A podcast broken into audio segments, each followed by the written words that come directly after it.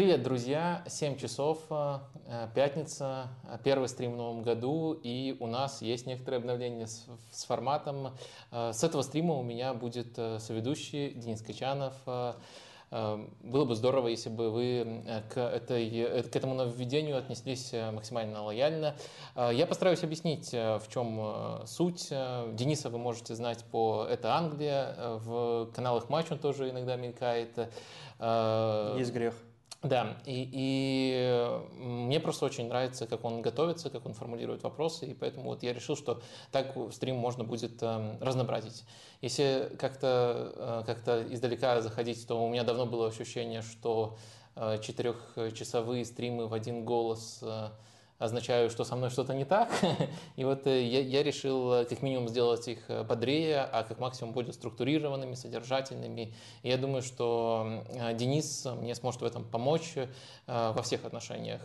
И добавить структуры, и добавить немножко бодрости, потому что мы будем диалогом общаться в два голоса. Но в то же время я все-таки настаиваю, вот так прямо эгоистично настаиваю, потому что это по-прежнему стримы Вадима Лукомского, и в центре внимания тут будет э, постоянно все-таки моя позиция. Могут возникать некоторые споры, но в целом вопросы в основном адресованы мне. Я надеюсь, что так и дальше будет, э, что не настолько Денис меня затмит. Но мне кажется, будет больше структуры. Вот Денис будет э, моим модератором, моим соведущим. А модерирование в том числе предполагает, что, возможно, у нас до более разумных пределов сократится хрон, вам будет проще смотреть.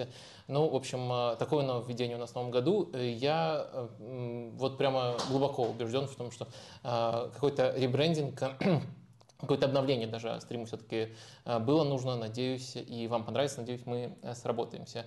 Ну что, после этого неловкого, долгого в моем стиле вступления, привет. Да, Денис. всем привет, привет, Вадим, как будто мы не виделись. Две минуты 9 секунд. Это единственное, наверное, что нужно засекать, как долго ты здороваешься. Понимаешь, что первая, первая фраза, которую я сказал у тебя здесь, есть грех. Это шикарно залетел, называется. А, да, сегодня мы будем говорить о многих вещах. Естественно, основной принцип стрима никуда не пропадает. Вы также задаете вопросы в в чатике, мы также на них обращаем внимание по ходу стрима, и Вадим на них также отвечает, я так же, как и вы, слушаю и киваю. Но кроме этих вопросов, которые будут приходить по ходу стрима, мы, естественно, поговорим о тех событиях, которые за этот отчетный период, что Вадим не выходил в эфир в рамках стрима, а это две недели, две недели и с декабря еще прошлого года. Мы поговорим о том, что как Дешам продлил контракт, именно как Дешам продлил контракт, не, то, что, не только что это значит, но и как он продлил контракт, что за этим последовало, что э, значит э, подписание Роберта Мартинеса Португалией, поговорим о том, как Бейл закончил карьеру, и о, может быть, даже о Роналду, естественно, вспомним, потому что с тех пор ты не выходил, и о Феликсе, о каких-то трансферах, естественно, тоже вспомним. Э, да, единственное еще, как я сказал, у нас будет больше структуры, поэтому постараемся вас тоже немножко дисциплинировать. Э, в чатике вопросы желательно задавать на тему, которая сейчас обсуждается. Ну и, следовательно, у вопросов, которые дополняют наше обсуждение, вот именно в моменте, попасть в эфир, конечно же, будет намного э, больше шансов, чем у каких-то сторонних вопросов. Ну, в общем, давай, наверное, переходить постепенно к нашим темам темам, что у нас в начале идет? Да, давай, э, так как чемпионат мира был э, относительно недавно, хотя уже почти месяц да, с финала прошел, э, но он не, не отпускает и темы от чемпионата мира не отпускают. И первая из них, о которой мы поговорим, это продление Дидье Дешама как главного тренера сборной Франции до 2026 года. Во-первых, что это значит для всего французского поколения? Значит ли это то, что это поколение и эта команда уже не будет лучше, она будет вот только такой, какая есть сейчас. Э, я думаю, что э, можно таким образом это резюмировать, э, но в то же время, мне кажется, возможно определяющую роль в этом. Понятное дело, Лигре и Дешам – это старые дружбаны, и Лигре очень хотел его продлить, и сейчас, возможно, пересмотрит решение Лигре именно по сроку контракта, поэтому, поэтому большие вопросы возникли, то что прям до 26-го, не до 24-го продлили Дешама. Но я думаю, для того, чтобы это выглядело обоснованным, нужен был сильный перформанс Дешама на чемпионате мира. И мне кажется, именно как тренерская работа, перформанс Дешама на чемпионате мира был очень даже убедительным. То есть он потерял там 7 игроков перед началом турнира, он придумал сочетание, которое хорошо балансирует качество оставшихся игроков. Да, если там углубляться в детали, я там по ходу чемпионата мира рассказывал, что возможно даже вылет, скажем, Карим Бензема ему помог. Но вот поле Погба, наверное, все-таки помешало, с полем Погба было бы игру проще выстраивать. Но это все детали, я не думаю, что вот прямо сейчас, спустя уже почти месяц после окончания чемпионата мира, нужно их обсуждать. Если глобально говорить, мне кажется, перформанс на чемпионате мира был позитивным, и если до этого мы сравнивали возможную перспективу прихода Зидана с альтернативой в виде продолжения какой-то стагнации при Дешаме, то, мне кажется, чемпионатом мира как минимум э, Дешам заставил эм, немножко пересмотреть э, этот вопрос. Это не стагнация, мне кажется, э, у Дешама никогда не будет по-настоящему четкой философии, но он показал, что он очень ярко, качественно может из индивидуальных, футбол... из индивидуальных талантов футболистов выжимать практически максимум, а на уровне сборных очень многие тренеры этим занимаются. И, честно говоря, подход Зидана, в котором он кажется там, самым главным топом прямо сейчас, вот именно в рамках пути, который отталкивается от качества игроков, он тоже на это похож.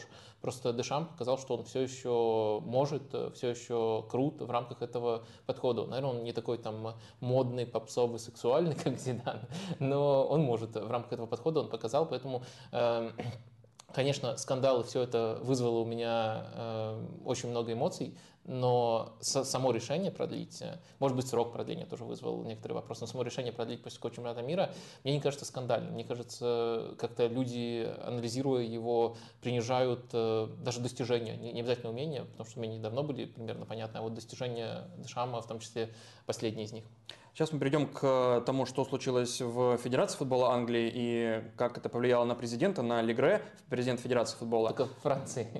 А я кого сказал? Англии. Да, да, э, по Фрейду. Это оговорочка. Да, а, Франция, естественно. А, по поводу Дешама. Ты и сейчас э, вновь подчеркнул то, что Дешам – это тот тренер, который ориентируется в первую очередь на сильные качества своих футболистов. И в зависимости от того, в какой форме эти футболисты находятся, он э, по сути, и показывает или не показывает результат своей команды. И в связи с этим вопрос по всему этому французскому поколению и то, что э, получит в ближайшие, то есть до 26 года, в ближайшие э, 4 года э, Дидье Дешам. Потому что все в порядке с поколением в атаке огромное количество э, защитников на, а, а, разные, на разные позиции. Но центр поля, если у тебя вылетает Погба, которому 29 лет, если у тебя вылетает Канте, которому 31 год, то остается вот такого уровня, уровня борьбы за, чемпи... за э, победу на чемпионате мира. У, у тебя остается только Чомини, которому 22, и это на эту перспективу на 4 года, это прекрасно. И как будто бы все. Да, есть Камовинга, но ему 20, и он еще далеко не игрок основного состава своего клуба. Есть Фафана, ему 24, есть Гиндузи 23, есть Рабье 27. Но все это как будто не те люди, вокруг которых можно строить центр поля команды чемпиона мира или Европы. Э, Рабье ты назвал? Да, Рабье, естественно, назвал. Рабье это. Не, а, но на чемпионате мира он же справился. Вот как раз вылетели э, э, и Канте, и Погба, и Дешам, мне кажется, справился. И мне на да, самом они деле, будут стареть, вот кто и, был. И, и мне на самом деле кажется, что если сравнивать в нынешних кондициях, Чуамини сильнее, чем Канте уже сейчас. И, наверное, еще ну, нужно держать в уме, что Камовинга, тут, конечно, есть много оговорок, но если мы делаем проекцию на пару сезонов вперед, вперед, то, мне кажется, он должен подрасти и вполне тянуть э, статус основного игрока. Причем вот эта вот э, свободная, местами даже хаотичная роль, которая отводится э, либо Погба, либо Рабье, конечно, они очень по-разному в этом хаосе себя чувствуют и по-разному себя реализуют, она вполне может подойти к Камовинге, если кто-то будет недоступен. Более того, какие-то связи у Камовинги и Чуамини на клубном уровне образуются. Так что сама ситуация, она кажется очень гипотетическая, что вот сначала должны выбыть э, очень хорошие футболисты, но так каждой сборной можно просто придраться. Да, но они еще стареют, эти футболисты, которые основные, то есть Канте и Погба вокруг 30 лет уже. Да, да, но я думаю, Погба еще несколько турниров имеет, хороших в запасе, если вернется на свой уровень, на клубном уровне. Канте, я не вижу его большой потери. Вот именно учитывая, что он в Челси постоянно травмируется, учитывая, что есть Чуамини именно для сборной Франции, я не вижу его прямо кардинальной потерей. В Челси труднее, но мне кажется, постепенно в Челси тоже начинает приходить осознание, что Э, надо как-то как-то искать альтернативы Канте, потому что нельзя рассчитывать, нельзя просто прогнозировать, сколько он э, пропустит э, из-за травм. И это печальная история. Канте всем нравится, всеобщий любимчик, но все-таки это в последнее время именно так одно из скандальных ответвлений этого продления, даже то, что было до продления, это слова Дешама, которые, может быть, разовьют э, тему, которую мы начали. Он сказал, что он пожаловался, по сути, на то, что в финале было пять игроков в финале чемпионата мира, не соответствующих уровню финала чемпионата мира. При том, что там в стартовом составе вышли Льюрис, Варан, Мбаппе, Гризман, Жару, Дембеле, действующие на тот момент чемпионы мира. Э, и двух из этих людей он заменил. Э, двух там в перерыве, до, до, до перерыва еще заменил. Потом э, в втором тайме там Гризмана убрал, тоже в скорости. Э, как понимать вот эти слова, вот эти жалобы Дешама? Да мне кажется, И он, кого он имел в виду? Я, я не знаю, кого он имел в виду, но мне кажется, у него скорее формулировка, тут, конечно, еще могут быть некоторые трудности перевода, она сводилась к тому, что эм, она сводилась к тому, что в конкретном матче Э, люди сыграли не на уровне сборной Франции, mm. а не то, что у него в составе. Это было бы просто абсурдное заявление. Говорит, что у него в составе не хватает игроков, э, которые прям соответствует уровню чемпионата, чемпионата мира. Я думаю, просто в конкретном матче, и он своими заменами это показал, и действительно, если вспомнить контекст этого матча, то мы видели, что до 70-й минуты там, Франции, по сути, не было на поле, уже только после замены она заиграла и что-то смогла противопоставить, э, и то на, на коротком отрезке сборной Аргентины, Аргентины. Так что, да, это некрасиво, не на мой взгляд, это такой э, Мауриньо стайл. Э, не, я э, плохо подготовил команду к финалу, а игроки не вышли, и это вот они виноваты, так немножко бросить под автобус. Это не симпатично, но все-таки я думаю, что это не так абсурдно. Он не имеет в виду, что общий уровень игроков не соответствует, он имеет в виду именно то, что в финале очень э, слабо конкретные футболисты играли, а у его футбола, когда нет четкой философии, очень много действительно от э, индивидуальной формы в конкретном матче игроков зависит. А как ты думаешь, продление Дешама воспринял Карим Бензима? Но он после этого завершил карьеру. Снова в сборной нет. Он до этого завершил или после? Вот это важно, я просто упустил этот момент. По-моему, после. А, ну, это, это ответ э, Карима Бензима. А, по поводу президента Федерации футбола Франции э, Ноэля Легре. Он э, после того, как радостно продлил соглашение с Дидье Дешамом. Он а, выступил на пресс-конференции, где отвечал на вопросы, и среди прочего был вопрос по Зидану, которого вся французская, да и мировая, наверное, общественность ждала как нового главного тренера сборной Франции. А, но не ждал Легре. А, и он сказал следующее. По сути, вот вопрос тебе Легре задает, твой подписчик. Пытался ли Зидан связаться со мной? Определенно нет. Я даже не взял бы трубку, если бы он позвонил. Сказать ему, а, чтобы он поискал другой клуб, может стоит устраивать для него специальный конкурс, чтобы он нашел клуб или сборную. И по сути вот эта фраза Легре на пресс-конференции а, вызвала невероятную дискуссию, вырвала, вызвала шквал негатива в адрес самого Легре, потому что высказывались и действующие футболисты сборной, как Мбаппе, высказывались министр спорта Франции, высказывался президент Франции о том, что нужно быть уважительным к Зидану. И я в этот момент понял, что э, и вообще Зидан главный футболист, может быть, главный футбольный деятель Франции в истории. Потому что когда у Платини э, какие-то коррупционные скандалы, ничего страшного. Его можно в прессе где угодно э, оскорблять, критиковать. Когда Анри играет рукой против Ирландии, его тоже можно критиковать, и тоже находятся французские журналисты и болельщики, которые не очень довольны таким поведением. Когда Кантана э, свои грехи совершает, тоже находятся многие, кто не, готовы его защищать ни перед чем. Но что бы ни случилось вокруг Зидана, не трогайте Зидана. Ни в коем случае. Вот это такая же, мне Два кажется, таких ситуация. игрока, Канте и Зидан. Да, вот, да, Канте еще. Канте, он улыбнется, и, ну, правда, у Канте особо грехов нету, э, но если критиковать его за игровую составляющую, иногда тоже иногда такая реакция возникает. Э, ну, с одной стороны, это действительно так. Трудно, трудно спорить с тем, что вокруг Зидана есть какая-то волшебная аура, которая защищает его от э, любой критики, которая заставляет критикующего выглядеть абсурдно. С другой стороны, э, ну, разве можно сказать, что Лигре что-то конструктивное сказал э, в адрес Зидана? Этого можно было легко избежать, в этом нет никакого конструктивного элемента, поэтому очень предсказуемо, что он получил за это порцию критики.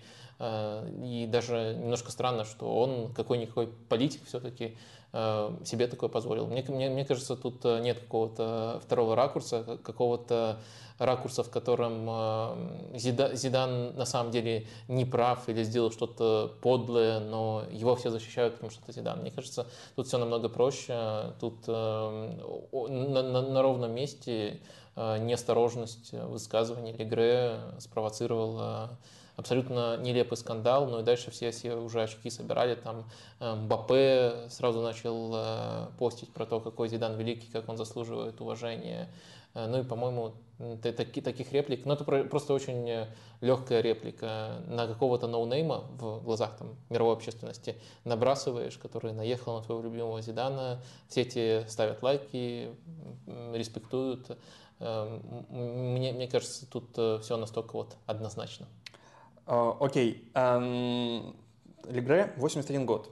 Получается, он э, пережил... Смотри, после всего этого, что на него обрушилось, он извинился, сказал, что я был некорректен в своем саркастическом выступлении, потому что он действительно есть оттенок сарказма, есть оттенок шутки. Э, он не пытался э, унизить Зидана, мне так кажется, по крайней мере. Но смотри, он пережил, получается, Вторую мировую войну, пусть и в детстве. Он э, пережил э, смену французских республик, он пережил э, всякие студенческие выступления 68 года во Франции, пережил финансовые кризисы, пандемию. Он и, и, и, даже Раймона, и даже Раймона Доминека пережил. Но э, новую этику не пережил. Вот не пережил этого, потому что его в итоге отстранили по итогам всего, что произошло. И плюс, естественно, вспомнили... Что новая этика? Ну, он не прав в своих высказываниях. И я сейчас э, договорю. Потому что помимо этого высказывания про Зидана, не очень корректного, по мнению э, французских э, всех футболистов и актеров, а Марси даже высказался. И даже Реал высказался, хотя его никто не спрашивал. Он, Реал тоже вставил свои. Да, официальное заявление опубликовали. Да. А, вспомнили все предыдущие грехи а, Легре.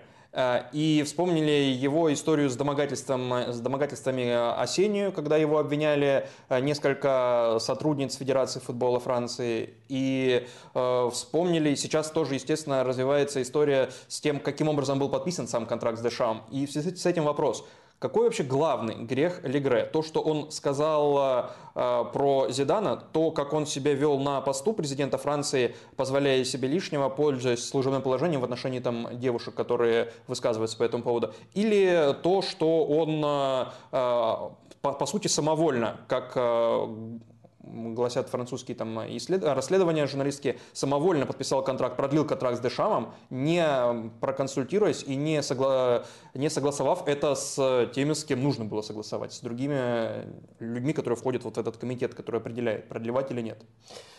А, ну, последнее это, на мой взгляд, э, э, самое безобидное. На самом деле тут, э, тут, тут эм, есть простой ответ, который сводится к тому, что главный грех это наезд на Зидана, просто потому что это дороже всего стоило. То есть, как бы сами события, сам, сама хронология тут за нас отвечает. А с другой стороны, мне кажется, нет смысла выбирать. Там действительно у него много скандалов накопилось, и все, как минимум, показывают его профнепригодности.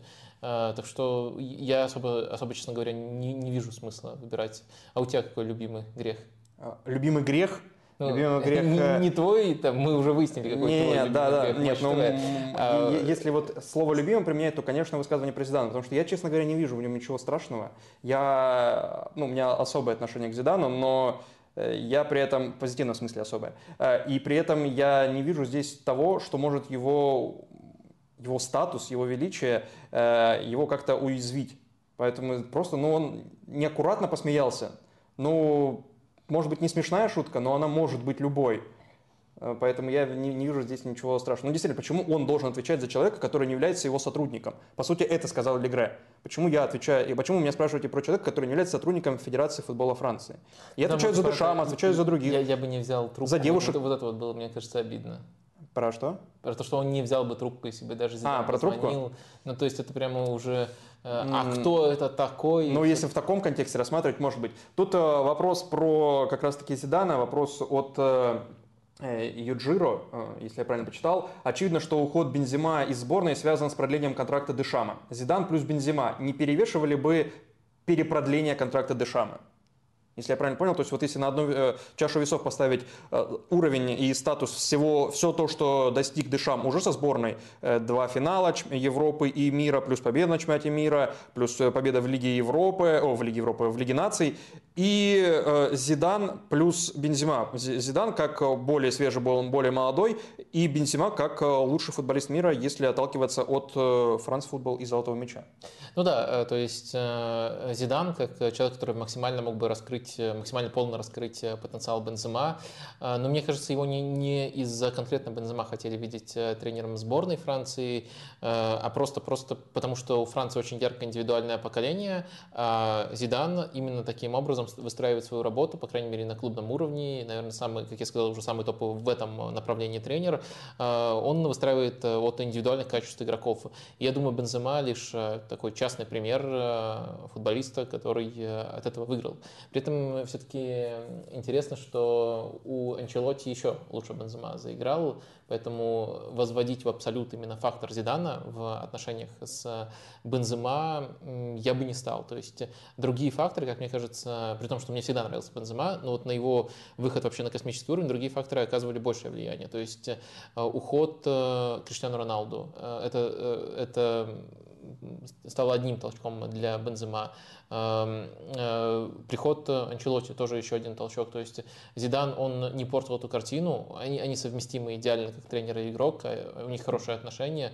Но нельзя сказать, что Бензема прямо имеет четкую привязку к Зидану, и другой тренер схожего типажа не мог бы выжать из него максимум.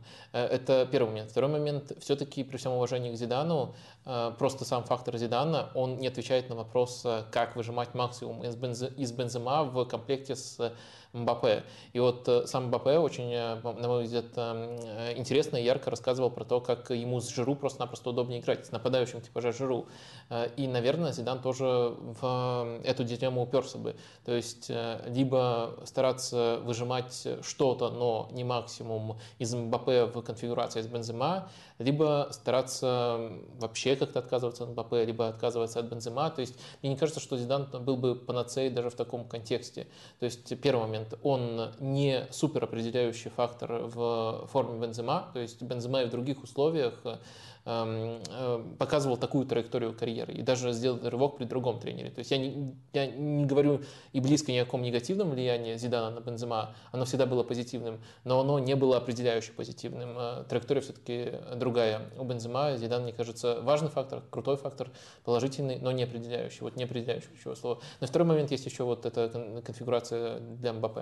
То есть, да, если представить метафорически все-таки э, эти, эти весы, где на одной стороне Бензима плюс Зидан, а, а на другой стороне Дешам, то на этой же стороне Дешама не только успехи со сборной, но еще и Мбаппе, допустим. А, да. Яркость Мбаппе, максимализация качества Мбаппе. На, на самом деле это я пока объяснил, получается, только то, почему Зидан и Бензима не связаны друг с другом прям вот uh-huh. единой uh-huh. связкой. А если брать на одной чаше весов э, там, Зидан, на другой Дешам, то мне кажется, тут дилемма по-другому формулируется. С одной стороны, у нас есть Дешам и его конкретные достижения, и, на мой взгляд, как минимум, очень сурово было бы уволить Дешама вот именно после такого турнира, хорошего в тренерском плане.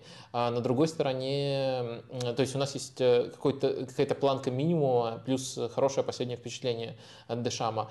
А с другой стороны у нас есть э, Зидан, который э, по потенциалу намного превосходит Дешама, тоже является представителем этого тренерского течения, только более топовый. Но как конкретно он в сборной Франции работал бы, на уровне сборных работал, мы не знаем. То есть, скорее всего, там ответы были бы утвердительными но тут есть некоторая неопределенность. Ну, то есть, мне кажется, такая типичная дилемма, где у Дешама меньше потенциал, но уже диапазон предсказуемости, то есть понять, ничего от него ожидать.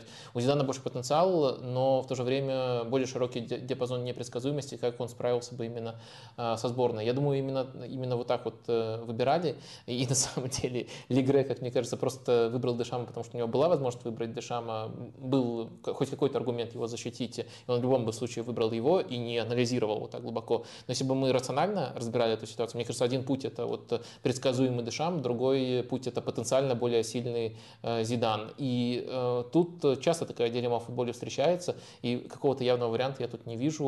Э, мне кажется, в целом логика в продлении Дешама, спортивная логика в продлении Дешама есть, просто потому что было бы после такого турнира очень э, сурово его увольнять. Это прям хорошая работа, не средняя, а хорошая тренерская работа на конкретном турнире. Давай перейдем к следующей теме, связанной со сборным, и оттолкнемся просто от вопроса Дмитрия Владимирского. Вадим, здравствуйте. Как вам назначение Роберта Мартинеса в сборной Португалии? Сумеет ли он реализовать это португальское поколение в игровом и трофейном плане? Э, я, с одной стороны, разрываюсь, в общем. С одной стороны, я хотел э, видеть, наконец-то, Мартинеса на клубном уровне. Мне кажется, это было бы действительно э, интересно. Мне кажется, его на клубном уровне не хватает. Э, я слежу за ним еще со времен Уигана и симпатизировал еще, наверное, даже сильнее всего симпатизировал именно этому его проекту. Э, и, конечно, я считаю его очень интересным тренером. Наверное, не буду более сильные слова применять.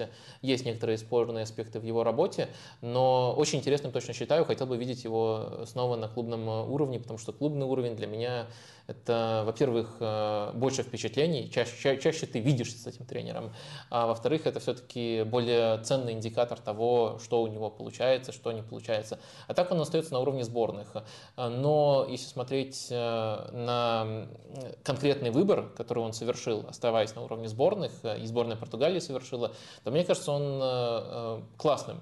У сборной Португалии как раз-таки одна из проблем была в том, что нет достаточно атакующего тренера, который смог бы реализовать потенциал потенциал игроков э, у э, сборной э, Мартинеса, у сборной Бельгии. В последнее время была проблема в том, что состав очень разбалансирован и поколение можно назвать стареющим. Я считаю для Мартинеса, я знаю, что со мной тут многие не сходятся, но я думаю, что я комментарий просто читал под новости про Мартинеса, про то, какой физрук еще одну команду гробит.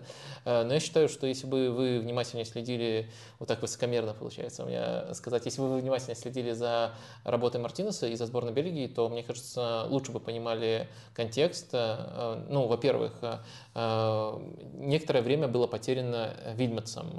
Два турнира было у сборной э, Бельгии с Вильматсом. 14 год и 16 год. Мне кажется, главная проблема в том, что Мартинес не пришел в эту команду раньше. Во-вторых, мне кажется, для этого поколения, которое на фоне остальных бельгийских поколений справедливо называют золотым, бронза чемпионата мира, да, бронза, а не золото, это хорошее достижение. Просто не каждое золотое поколение золотое поколение в рамках одной страны, это означает, что оно выступит лучше, чем другие поколения в этой страны. И оно действительно выступило намного лучше, чем другие поколения этой страны. Э, и пик, как пик, мне кажется, бронза вполне нормальное достижение. Э, и дальше, мне кажется, уже начиная с Евро, которое, как мне кажется, Э, перенос этого турнира против сборной Бельгии сыграл. Даже один год это очень много в контексте этой стареющей э, команды без э, большой скамейки, без большого запаса прочности. Мне кажется, перенос Евро сыграл уже против них, и после этого у меня уже ожидания были очень маленькие от этой команды, просто потому что еще Евро показала, а до Евро опасения такие были, что теперь Бельгия это команда одной стадии, команда, которая, если ее кардинально не перестраивать, не может играть в прессинг, и Э, столетняя линия защиты не позволяла играть в прессинг, и эм, атакующие игроки тоже для этого не очень подходили. Э, и вот начиная с этого момента эту команду можно было только там направлять, балансировать, но мне она не казалась уже с этого момента претендентом на победу в каком-либо турнире. А по именам она до сих пор была крутой. То есть если эти детали минимально знать, мне кажется, работа Мартинеса в сборной Бельгии в целом должна оцениваться как, эм, как э, э, положительное. Э, единственный минус, если уже выделять то, что я говорил, есть некоторые огрехи, есть некоторые претензии, мне кажется, он очень сильно на эмоциональном уровне привязался к этому поколению. И, наверное, после Евро уже точно нужно было начинать проводить более серьезную перестройку. Он этого решил не сделать. Мне кажется, только таким образом, немножко перестроив, даже с учетом понижения индивидуального уровня игроков в составе, только немножко перестроив, можно было сохранить какие-то особенности стиля, а он вот упирался и в схему, которую он э, сам же подобрал. Кстати, Бельгия при нем стала одной из самых узнаваемых команд в плане стиля, схемы. Э, и мне кажется, вот он этого не сделал. Э, там, понятное дело, поколение тоже очень интересно у него подобралось.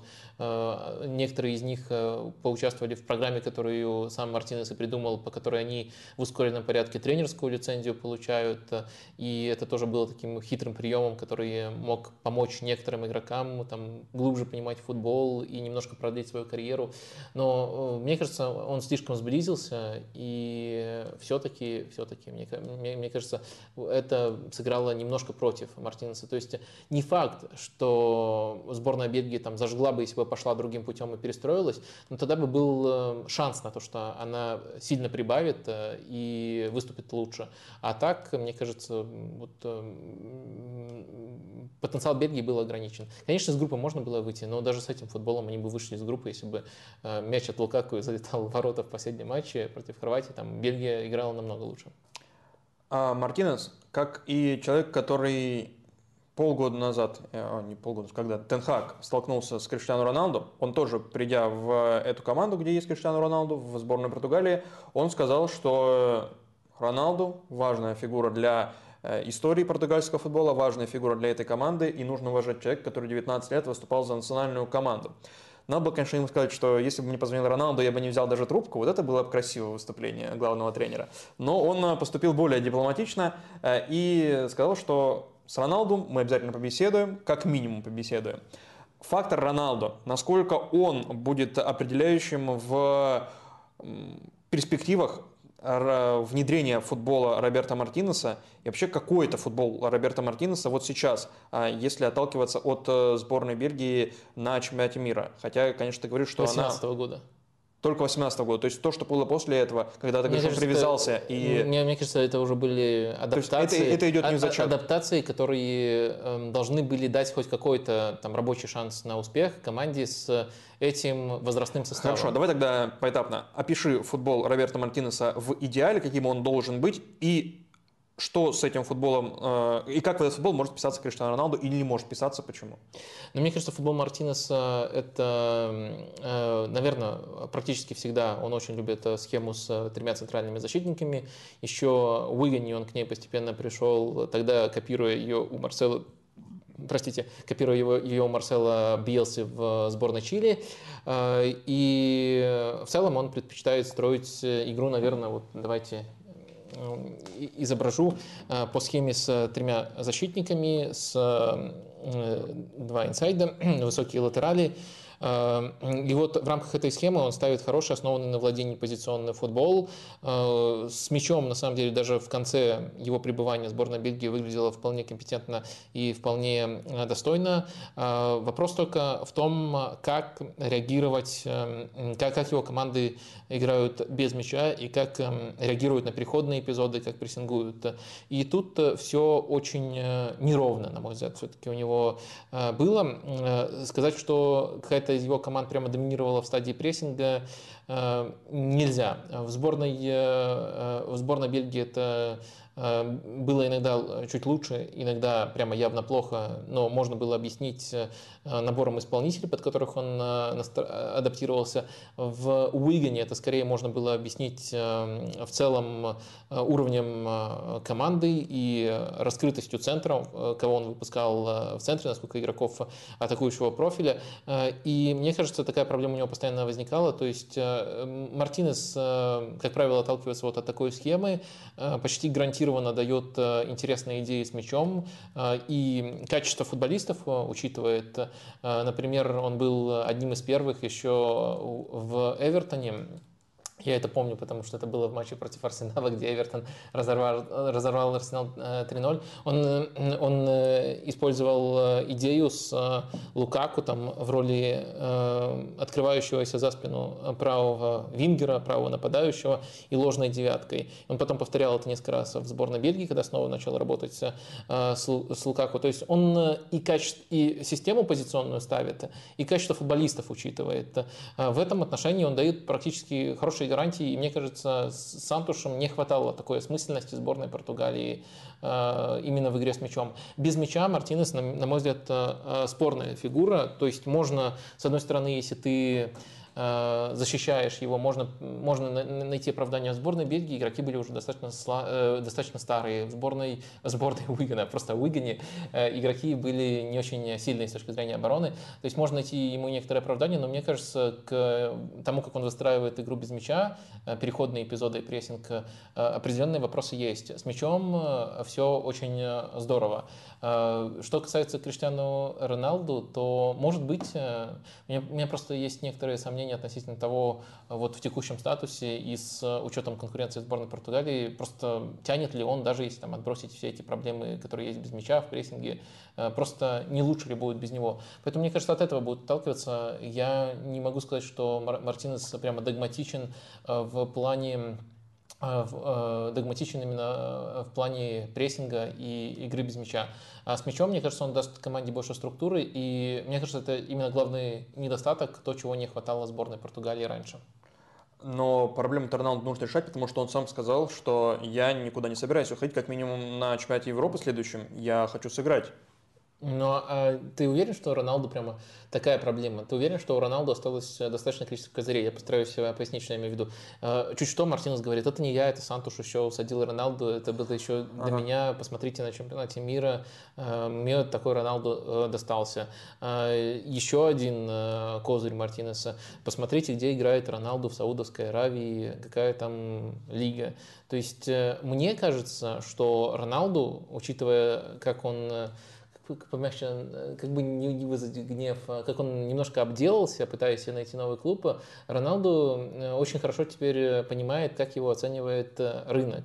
Ну и, следовательно, я не думаю, что он после вот этого, вот этого коллапса будет особенно качать права, если его постараются сделать почетным ветераном. То есть игроком, который по-прежнему продолжит бить рекорды, который будет, наверное, чаще все-таки выходить быть в старте, чем нет, но может оказываться на скамейке с учетом конкуренции, с учетом э, нужд команды.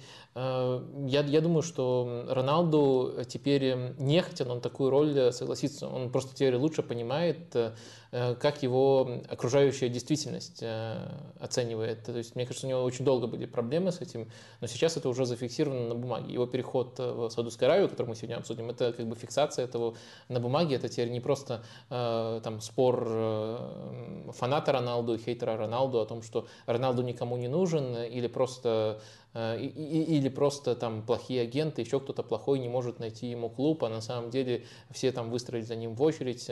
Э, просто там может э, Юнайтед его не отпускает, еще не знаю. Я не знаю, мне тяжело выдумывать э, за людей, к категории которых я не отношусь, но что-то такое в комментариях писали. Мне кажется, теперь этот вопрос не стоит, теперь есть объективная оценка того, кому нужен, кому не нужен Роналду в текущей форме. То есть он нужен либо маленьким клубам, которые не могут его потянуть, Э, либо клубам, которые могут потянуть его по финансам, как э, там, клуб из Саудовской Аравии Аль-Насар, но которые по уровню очень слабы.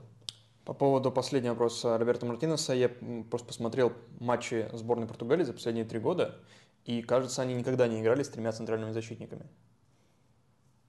За сборную Бельгии посмотри перед приходом Мартинеса. Okay. Это, это ответ. Э, не, не, я, я, я, я имел в виду, да, что это ответ, а не обязательно лезть смотреть не, не, сейчас. Я, я, я, я не собираюсь. Я хотел посмотреть на вопросы, которые нам прилетали. Давай к ним обратимся. Вопросы не обязательно связанные с тем, что мы обсуждали. А, ну вот, например, а... Подожди, у нас ритуал. Когда мы переходим, да. вернее, у меня был ритуал, когда я перехожу к вопросам, я напоминаю людям, что можно ставить Давай. лайки. Сегодня я это вообще ни разу не напоминал, поэтому нужно тем, кто в моменте нас э, застал, таких почти 400 человек, проявить максимальную активность. Теперь у меня, кстати, есть э, козыри, я могу говорить, то, что не, мне эти лайки совсем не нужны, но вот поддержите, у меня новый соведущий, поддержите Дениса, пожалуйста, поставьте ему а лайк. Я, я так не могу уже, да, говорить? Нет, нет, нет такого пока права. Ладно, смотри, а, Артем Старовой спрашивает, а, почему один из лучших защитников серии А, Кулибали, так э, ненадежно и неуверенно играет в АПЛ?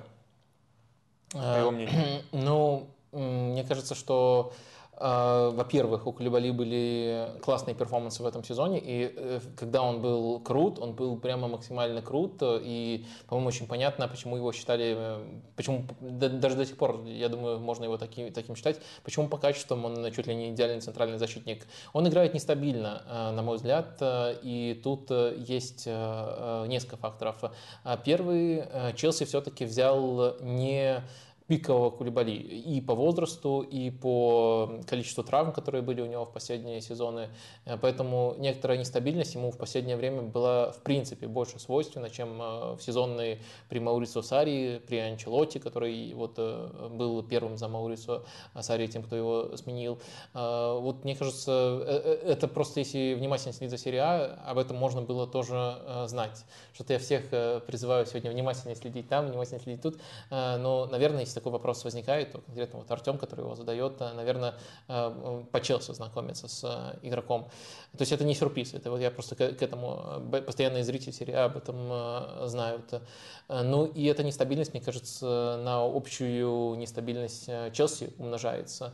Э, и э, по количеству схем, которые используют э, сначала Тухель, потом Грэм Поттер, и по количеству партнеров, которые есть эм, у Кулюбали, и даже по его позиции, потому что Грэму Поттеру довелось уже менять даже Тиагу Силву и Кулюбали позициями в центре защиты, то есть правый и левый центральный защитник. То есть вот эта вот хаотичность и нестабильность, она окружает Кулюбали, который и сам в последние годы стабильностью не блистал. Э, но э, вот, может быть, тут мы с вами не сходимся. Я все-таки считаю, что у него прямо очень мощные перформансы были, и если он играет мощно, то этот матч прямо шикарным у него получается. А раз ты призываешь всех смотреть и следить, вот мы выходим, мы надеемся, что мы закончим до игры Наполи сегодня. Наполи против Ювентуса? Наполи Ювентус сегодня. И по этой игре э, несколько вопросов. Алексей Малютин вот спрашивает, э, и э, кто-то еще задавал вопрос, что ждать от этой игры. От этой игры, если абстрагироваться от результата, то у Неаполя есть ряд не совсем, неуверенных, есть не совсем уверенных побед. А поражение от Интера, собственно, которое было на этой неделе, кажется совсем безапелляционным. Не переоценивают ли команду? Наполе имеется в виду. А, а кто переоценивает? Просто перед этим матчем, мне кажется, учитывая, что Ювентус тоже победная серия, все как более-менее равные шансы оценивают. Нет такого, что Наполи явным фаворитом делают. А если оценивать э, весь сезон, то, мне кажется, Наполи справедливо оценивают как э, лучшую команду серии А и по таблице, и по метрикам, и, следовательно, как э, фавориты, если все примерно вот в такой же динамике пойдет дальше. То есть переоценки на дистанции сезона нет. К, этому матчу мне просто не кажется, что Наполи прямо оценивают э, там букмекеры и все как какого-то мега-фаворита, просто потому что Ювентус тоже в хорошей форме. А что касается матча Наполи против Интера, да, мне кажется, Интер очень здорово к этому матчу подготовился. Э, во-первых, э, Интер использовал двух больших нападающих Джека, Джека и Лукаку и перебрасывал прессинг Наполи играя на этих больших нападающих. Ювентус нечто подобное тоже может повторить. Э, больших нападающих у них э, достаточно. И Милик, и Мойзекин могут цепляться за мяч. Э, и действительно так Наполе было некомфортно. Некомфортно они себя в прессинге ощущали. Когда они начинают давление, но даже не успевают его довести до какого-то завершения, соперник их выманил и перебросил. Мне кажется, Симон Инзаги в этом отношении здорово подготовился. Но и второй момент, сам Интер не шел в прессинг, и, следовательно, э, следовательно, не давал Наполи вот с их центром поля, где есть Замбон Гиса, где есть Лоботка, разбивать прессинг, потому что у Наполи ключевой прием это выманить соперника и дать, и потом пройти вот буквально кинжалом через центр, через это давление. Вот они в этом отношении очень хорошо себя проявили, и мне кажется, в каждой стадии Интер классно подготовился. И все это может Ювентус продублировать, поэтому да, я считаю, что проблемы Наполи в этом матче вероятными, но э, в то же время э, в то же время, э, мне кажется, сейчас, конечно, неловко может получиться, учитывая, что в день матча выходим. Мне кажется, что по, по количеству моментов матч будет в обе стороны, ну, можно сказать, не, низовым. То есть Э, следовательно, ничью Наполи вполне в этом матче может э, выжить. Но то, что Интер показал, как можно создать проблемы Наполи, и что у Ювентуса есть все инструменты для того, чтобы нечто подобное воплотить, э, мне кажется, так можно формулировать интригу. Тот же Алексей Млютин вдогонку добавляет э, как раз к сегодняшнему матчу и к тому, что было в сезоне 15-16. Если Аллегри повторит свое чудо сезона 15-16, каким тогда, как нам тогда с этим жить? О чем это будет говорить и что тогда следует сказать о самом Аллегри? Если я правильно понимаю, чудо 15-16 это когда Наполи, большую часть сезона Наполи Маурицио Сари шел на первом месте, но в какой-то момент у Аллегри была невероятная серия без поражений и у Ювентуса, и они в итоге взяли, как обычно, в тот момент э, чемпионство. 15-16 разве сезон Наполи был, э, когда Наполи второе место занял, да? Наполи занял второе место. Э, да, как, как быстро время летит. А, точно там было? Ну, там было несколько таких сезонов, и после был такой сезон.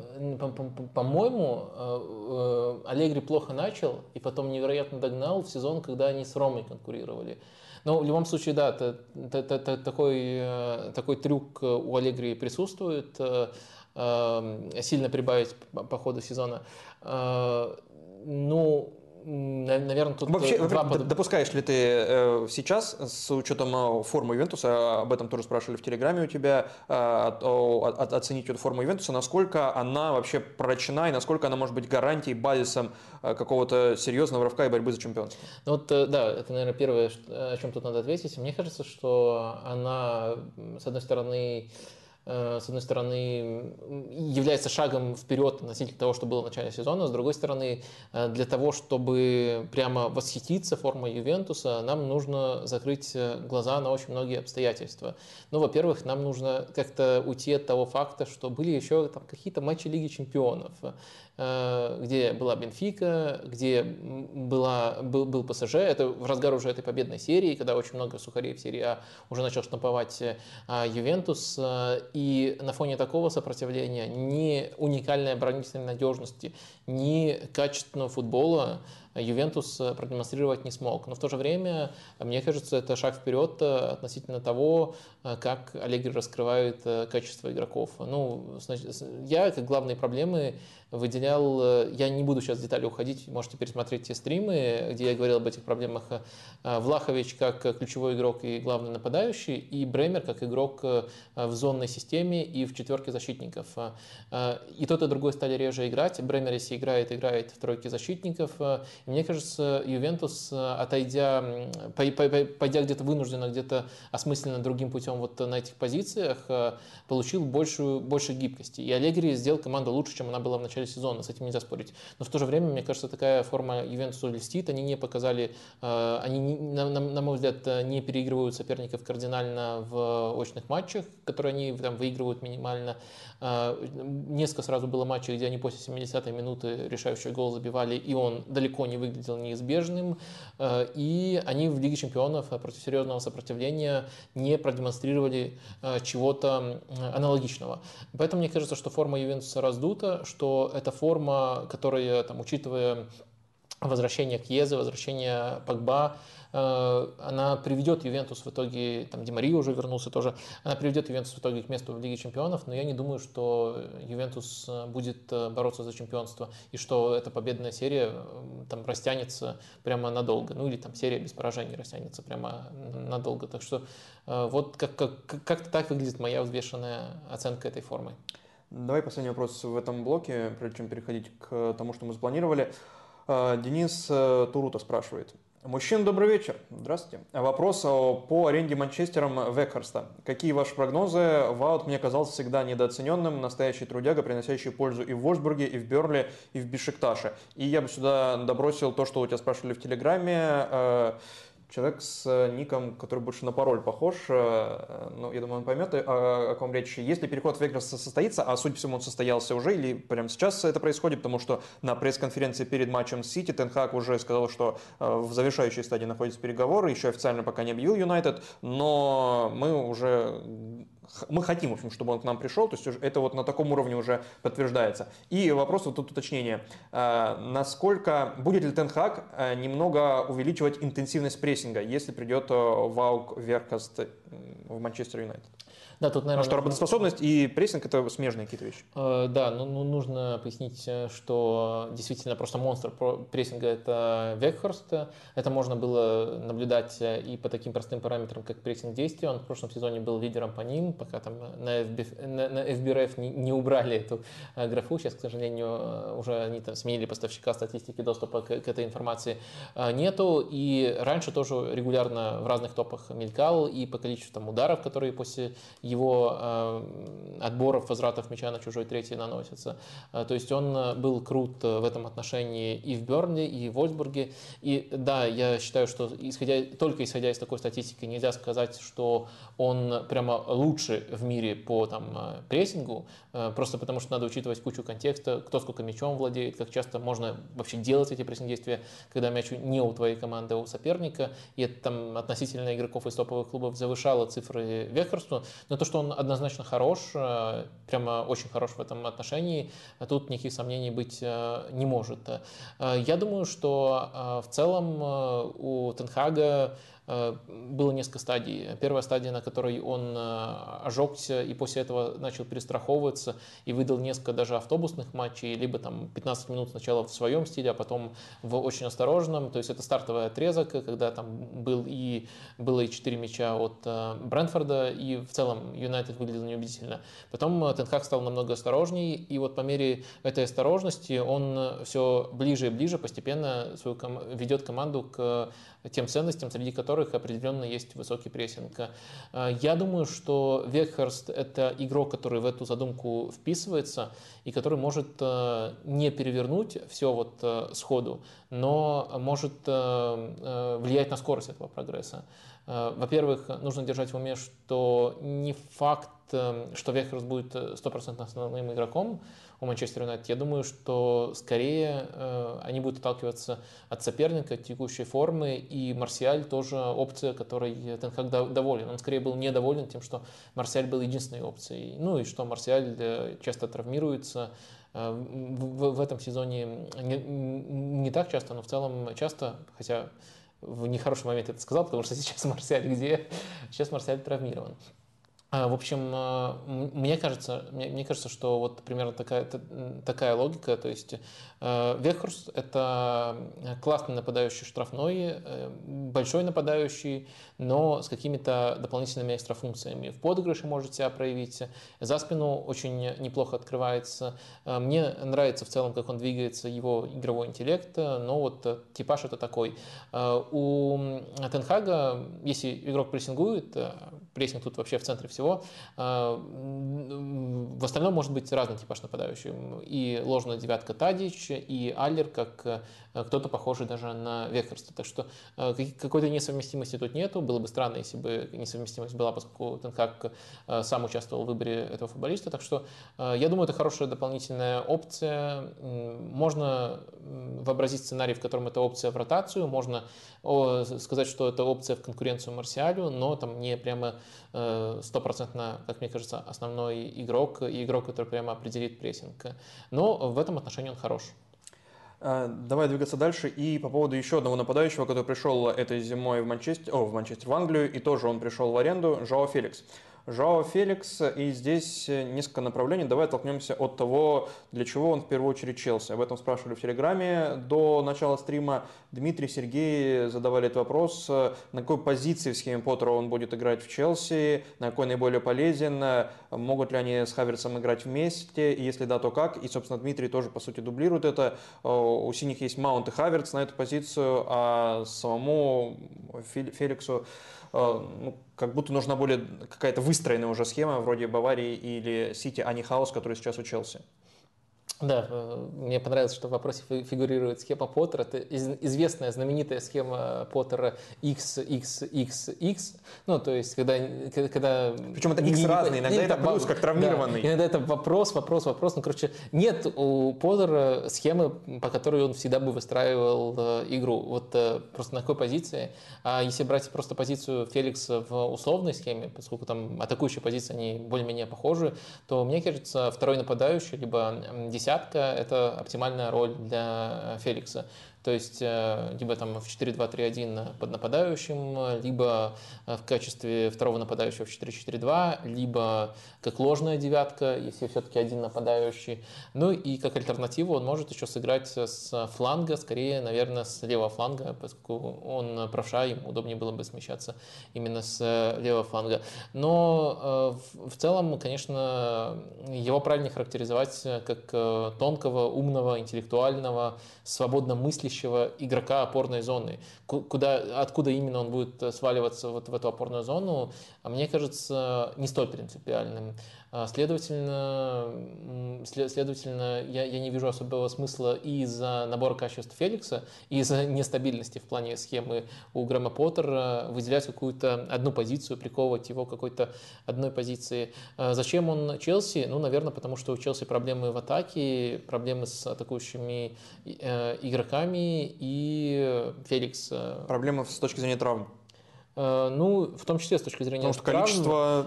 Э, ну, ну, просто вот Абамиянко не травмирован, но он не, не проявляет себя у угу. Поттера. Опять же, возвращаясь к вопросу, Потухеля либо не Потухеля, его покупали. Так что в общем, а, а, мне, мне кажется, что мне, мне кажется, что тут э, какого-то высшего э, замысла в этом нету. Есть, есть просто какое-то осознание, что Челси необходимо усилить атаку. Есть общая совместимость э, Феликса, вернее даже осознание Феликсом того, что ему нужен более атакующий стиль, чем у Атлетика, а по крайней мере по степени владения мячом, по контролю, который есть в матчах. У, у Челси даже сейчас стиль более атакующий, чем у Атлетика. Э, и мне кажется, тут вот все сошлось. В вопросе еще было упоминание, не нужен ли там Феликсу какой-то более Э, структурированный стиль, как э, у Баварии, там, Манчестер Сити. Э, я, честно говоря, сомневаюсь, а где он играл в таком стиле вот именно структурированном, как в Баварии, как в Манчестер Сити. Наоборот, мне кажется, он игрок, который, который, который, под которого нужно адаптироваться и которому нужно дать свободу. И, кстати, Симеоне, на мой взгляд, неплохо понимал эту необходимость и в рамках своей философии чуть не максимальную свободу Феликсу давал, но проблема в том, что не то, что ему этой свободы было мало, свободы было достаточно, но мяча было мало. То есть мяча было у Атлетика мало, и поэтому общий эффект от того, что Симеоне готов э, и предоставлять ему свободу, гасился о то, что Атлетико просто не самая атакующая команда э, с точки зрения реализации потенциала э, Феликса. Вот примерно такая ситуация, как мне, как мне видится. А, знаешь, я посмотрел э, вот э, всякие тексты, аналитику по Феликсу в Атлетико Мадрид последние сезоны, и там, естественно, было несколько графиков, которые говорили о том, что Феликс не так часто встречается с мячом в финальной трети, как, например, это делают те люди, которые сейчас играют в Челси. Маунт, Хаверц, о, Маунт, Маунт, да, Зиеша, Хаверца не было в этой выборке, а, Стерлинг, который тогда еще играл, это по прошлому сезону Манчестер Сити, и даже Зинченко чаще встречался в финальной трети, чем э, Феликс. Но вот матч с Фулхэмом, я, собственно, хотел задать вопрос о том, о чем это должно говорить? Просто ли о стиле Атлетико Мадрид, судя по всему, да, что сейчас проговорил, или о каких-то качествах Феликса? Ну, просто был вот матч с Фулхамом э, накануне нашего стрима, и там Феликс играл всего 58 минут. Он на первой же минуте уже создал момент.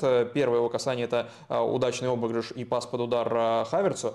И за тот час, который у него был, пока он не удалился, э, он касался мяча 40 раз у Хаверца и Маунта, которые провели гораздо больше времени, не намного больше касаний мяча. То есть даже в этом смысле, попадая вот то, о чем ты говоришь, просто подтверждает твои слова, попадая в более атакующую структуру, даже номинально атакующую, пусть она пока и не выстроена, не работает, он все равно раскрывает все то, что у него есть. И по поводу как раз-таки вот этой красной карточки, которую он успел получить. Шуточный наверняка вопрос, и все же Именно поэтому я не могу его не задать. Э, сможет ли Феликс помочь Челси оборонять ничейный счет по заветам Симеона? Это TRVE задает такой вопрос. По заветам Симеона, то есть, э, наверное, имеется в виду, что Феликс удаляется, и это как-то мотивирует э, команду играть по заветам Симеона, поскольку они оказываются ну, видимо, в имеется в виду, как, ну, нет, в принципе, это имеется в виду стереотипное представление о футболе Симеона 0-0 и, и так далее. Да, я думаю, нет. Я, я, я думаю, что Феликс, при том, что нельзя полностью отмахнуться там, от его попыток адаптироваться под стиль Симеона. Особенно на, на, на первых порах, мне кажется, была какая-то взаимная готовность э, адаптироваться у Симеона и Феликса. Проблема в том, что они изначально слишком далеки и не сблизились в достаточной степени.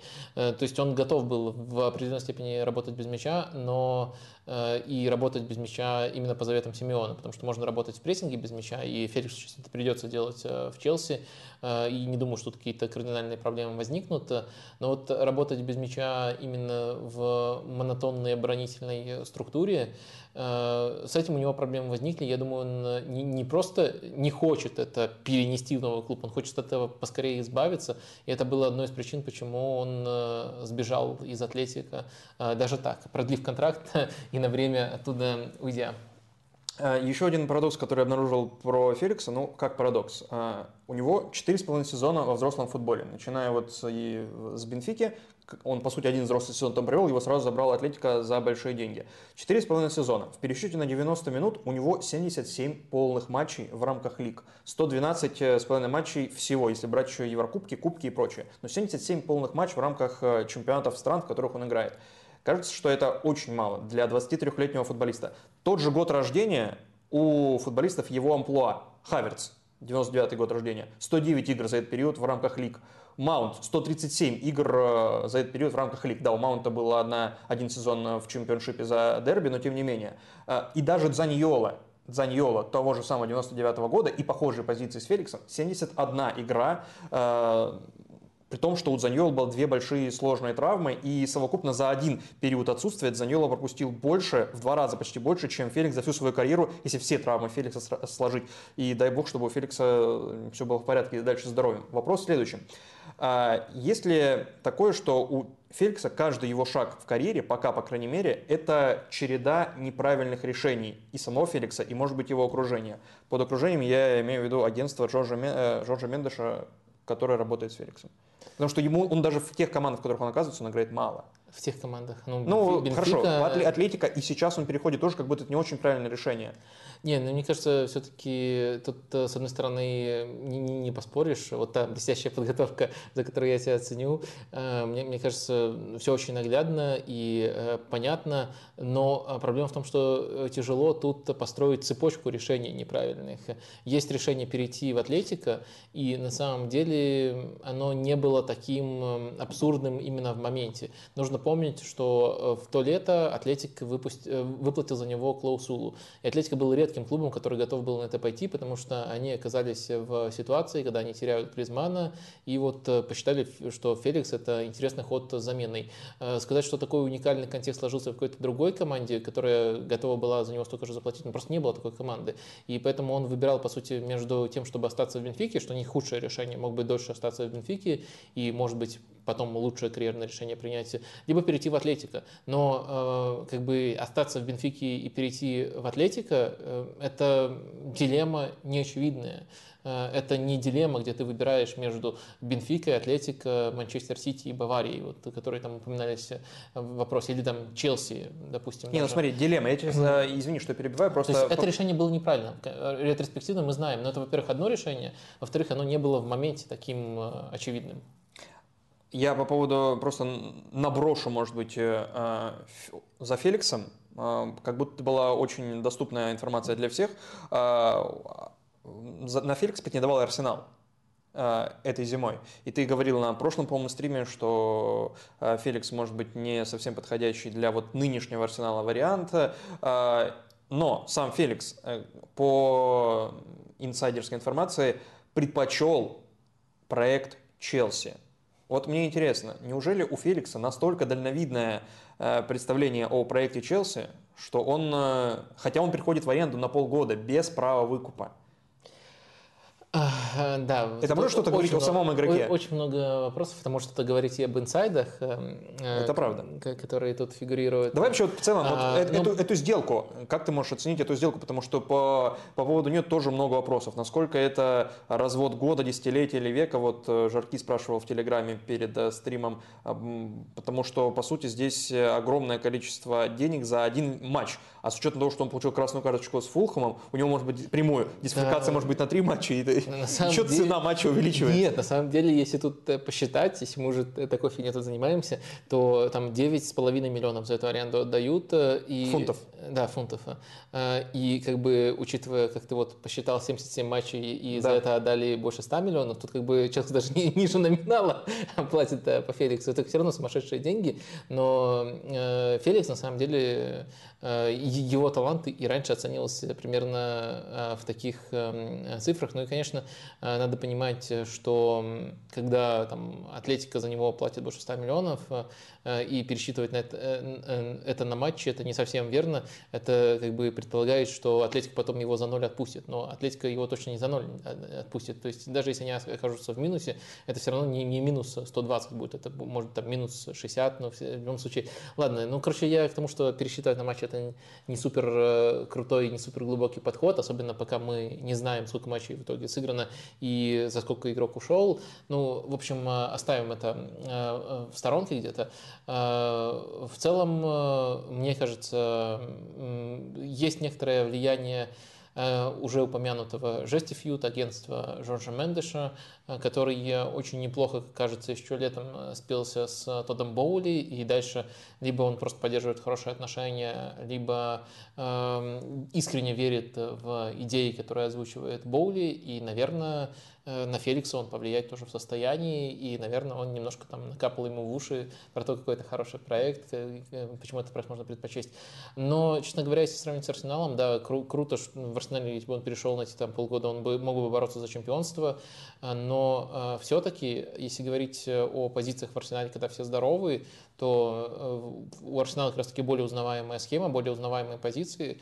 Наверное, конкурентом Феликса был бы Эдегор, э, который сегодня как раз получил награду лучшему игроку АПЛ, пока что в двух месяцах. Ноябрь-декабрь. Да, ноябрь-декабрь но пока не за весь сезон. Ну, короче, это большая конкуренция, чем в Челси, где э, и схем больше, и пока нет такого выстроенного рисунка игры, следовательно, нет интегрированности конкурентов в этот рисунок. Э, проблема, конечно, в том, что в каком положении находится Челси, но опять же, учитывая, что это не долгосрочное пока что решение, а лишь на полгода, э, его на самом деле можно понять. А, а вот э, последнее по Феликсу. Вот этот ценник, который на него, кажется, Атлетико Мадрид установил. Этот ценник 120 миллионов покупка из Бенфики. По сути, это вклад – это инвестиция в будущее, инвестиция, покупка перспективы, а не готового, э, не футболиста готового уровня. И сейчас Атлетико Мадрид, а, отдавая за огромные деньги по меркам арендного соглашения э, на полгода э, этого футболиста, до этого продлевает с ним контракт, да, там, понятно, есть всякие объяснения, для чего это было нужно, для того, чтобы меньше потерять по итогам финансового года Атлетико Мадрид, чтобы амортизация не страдала и так далее.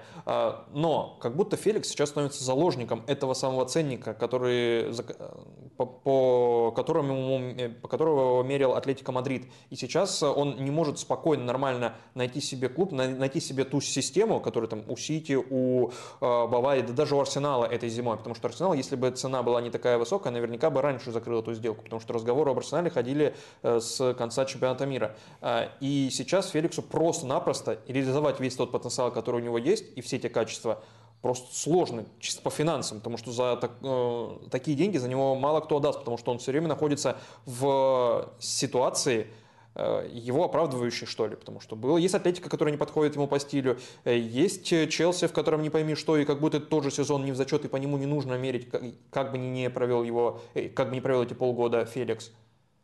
Мне кажется, еще проблема в том, что эм, даже если там мерить и пытаться анализировать, то Феликс супер противоречивый. Ну, то есть э, ты вспомнил первый матч, э, где он грандиозно играл почти 60 минут, а потом удалился. Э, и что 6, тут... 6 ударов у человека. Да. И что тут перевешивает? То, что он действительно грандиозно играл, или то, что все ржут там в соцсетях по поводу того, что он в первом матче удалился, там первый игрок в истории Челси, который в дебютном для себя матче ВПЛ удалился. Для меня, конечно, перевешивает то, что он показал в 60, 60 минут, потому что он сможет это потом перенести в другие матчи за Челси, но удаление эм, хочется верить, что все-таки не будет с ним случаться абсолютно в каждом матче. Наверное, за Челси может вообще больше э, не случиться. Э, так что, наверное, это все-таки первично. Я бы тут все-таки еще раз акцентировал внимание на том, что конкретно я не считаю, что Феликсу обязательно нужна была э, максимально структурированная системная команда. А, то есть э, я не уверен, что он э, в таких условиях себя проявил бы лучше всего там в Баварии, в Манчестер Сити. Мне кажется, он наоборот требует свободу, его талант требует определенную свободу. Я сейчас говорю именно о том, что он может делать с мячом, какие решения он может принимать, как он может импровизировать. Там, без мяча он и у Симеона пытался до определенной степени отрабатывать, и в целом, я думаю, может отрабатывать там в прессинге. Но вот, то есть он не пассажир, там, не обуза, как там Роналду, Месси, Мбаппе чемпионате мира, если вспоминать. Поэтому мне кажется, что некоторая дополнительная свобода, повышенная свобода, которую он может получить в Челси, не обязательно он так глубоко думал, но это может быть положительным фактором. Потому что я не уверен, что вот по этой причине он бы так ярко открывался в там, э, условном Манчестер Сити или Арсенале. Так что я не уверен, что он так, так, таким путем логическим пришел к этому, но потенциально это может сыграть за него. Он может быть э, в футболе, нынешнем футболе Челси достаточно кризисным и в то же время такому, где у него будет больше свободы и больше возможности брать на себя игру, а, мне кажется, он может э, ярче, лучше раскрыться. Пускай там э, результатов в этом сезоне каких-то грандиозных, командных он, понятное дело, не добьется. Хаос – это лестница, да. Давай перейдем к э, испанским делам и оттолкнемся от того, что летом вернется Феликс в Атлетико Мадрид, и непонятно, как его дальше карьера продлится. Может быть, даже в Мадриде он останется с учетом всего того, что кружится вокруг Симеоны. Э, и вопрос, который тебе задавали перед стримом в Телеграме. Э, Вардан Киркосян. Как считаете, Томас Тухель подойдет Атлетика после ухода Симеона? И если можно, э, дополню, насколько Тухель был бы успешнее в Испании? Или идти все же в Ювентус? А, мне кажется, зависит от того, во-первых, надо проговорить то, что про Симеона, то, что он уходит в конце этого сезона, это пока что очень мутный и странный слух. Я думаю, еще миллион раз все может поменяться. И банально от результата этого сезона может э, очень много зависеть. Например, это решение будет принять намного проще, если вдруг так получится, что Симеон уникальным для себя образом, такого никогда с ним не было, не попадет э, в тройку или э, тем более не попадет в Лигу чемпионов, что, наверное, для именно развития клуба еще важнее. Так что, возможно, к какому-то решению Атлетика подтолкнуть результаты, но я практически уверен, что пока еще тут ничего не, предопр... не предопределено. А что касается Томаса Тухеля, то дальше, если вдруг Симеона уходит, то надо, э, мне кажется, Атлетика понять, э, чего они хотят. Они хотят продолжать развивать идентичность, которую построил Симеоне, либо они э, все-таки хотят построить что-то новое, что-то более стереотипно похожее на типичный э, топовый клуб. Ну, грубо говоря, попытаться свою версию позиционного футбола развить. И если они хотят пойти э, этим путем, э, то Наверное, наверное, Тухель хороший вариант. Если он еще согласится работать в Атлетико, я бы сказал, это грандиозный вариант. Это один из лучших вариантов, который э, возможен, если ты выбираешь этот путь. Но в то же время, если Атлетика выбирает этот путь, э, нужно быть э, готовым к побочным последствиям. Нужно на многих позициях им перестраиваться. В первую очередь, это позиции, с которых начинается розыгрыш мяча.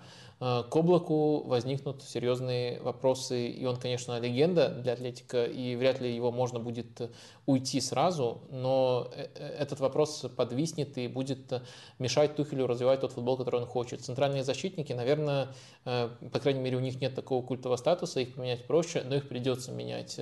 И вопрос, вопрос, насколько это уместно, насколько у Атлетика есть этот бюджет, потому что я бы не сказал, что сейчас э, там Савич, Хименес, э, Эрмоса находятся в топовой форме, и их можно там э, продавать за выгодно, чтобы покупать кого-то на эти позиции. Скорее всего, придется работать тут явно в минус, инвестировать в эти позиции. А, на атакующих позициях, мне кажется, игроки более гибкие у Атлетика, и они могут адаптироваться к разному стилю, в том числе к стилю Тухеля.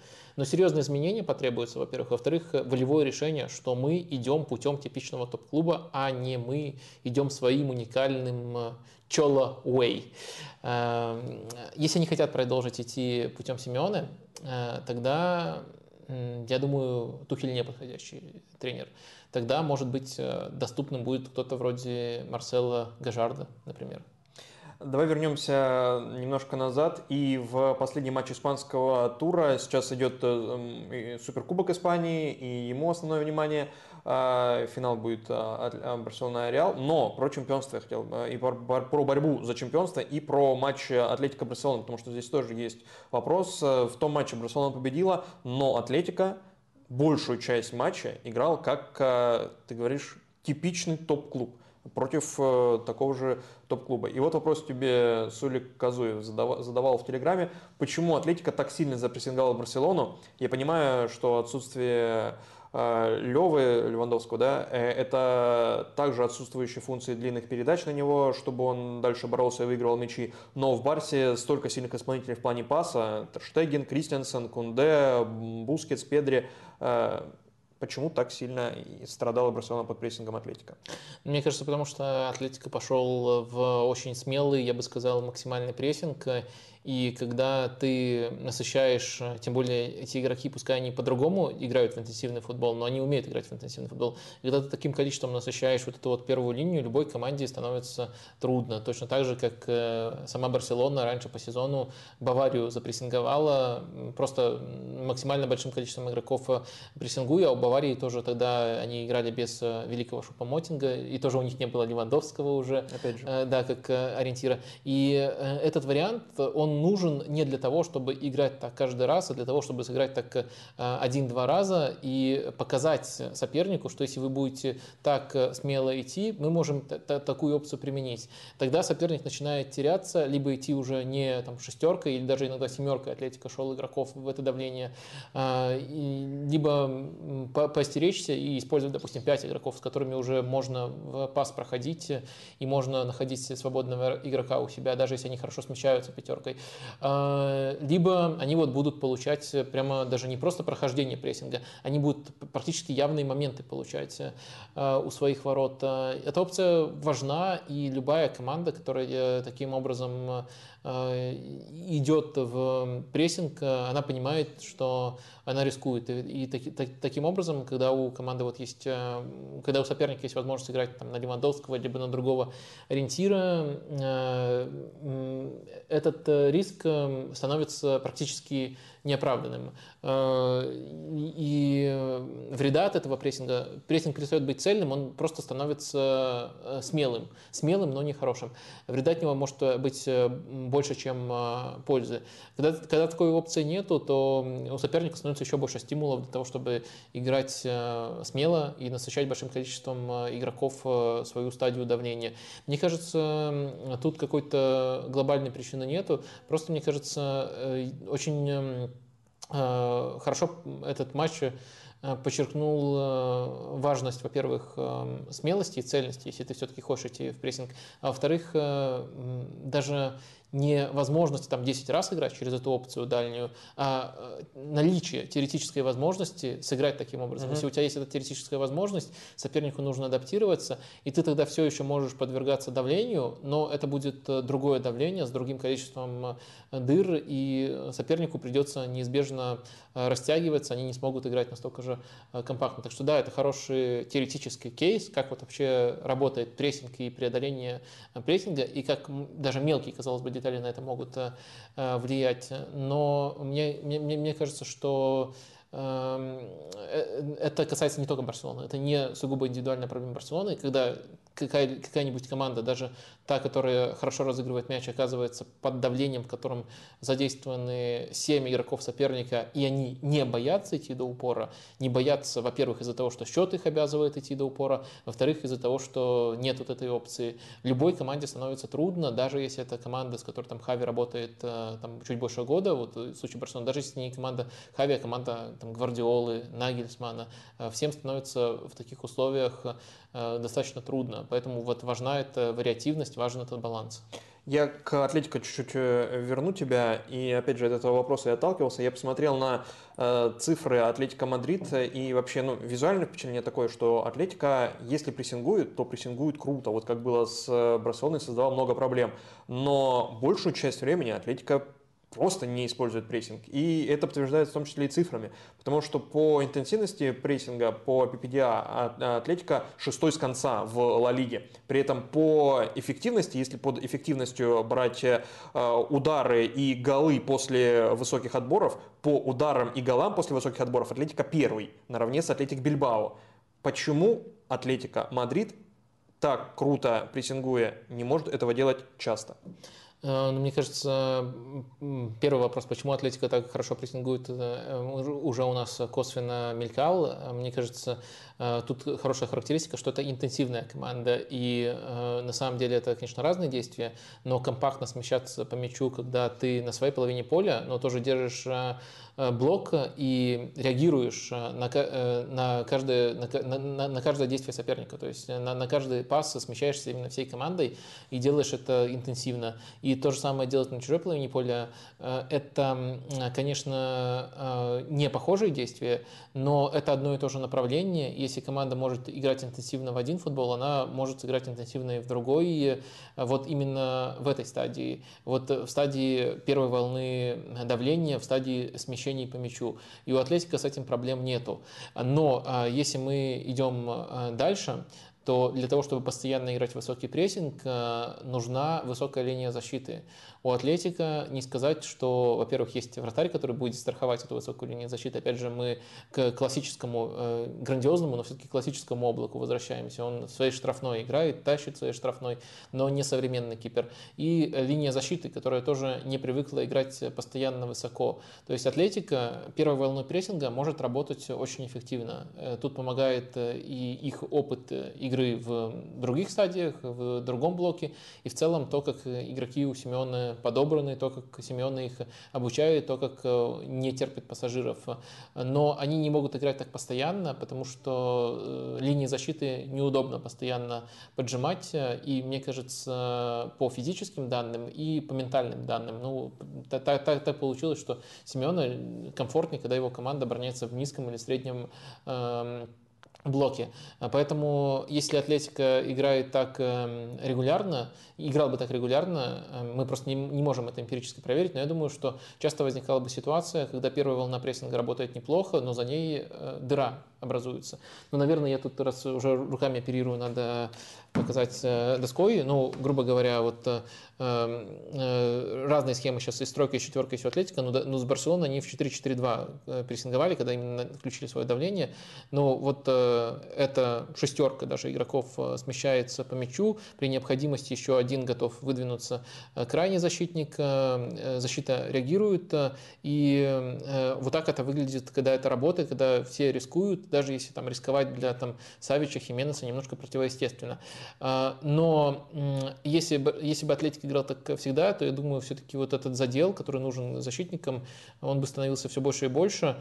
А, и они не в состоянии, как мне кажется, постоянно поддерживать вот настолько высокую линию защиты, но, следовательно, идут вот там все до упора, и вот тут э, зона, в которой можно открываться, и даже вратарь может в этой зоне найти одного из э, своих э, игроков. И я думаю, вот эта вот зона создавала бы много проблем Атлетика. Ну, если бы они шли до упора, то тогда пространство за спиной и нехватка скорости создавали бы проблемы.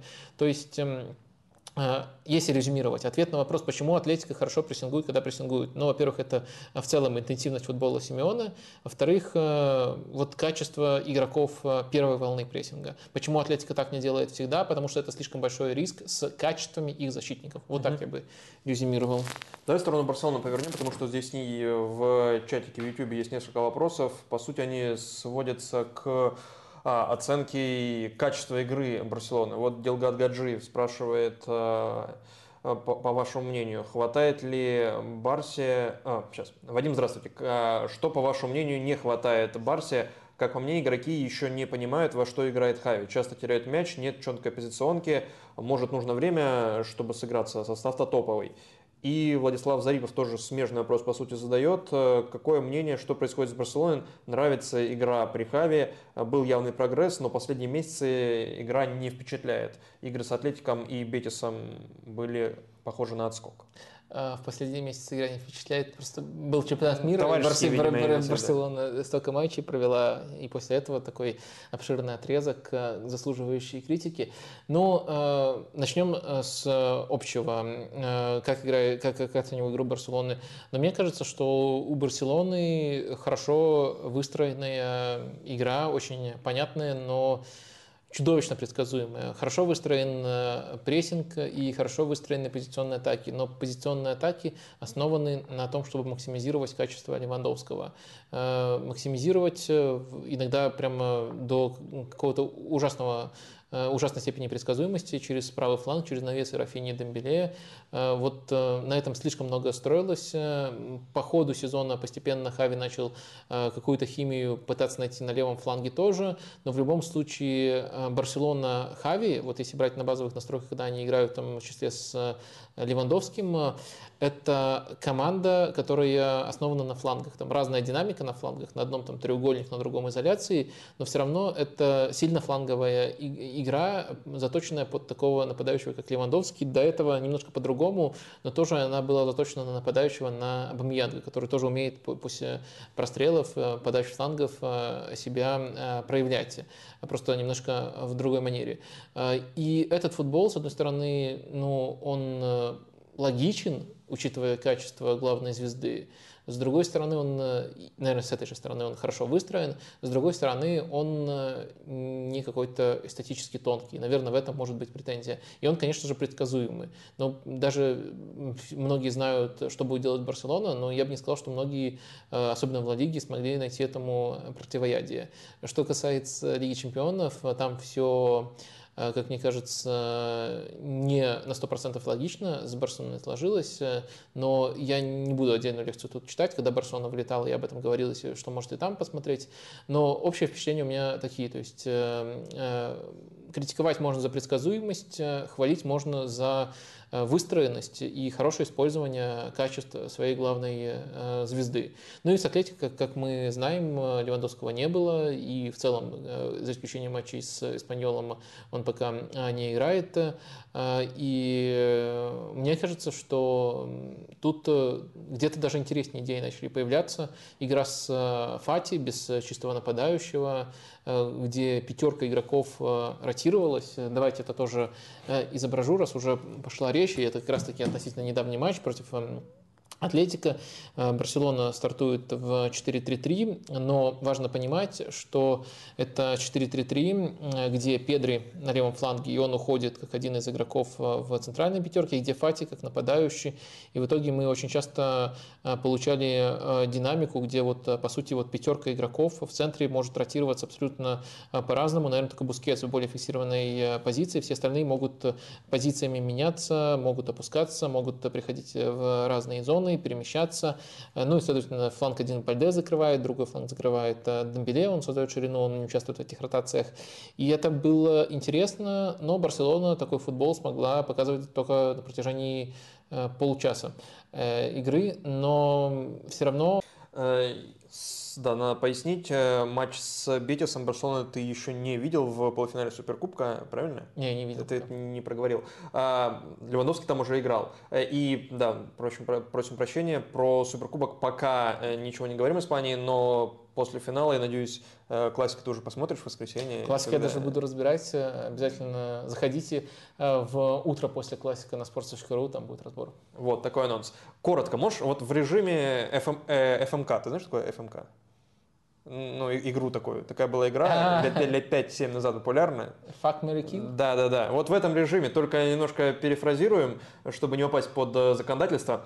Э, заменить, э, сделать игроком основы или... О, подождите, сейчас. Вот три варианта. Сделать игроком основы, посадить на лавку и продать. Три варианта. Вот тебе задает человек вопрос. А, Артемий, появились слухи, что Барса может продать Тороса, Фати или Рафинию. Вот три варианта тебе. Кого из них ты бы сделал игроком основы в нынешней Барселоне? Кого бы усадил на лавку, но не выгонял из клуба? А кого бы выгнал? Ну, тут все получается достаточно легко. Для меня э, сделать игроком основы Фати. Э, на самом деле, тут еще надо, наверное, учитывать, что это игроки, которые теоретически претендуют на левый фланг. Э, но Рафини плохо на левом фланге, и поэтому Фати легко выиграть конкуренцию. А так в целом по потенциалу Фати э, и есть лучший из этих игроков.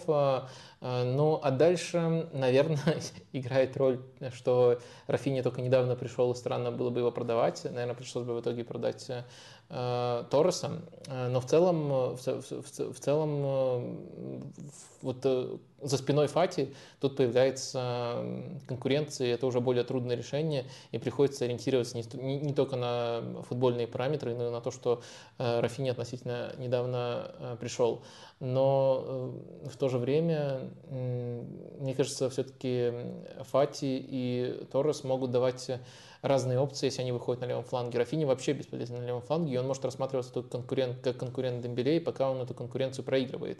Хотя так интересно получается, что он тоже хорошо играет, когда он играет, но проблема в том, что он может только через эту позицию пробиться в основу, потому что слева ну, он совсем ужасно себя проявлял в нескольких матчах, когда выходил, и это понятно. Его качество просто не приспособлено для игры на этой позиции.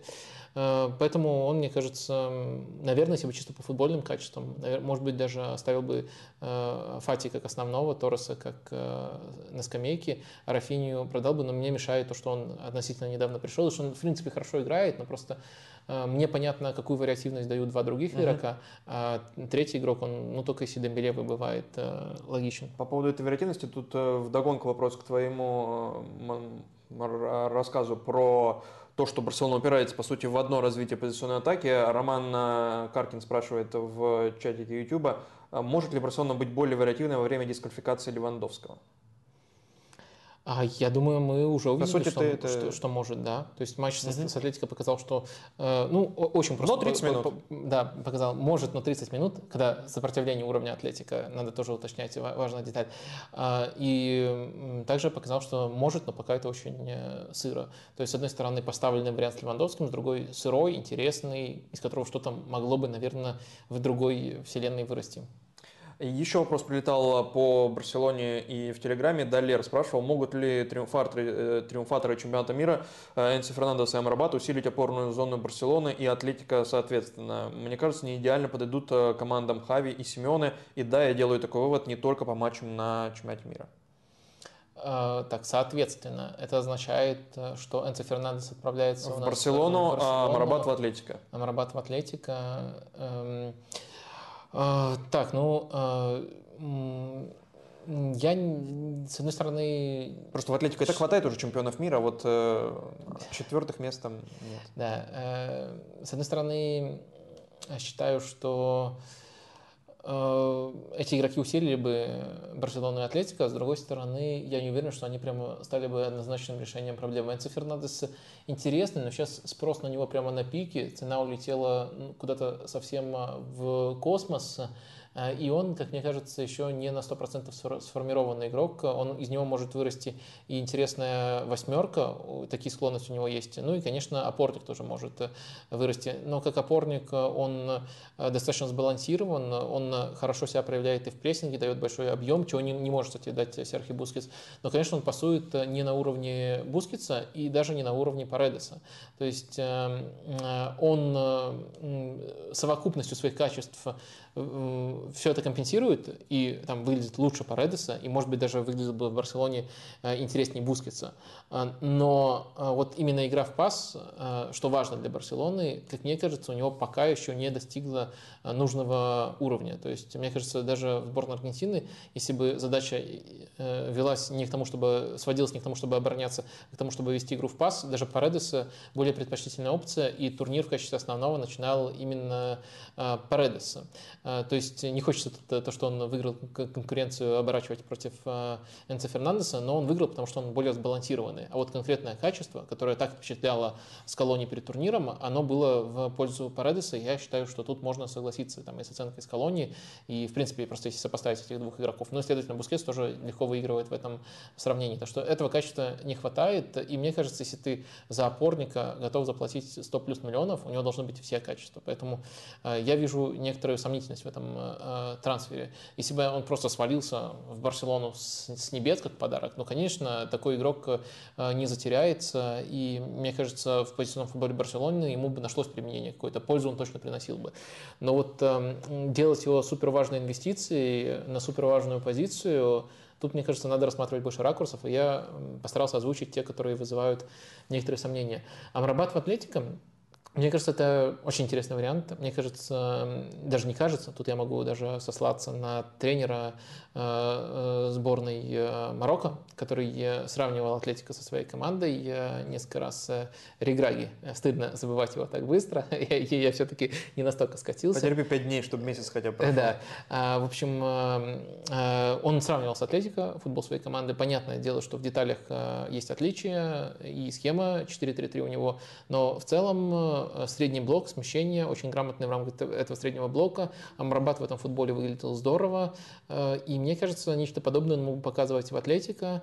Э, но и это достойный вариант но мне кажется, цена на него тоже после чемпионата мира будет э, завышенной, и, может быть, из-за этого Атлетика не на 100% выгодно. А самому Абрабату, как мне кажется, если выбирать между продолжением Ферентини и переходом в Атлетика, э, лучше остаться в Ферентине, потому что Ферентина при, при Винченцо Итальяно играет в более интересный позиционный футбол, а Амрабат это именно игрок, который может вести игру в центре поля, и эти качества будут просто не раскрываться в Атлетико. То есть он даст нужные качества Атлетика, и там не, не потеряется, но полностью раскрыться, мне кажется, он мог бы в команде, которая нуждается в том числе в его качествах э, на мяче. Э, тут он в Атлетике немножко потерялся бы. То, то, то есть, э, в целом, я, наверное, согласен с автором вопроса, что это был, были бы интересные трансферы, но э, два фактора. Во-первых, э, цена на того, на другого будет сейчас сильно завышенной, это предсказуемо по чемпионату мира. А во-вторых, есть некоторые опасения, которые я постарался озвучить на Барсу такие подарки с небес не сваливаются, но постоянно, регулярно сваливаются какие-то скандалы на Барселону, и на этой неделе такой тоже есть. Э, что случилось? Э, очередной слив, э, и слив касательно предыдущего руководства Барселоны по поводу Бартомео и его подельников, приспешников, коллег, нужно подчеркнуть. Шайки. Как угодно, да, как вы, в зависимости от того, как Хунты. вы относитесь к тому, что делал Бартомео в Барселоне. Так вот, э, слив, э, э, который раскрывает переписку Бартомео со своими коллегами, и там множество оскорблений футболистов Барселоны, на тот момент футболистов Барселоны, Месси, Пике и, в частности, следующее. Ну, обращаются к Бартомео те, кто входит в совет директоров, видимо, Барселона ходил Э, не нужно любезничать с этой крысой из выгребной ямы. Это по отношению к Месси. Клуб дал ему все, он говорит нам, кого покупать, кого продавать. Из, из какой ямы? Э, из выгребной. Из выгребной? Я просто читал другой перевод, э, где его просто назвали канализационной. канализационной вот, крысой. Вот, и по поводу оскорблений отдельный пункт, потому что помимо канализационной крысы Месси называют гормональным гномом, гормональным карликом, который обязан Барселоне Э, своей жизнью. Я категорически не согласен с этими характеристиками. Точнее, нет, я даже э, могу с ними согласиться, я не вижу в них ничего оскорбительного. Потому что крыса, ты много знаешь крыс из э, канализационной ямы, канализационных крыс. Я знаю одну, и это положительный герой. это мастер Сплинтер из черепашек ниндзя. Кто их учил оскорблять людей? Они выбирают э, образ абсолютно позитивный в массовой культуре и с помощью этого образа пытаются унизить Месси. Может быть, они, конечно, не знакомы с, со вселенной черепашек ниндзя, тогда это, конечно, большой пробел в их образовании. И гормональный э, карлик, гормональный гном, который обязан Барселоне своей жизнью. Это да, но ровно так же и Барселона обязана жизнью и, по крайней мере, жизнью последних лет 20 этому гормональному карлику, может быть, даже гормоном этим самым, потому что не будь, э, не возникне у Месси э, такого природного недуга, с которым он родился, это недостаток гормона роста, и не будь у Барселоны возможности взять девятилетнего Месси к себе на печенье и э, колоть ему эти гормоны, может быть, Месси спокойно бы рос в Ньюэлл Old Boys, дорос бы до 18 лет, и потом бы спокойно уехал просто уже как готовый футболист куда-нибудь в Реал или еще куда-то. И о Барселоне просто не оказался. А так, в Они тоже в Арсенал, допустим. а, ну, с одной стороны, да, с другой стороны, я просто напомню всем, что в 2020, по-моему, году был другой скандал с Бартомео, где нашли его платежки одной компании, которая защищала его в социальных сетях и критиковала его игроков. Я, я, вот просто напомнил после того спича, почему-то вспомнилось. Мало ли, кто на эту компанию еще э, работает. Из тех хороший адвокат вышел бы как, да, да, для шейхи у, меня, у меня только такая реакция на подобные новости и касательно Барселоны, и касательно вообще всего, потому что я бы проще относился к этому, но да, они так э, высказывались. Наверное, я не болельщик Барселоны, поэтому не могу э, лично воспринимать эту информацию так, как могут болельщики Барселоны. Ну, какое у тебя вообще мнение, ну, когда каждый раз такое всплывает? Там, там нужен э, контекст всего этого. Если мы верим этой переписке, то ну, давайте в качестве гипотезы исследовать ее до конца. И э, контекст этих оскорблений связан с тем, что Лионель Месси, ну, грубо говоря, они уже и так, грубо говоря, так что не, не, не проблема и нам, грубо Чего говорить, да, да. А, доил клуб. То есть э, даже конкретная цитата там а, приводится в переписке, что он пришел к Бартомео и э, сказал, будешь сокращать зарплаты, э, меня и Луиса Вот список, да. вот список, кому сокращать. Да, да. И тут, мне кажется, как бы есть другой, если уже не очевидный ракурс искать, потому что очевидный ракурс он что, совсем офигел? Месси это легенда, и нигде нельзя никогда оскорблять его, если ты как-то связан с Барселоной, это абсолютно.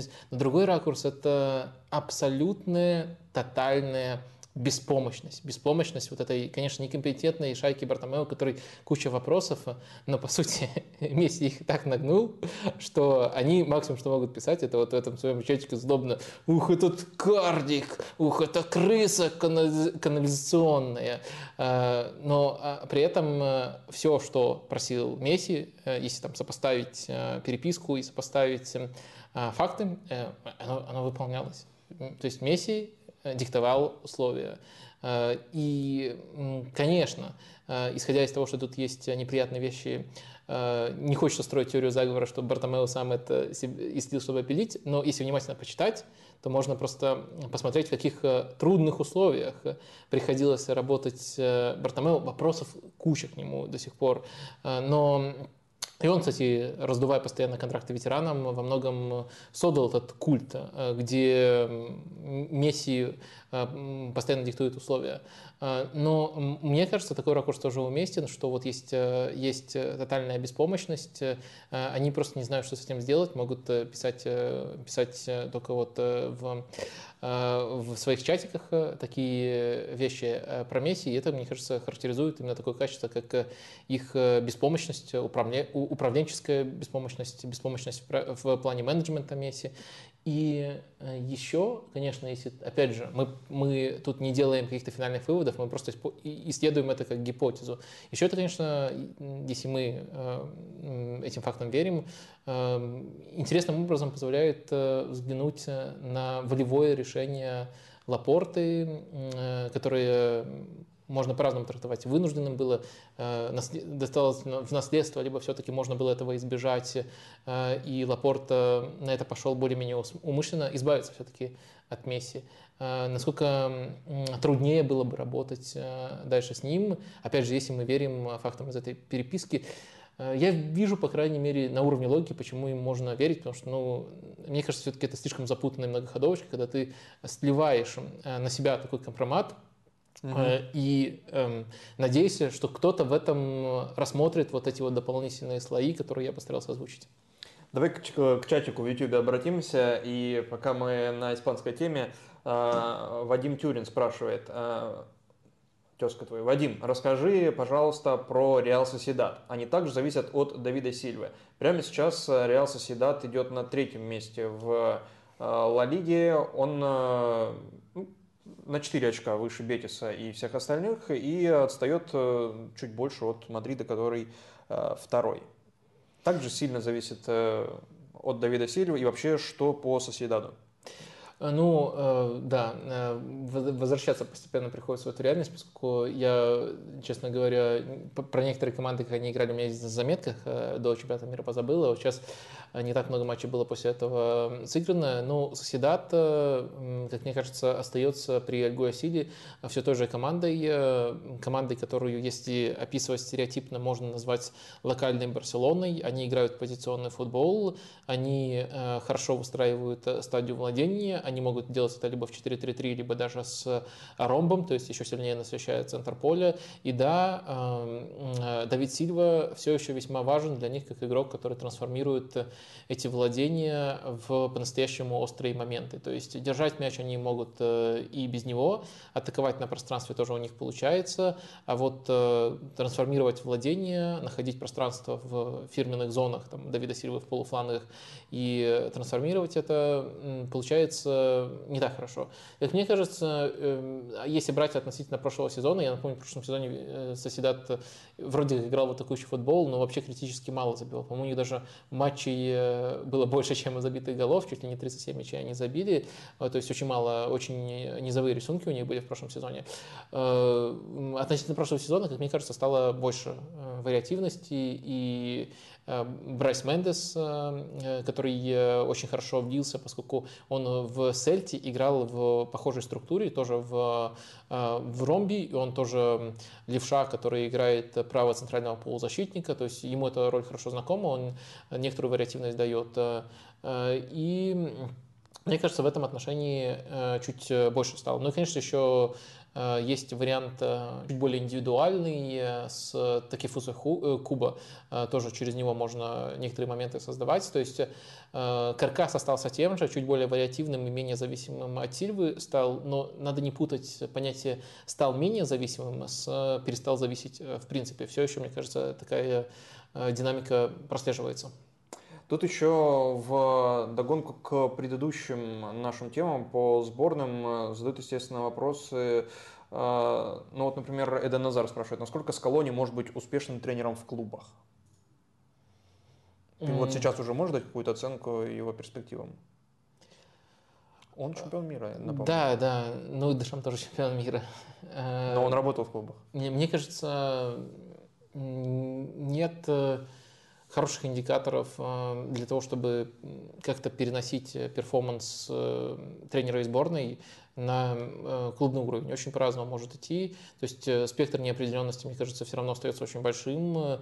Я думаю, что с колонией все, все еще тренер, который очень сильно адаптировал команду под одного конкретного футболиста, под Лионеля Месси, он сделал это успешно.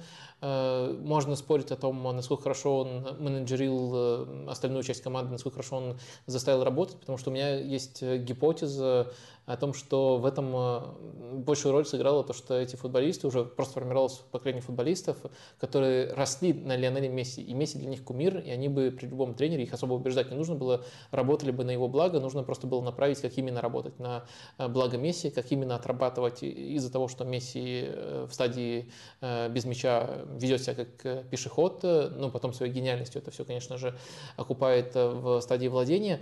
Так что мне кажется, что тут разные ракурсы могут быть, но в целом все сводится к тому, что тяжело перенести, перенести перформанс и сборной на клубный уровень. Если свести к максимально простому, такому суперпримитивному формату, считаешь ли ты Скалони топ-тренером? Ну, я бы ответил нет, не считаю. Хорошо. А, несколько вопросов о Тоттенхеме имеется. И вот Денис Картухин в частности спрашивает. А, можно ваше мнение по поводу Фабио Паратичи? О его терроризме в стане Ювентуса уже все а, всплыло. К слову о том, что всплывает, когда человек уходит. А, но то, что он делает э, в Тоттенхеме, не лучше. Отказ от э, э, Тенхага, назначение Нуно, слабый скаутинг. Отказ от Тенхага, видимо, был какой-то слух, когда он мог прийти. А, да, да. Ну, мне кажется, это из категории вопросов, которые наталкивают на определенный ответ и перечисляют, да, то... перечисляют минусы Паратича. Но мне кажется, нужно как минимум не игнорировать его главный плюс. А плюс заключается в приглашении Конте. То есть э, Конте и Тоттенхэм – это, на мой взгляд, э, скажем так, неравные персонажи в футбольном мире. И Тоттенхэму удалось э, вытащить этот счастливый билет. Не обязательно это трансформируется в какой-то большой успех, но Конте – это тренер другого уровня и по своим достижениям, и по своим амбициям, чем Тоттенхэм как клуб. И это достижение положительное. Я не хочу э, это там сводить э, в какую-то сторону. Я не защитник Паратичи. Еще по Ивентусу, как согласен, тут вообще терроризм называется. Но вопросов у меня было много к нему по Ивентусу. А, но это нельзя игнорировать. Это самое главное, самое яркое, что первое приходит в голову. А по поводу Конта как раз-таки Рович э, в догонку спрашивает, как думаете, станет ли Конте продлевать контракт на следующий сезон и что будет лучше для Тоттенхэма, продление Конте или гипотетическое возвращение Почтина. Гипотетическое это я от себя добавил. Тут больше фактов, видимо, имеется. А, мне кажется, для этой команды продление Конта было бы лучше. Почему Конта может не продлиться? Ну, достаточно посмотреть на его карьеру, как он э, спонтанно иногда даже бросает, если мягче говорить, уходит э, из клубов. Э, я не вижу причины, почему это обязательно должно не повториться в Тоттенхэме. Почему Тоттенхэм от этого будет освобожден, но в то же время э, может и, и не повторится, может быть, его в Тоттенхэме убедят. А почему я выбираю Конте? Не потому, что я почти на ниже котирую, а просто потому, что вот этот вот текущий футбол, все-таки у Тоттенхэма сейчас Кейн и Сон, э, лидеры, как мне кажется, не готовые играть эм, в интенсивный футбол. Они раньше были готовы, они работали с Почетино, но сейчас они постарели, и в том числе мы об этом так мало говорим, э, ну, во-первых, потому что э, у всего есть разная степень, и, конечно, Кейн и Сон никогда не были освобождены там, до той же степени, до которой там освобождались Месси, Роналду, опять же, тот же Мбаппе, то есть это определенная степень, но им сейчас такой футбол удобнее. На самом деле у Тоттенхэма очень часто даже при обороне, я не говорю про стадию прессинга, даже при обороне э, мы видим э, схему 5 3-0-2. То есть они прямо выше положенного для контратак остаются, ну, выше, скажем так, эм, стереотипного представления вот о линиях в этой э, схеме. Э, и вся остальная команда это компенсирует, они оказываются в более высокой позиции для контратак, и соперник тоже должен думать э, о том, что не оставить ли побольше игроков для сдерживания, и это тоже помогает. Но структура такая, и Конта эту структуру выстраивает, для него это естественно, он, ему проще адаптироваться под этих футболистов, а если Почетина приходит, э, при том, что Почетина, работу Почетина в Тоттенхеме я вообще считаю гениальной, вот именно такое слово готов использовать, это означает эм, перестройку ну, практически, практически сразу перестройку. Э, и я не уверен, что вот из этого Тоттенхэма уже максимум э, выжит. Но если Тоттенхэм готов делать перестройку под Почетино, тогда этот вариант уже интересней. Антонио Конте, наоборот, скорее не тренер для перестройки. А ты понимаешь, к чему я вел к эти два вопроса о Тоттенхэме? К тому, что Бейл закончил карьеру в 33 года. 33 года и лучший бомбардир в истории сборной Уэльса, игрок, который сыграл больше всего матчей за эту сборную, заканчивает карьеру. Сколько он раз э, Лигу чемпионов выигрывал? Пять? Четыре? В общем, дофига раз он выиграл Лигу чемпионов в Реале, забивал там победные и непобедные мячи. 33 года, и кажется, он завершает это не из-за травм, потому что Э, тяжелых прям травм, ну, у него были травмы, их было много, особенно в последние годы, там по 7, по 8 травм за сезон, но сложно сказать э, какие-то травмы, потому что, если верить трансфермаркету, там некоторые травмы даже не детализированы, то есть э, информация отсутствует, или там коронавирус, ну, понятно, да, коронавирус у всех может быть, или там мышечные проблемы, с какими мышцами и так далее, легкое ранение мне еще нравится, ну, это русский перевод, то есть сложно оценить степень этих травм в последние годы, но в ранние годы он, у него самая долгая пауза это три месяца э, с травмой лодыжки, потом у него были травмы колена, э, но он тоже по молодости очень быстро э, выздоравливал и максимум там два месяца пропускал, и больших пауз у него не было. Но вот в 33 года он заканчивает карьеру. Как вообще оценить это событие само по себе и в целом карьеру Гарта Бейла? Мне очень и футболиста Гарата. Мне очень сильно понравилась э, колонка Никиты Киселева на sports.ru. Можете э, прочитать. Э, Мое видение э, во многом совпадает э, с теми тезисами, которые там Никита озвучил. Если постараться э, резюмировать, э, то Бейл – это мощнейший игрок э, даже не хайлайтов, а отрезков вспышек, вспышек, потому что э, вспышка это может быть отрезок, а может быть хайлайт в конкретном матче.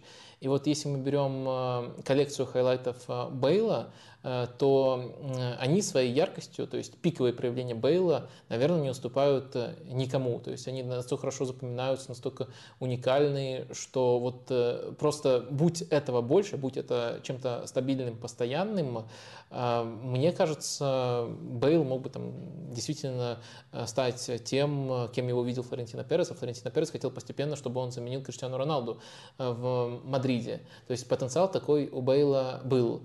То есть его вот эти вот э, вспышки, они по крутости никому не уступают, в том числе э, Криштиану. Ну, какие вспышки, я думаю, тут э, всем более-менее э, понятно. Ранняя вспышка, там, Майкон, э, есть еще Бартра, там, голы в финале Лиги Чемпионов, э, когда он, он выходил с тем же Ливерпулем.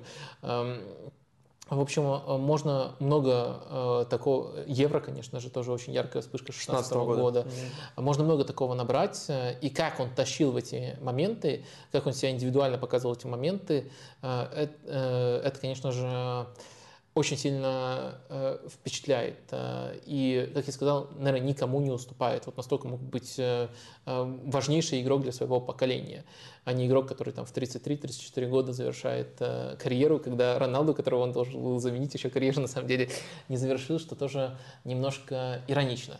Э, э, вот таким был его потенциал. И э, дальше, мне кажется, до, если до конца развивать эту цепочку, то важно понимать, что он свой потенциал э, не реализовал во многом по своей вине. А тут можно приводить очень много всяких фактов. Там самые, самые, самые простые это мемы вокруг гольфа, которые не на ровном месте э, родились. То есть э, он, для него футбол не был э, самым главным в жизни, это было понятно.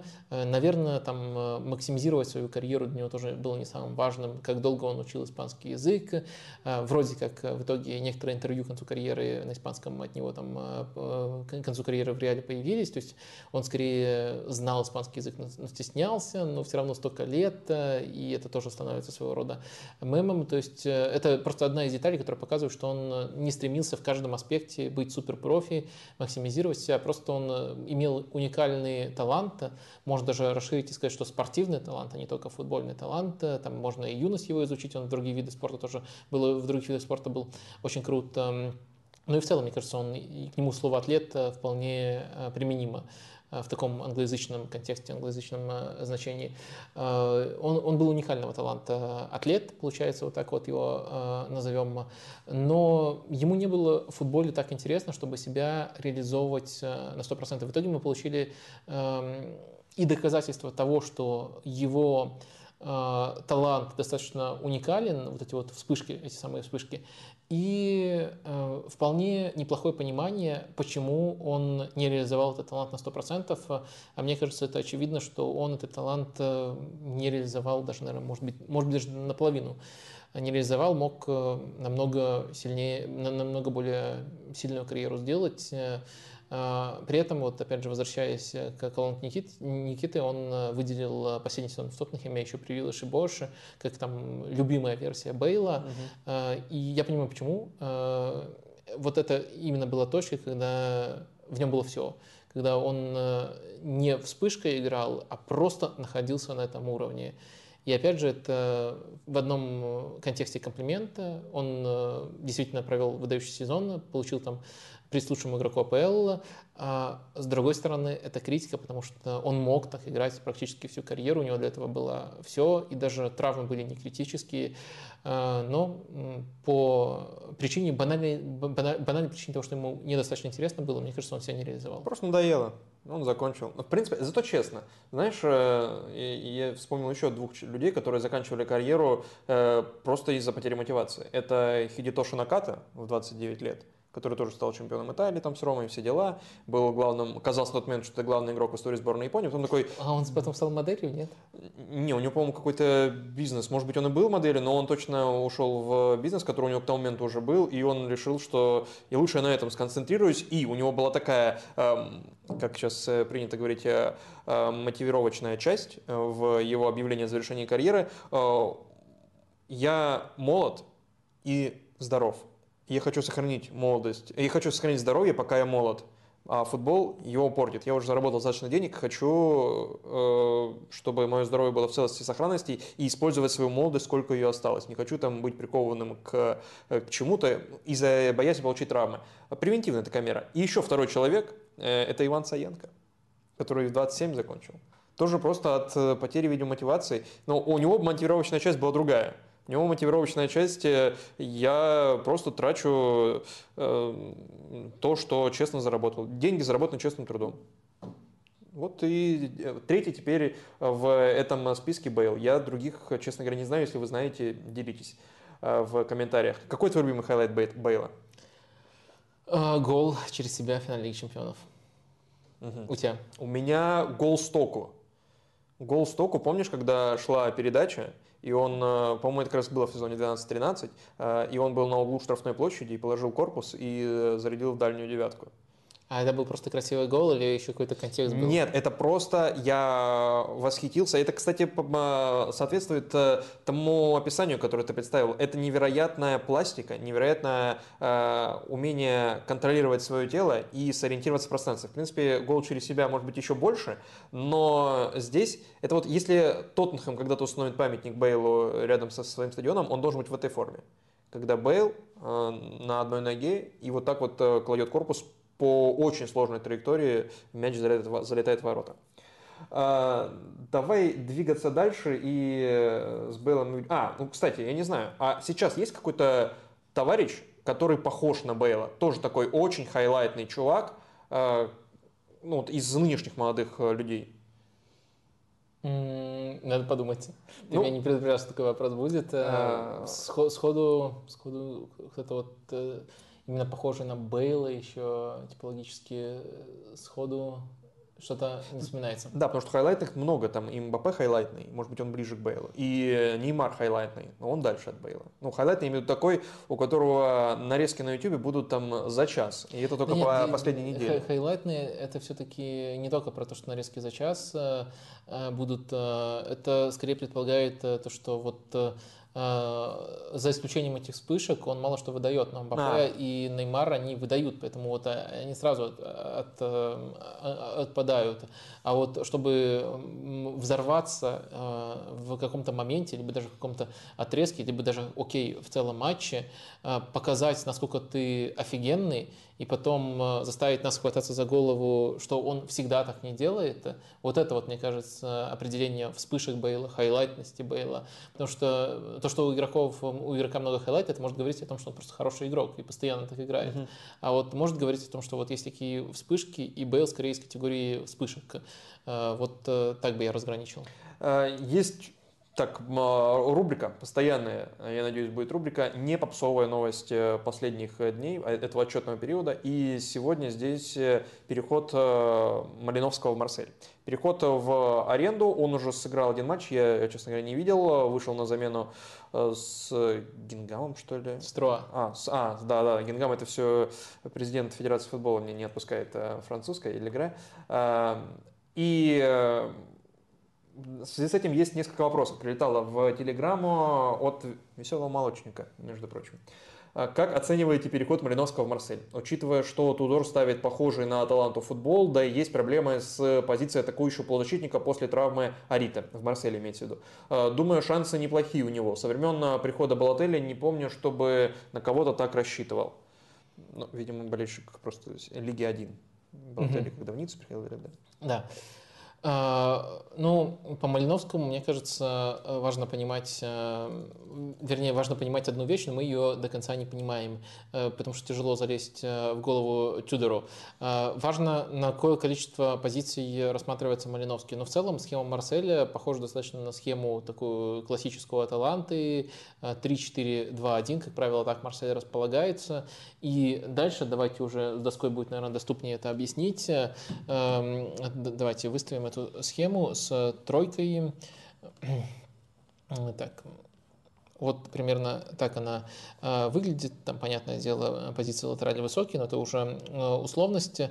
Э, если э, э, Малиновский претендует только на атакующие позиции в уме Тудора, э, то есть только на эти три позиции, то тут достаточно высокая конкуренция, хотя есть... И вот на эту тоже?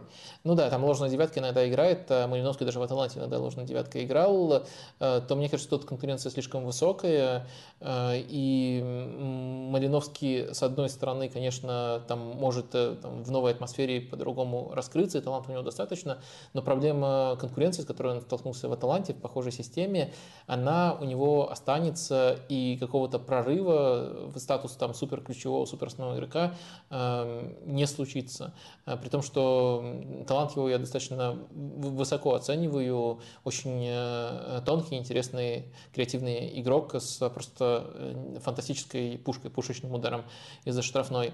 А, э, вот чтобы понимать, да, там есть травма Арита, это важно, но чтобы понимать, эм, даже Дмитрий Пает не всегда играет, не всегда выигрывает конкуренцию э, вот в этой тройке. То есть э, у Марселя, для клуба уровня Марселя, для там просто команды, которая претендует на зону Лиги Чемпионов во Франции, эти позиции укомплектованы, на мой взгляд, просто шикарно. Поэтому, если только три этих позиции, то мне кажется, Э, все-таки Малиновскому будет э, тяжело э, выйти на принципиального уровня. То есть может так сложиться, что он прямо за, за, заиграет на, как, как-то невероятно, но в целом будет слишком трудно. Но если мы рассматриваем Малиновского в том числе в такой более авантюрный вариант, где он может одну из позиций в опорной зоне занимать, и Марсель в целом располагается более авантюрно, и там один остается, Малиновский стартует тут, но подключается вот э, сюда и участвует в созидании. Э, в таком случае, как мне кажется, Малиновский будет получать больше времени, а реализовать себя в этой системе он э, сможет. Напомню, что там вот есть настоящая, настоящая иерархия внутри итальянского чемпионата э, команды типажа Аталанты, можно так назвать эту иерархию. Французского, наверное, или итальянского? Итальянского пока. А пока мы про Торино да, говорим, да, и вот всех... Торино, Верона, где поработал mm-hmm. Юрич, и после там наследовал э, Тудор э, работу Юрича, э, ну и сама Аталанта. И вот Тудор как бы этой философией пропитался, и элемент этой философии строит в Марселе. То есть Млиновский с точки зрения э, тактических принципов переходит, переходит в очень похожую команду на, ту, на, на, на, на те условия, которые были у него в Атланте. Вопрос просто, насколько тут э, будет э, более благоприятная ситуация с точки зрения конкуренции. Ну и да, можно сказать, что Тудор все-таки менее догматичен, может быть, это тоже поможет э, в некоторых аспектах Малиновскому. Но, по-твоему, как, где вообще проще выиграть конкуренцию будет Мариновскому? Вот в этой атакующей э, ну, тройке, хотя, мне кажется, там Алекса Санчес впереди, и максимум там ему конкурент сейчас это Дмитрий Пает, э, и то, ну, Пает, наверное, ниже. И вот в этой двойке, скорее, атакующей, где Пает, Ундер, э, э, не знаю, Вериту иногда поднимается, даже Гиндузи, вот здесь, мне кажется, недостаток, поэтому туда берется Мариновский, а не в глубину поля, где есть же тот, тот, тот же Гиндузи, Вериту, э, Ранжи и, и так далее. Да, мне просто кажется, дилемма не в том, где он будет выигрывать конкуренцию, а дилемма в том, три у него позиции, либо пять у него ага. позиций. Вот в этом э, дилемма. А так конкуренцию везде тяжеловато выиграть. В опорной зоне ему тяжело выиграть, потому что там, э, там наверное, все-таки можно эпизодически его использовать. И было бы здорово, если бы это держал в голове Тудор. Но постоянно там вряд ли его можно использовать. Против сильных соперников э, тяжело будет его там использовать. А важно, чтобы эта опция была в качестве дополнительной. Вот я, я вижу это таким образом. Но в атакующих позициях э, э, там все-таки конкуренция приличная. Там вот э, Санчес, Пает, Ундер, Гиндузи может тоже там стартовать, Арит, если здоров. И это еще могут быть варианты, при котором Марсель играет там с Диенгом, с чистым нападающим. Так что там все-таки ну, две-три позиции, а игроков явно больше. Малиновский, на мой взгляд, не уступает им критически, во многих вещах даже превосходит, но не, не надо забывать, что ему еще надо будет адаптироваться в новой команде. Так что для меня вот ключевой вопрос, сколько позиций в голове у э, Для Малиновского? С точки зрения таланты, что это значит? Потому что здесь э, Алексей задал вопрос в Телеграме, как ты оцениваешь чистку Аталанты от, казалось бы, недавних лидеров? К примеру, Мариновский был любимчиком и тащил Аталанту, э, Таланту вверх. И вот теперь уходит э, в Марсель. Любимчиком чьим? Ну, как минимум Алексея. Алексея? Лексия. А, Алексея. Ну, просто любимчиком Гасперини я бы не называл Мариновского. Ну, может быть, болельщиков. И вот да, как тогда оцениваешь э, то, что происходит э, с Аталантой с точки зрения пока кадровой?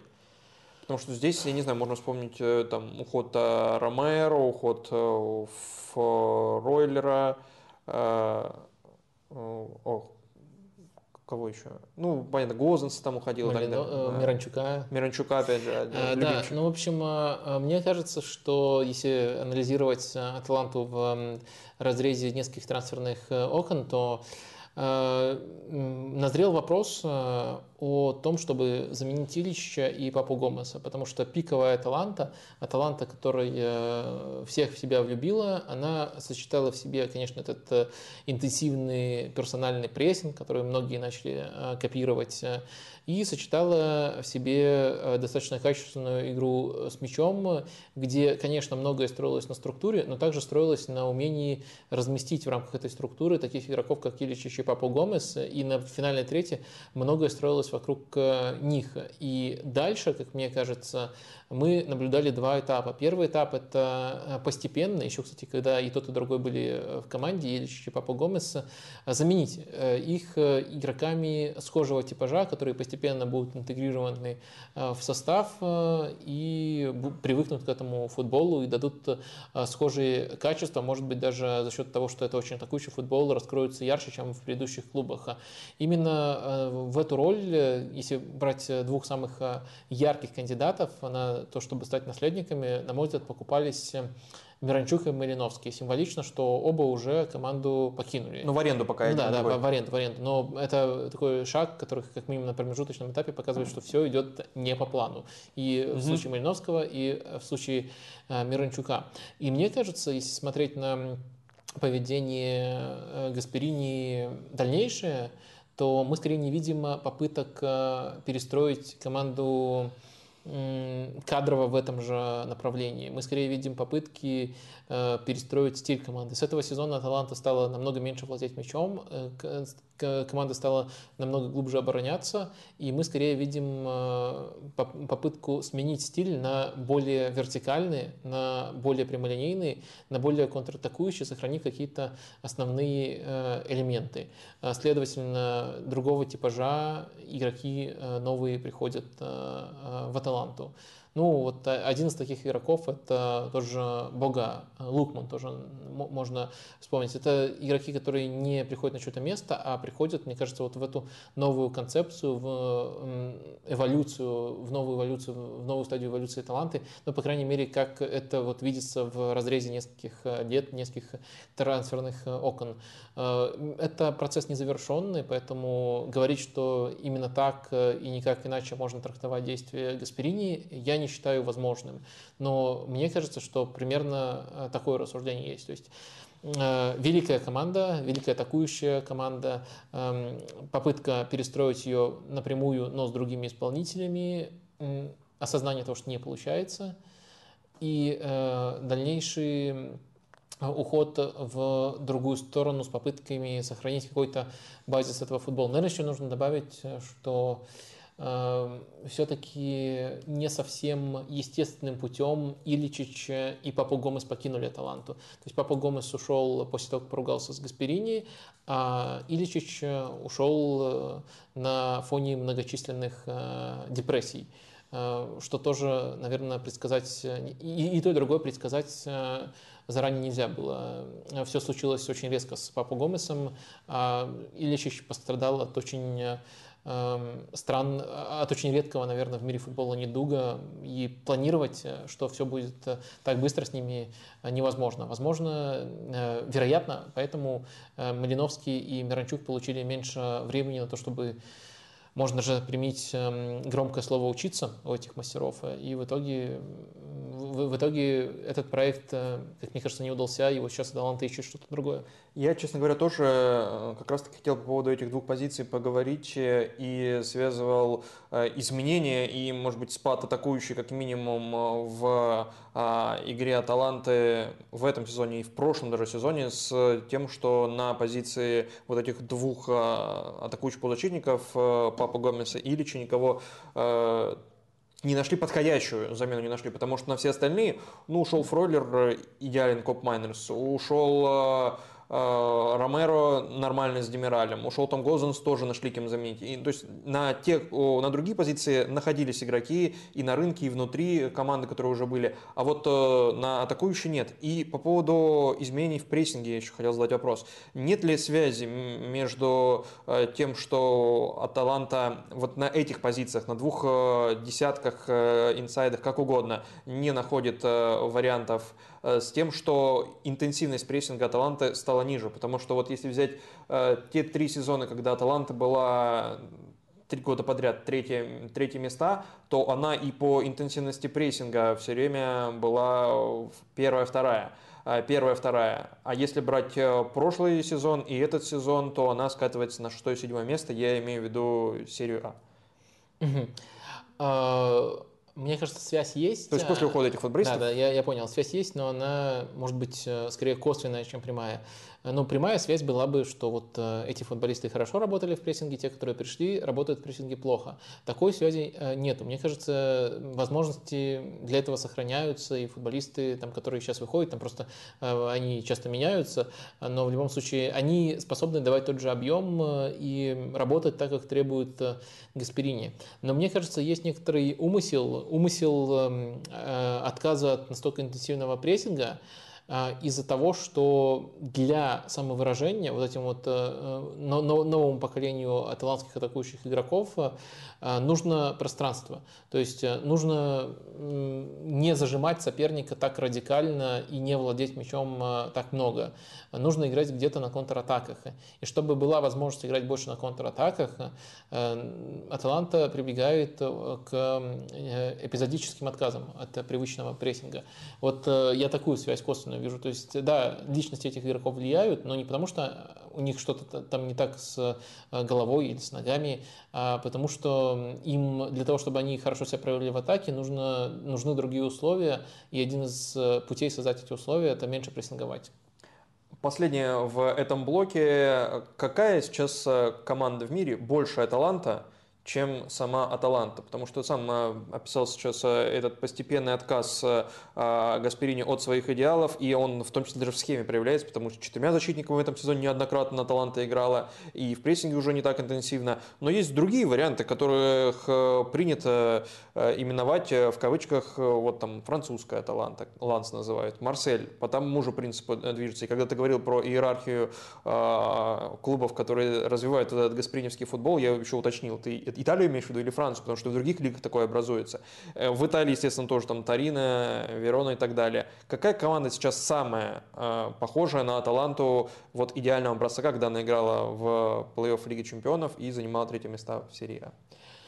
А, немножко читерский. С точки зрения стиля. Да, немножко читерский ответ а, будет, но весьма конкретный. А, тут у меня есть четкие представления.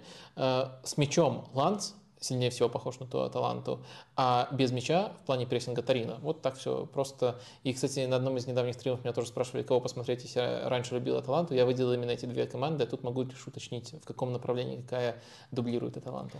Давай к чатику в YouTube обратимся. Да, да, давно не обращались, да, чтобы да, ставили да, лайк. Пока проговори. Э, то, что должен, э, и... Э, это не я должен, да, они должны. Ну, серьезно, ребята, было бы здорово, если бы вы активность проявили. Чуть больше даже нас теперь смотрит, хотя Хрон только раздувается, 455 человек и практически такое же количество лайков, но надо, чтобы одно другое превысило, ведь вы там приходите, уходите. Я знаю вас, знаю этот процесс, так что ставьте напоминания. Здесь много, естественно, вопросов про потенциальных новичков и так далее, но вот два подряд вопроса про Тросара э, и So Beautiful, например, спрашивает, э, Тросар собирается подать запрос на трансфер. Кажется, Кайседа и Тросар сейчас пригодятся Челси. А как вы думаете? И вот эта связь, конечно, между Брайтоном и Челси и все больше укрепляется. А, да, это интересная связь. С одной стороны, с одной стороны, как, как, как, как мне кажется, действительно игроки из Брайтона, увеличение их э, количества, они могли бы помочь Поттеру быстрее доносить эти идеи, учитывая, что, учитывая два фактора. Первый фактор, то, что он пришел э, после начала сезона, не имел э, четкой предсезонки. И второй фактор, учитывая, что он, как мне кажется, пытается строить Челси по принципу Брайтона, то есть подготовки, подготовку к матчам по принципу Брайтона, то есть пытается уложить в короткое окно то, что он доносил в плане там, детализации по сопернику за практически неделю неделю в Брайтоне. То есть пытается не менять свой цикл.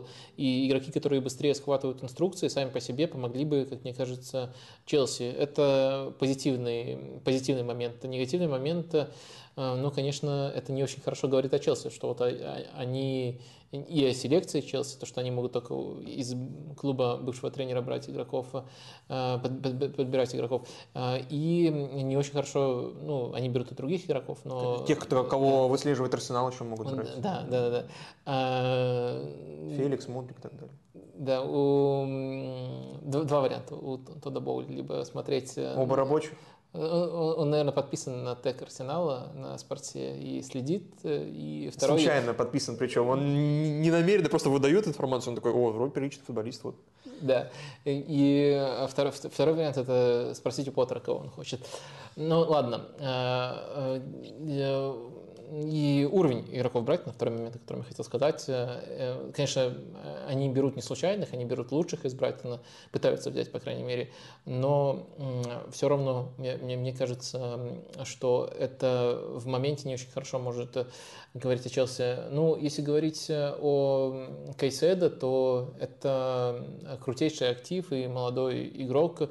Я думаю, он во многих топ-клубах пригодится. И мне кажется, ему не обязательно уходить сейчас, он может уйти в любое лето, если просто у него будет. Э, Тросар, как мне кажется, почему он так форсирует? Потому что он чувствует, что он получает чуть ли не последнюю возможность зацепиться за Э, топ-клуб, что он сейчас находится на пике, что он по, э, по таланту не гарантированный игрок э, топ-клуба, что для него это не, предо, нет, не предопределенность, и вот он поэтому хочет так сильно, так сильно себя продвинуть и готов даже, там, по-моему, Дезерби даже говорил, что он на тренировке уже не является. Э, и готов даже запрос э, на трансфер э, подавать. Некрасиво, но его логику можно понять, потому что тот же Кейседа, МакАлистер, на которого тоже есть спрос, они находятся в, другой, в другом положении из-за своего возраста, они могут еще запросто подождать.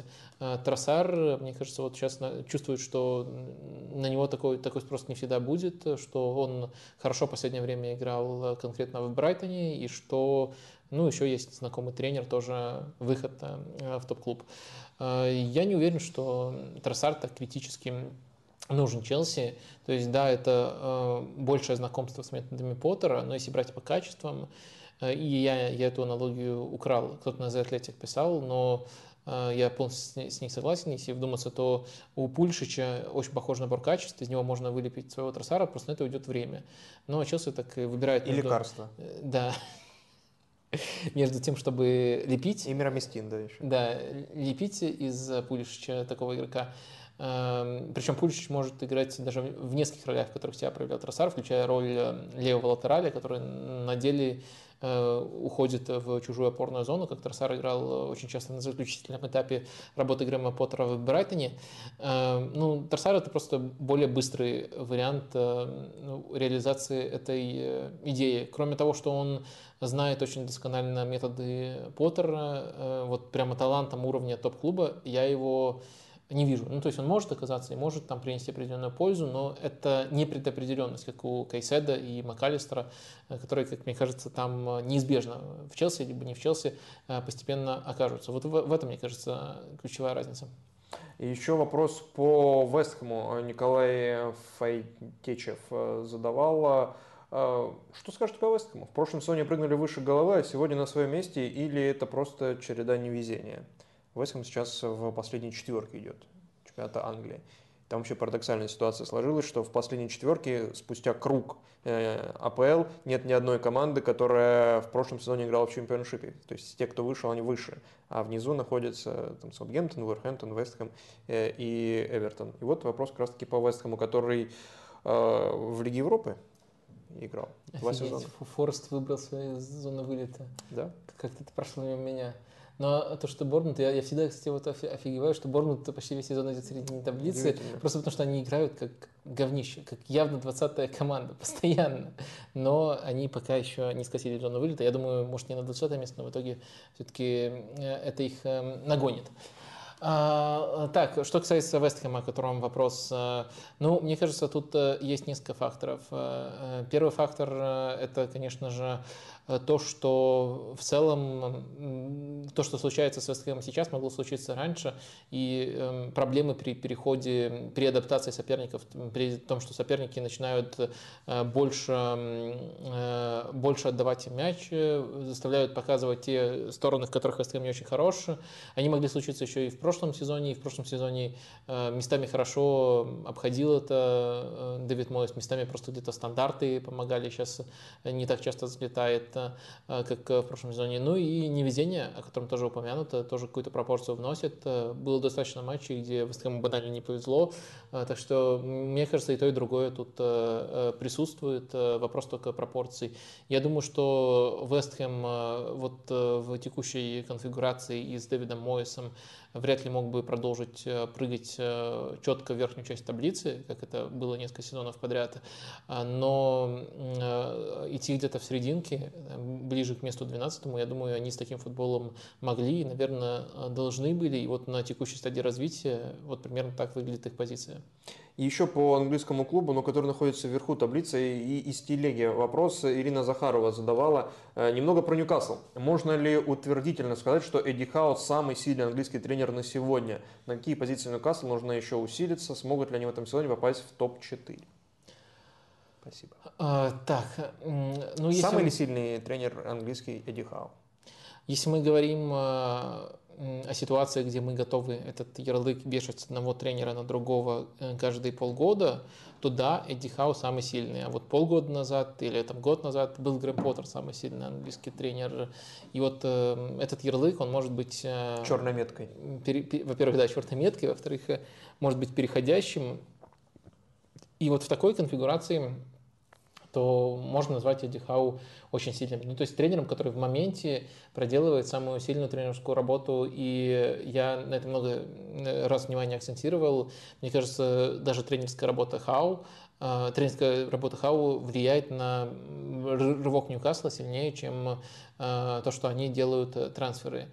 За исключением, может быть, Исака, практически все трансферы мог себе позволить Э, стандартный, амбициозный клуб э, АПЛ. Вот, допустим, Вест мог бы позволить практически все эти трансферы э, себе. Ну, понятное дело, что пока был Эшли Ньюкасл был нестандартным клубом АПЛ, который жмотится, тотально жмотится, но Ньюкасл без саудовских денег мог себе позволить практически все эти трансферы.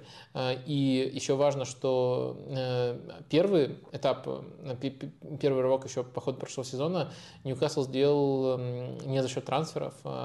А, там Бруно Гимараеш очень долго адаптировался, Трипьер практически сразу сломался, а Ньюкасл все равно шел, шел по таблице просто за счет тренерской работы Хау. И сейчас он, конечно, выигрывает от того, что состав постоянно апгрейдится, но на первом плане его тренерская работа. То есть сейчас он проделывает э, отличную тренерскую работу и в моменте, да, заслуживает вот этот переходящий э, титул. Если брать шире и оценивать просто вот э, методологию, насколько вот этот тренер может э, Э, свой футбол, эм, э, если представить возможность э, эм, поставить в большом клубе и повторить это несколько раз подряд.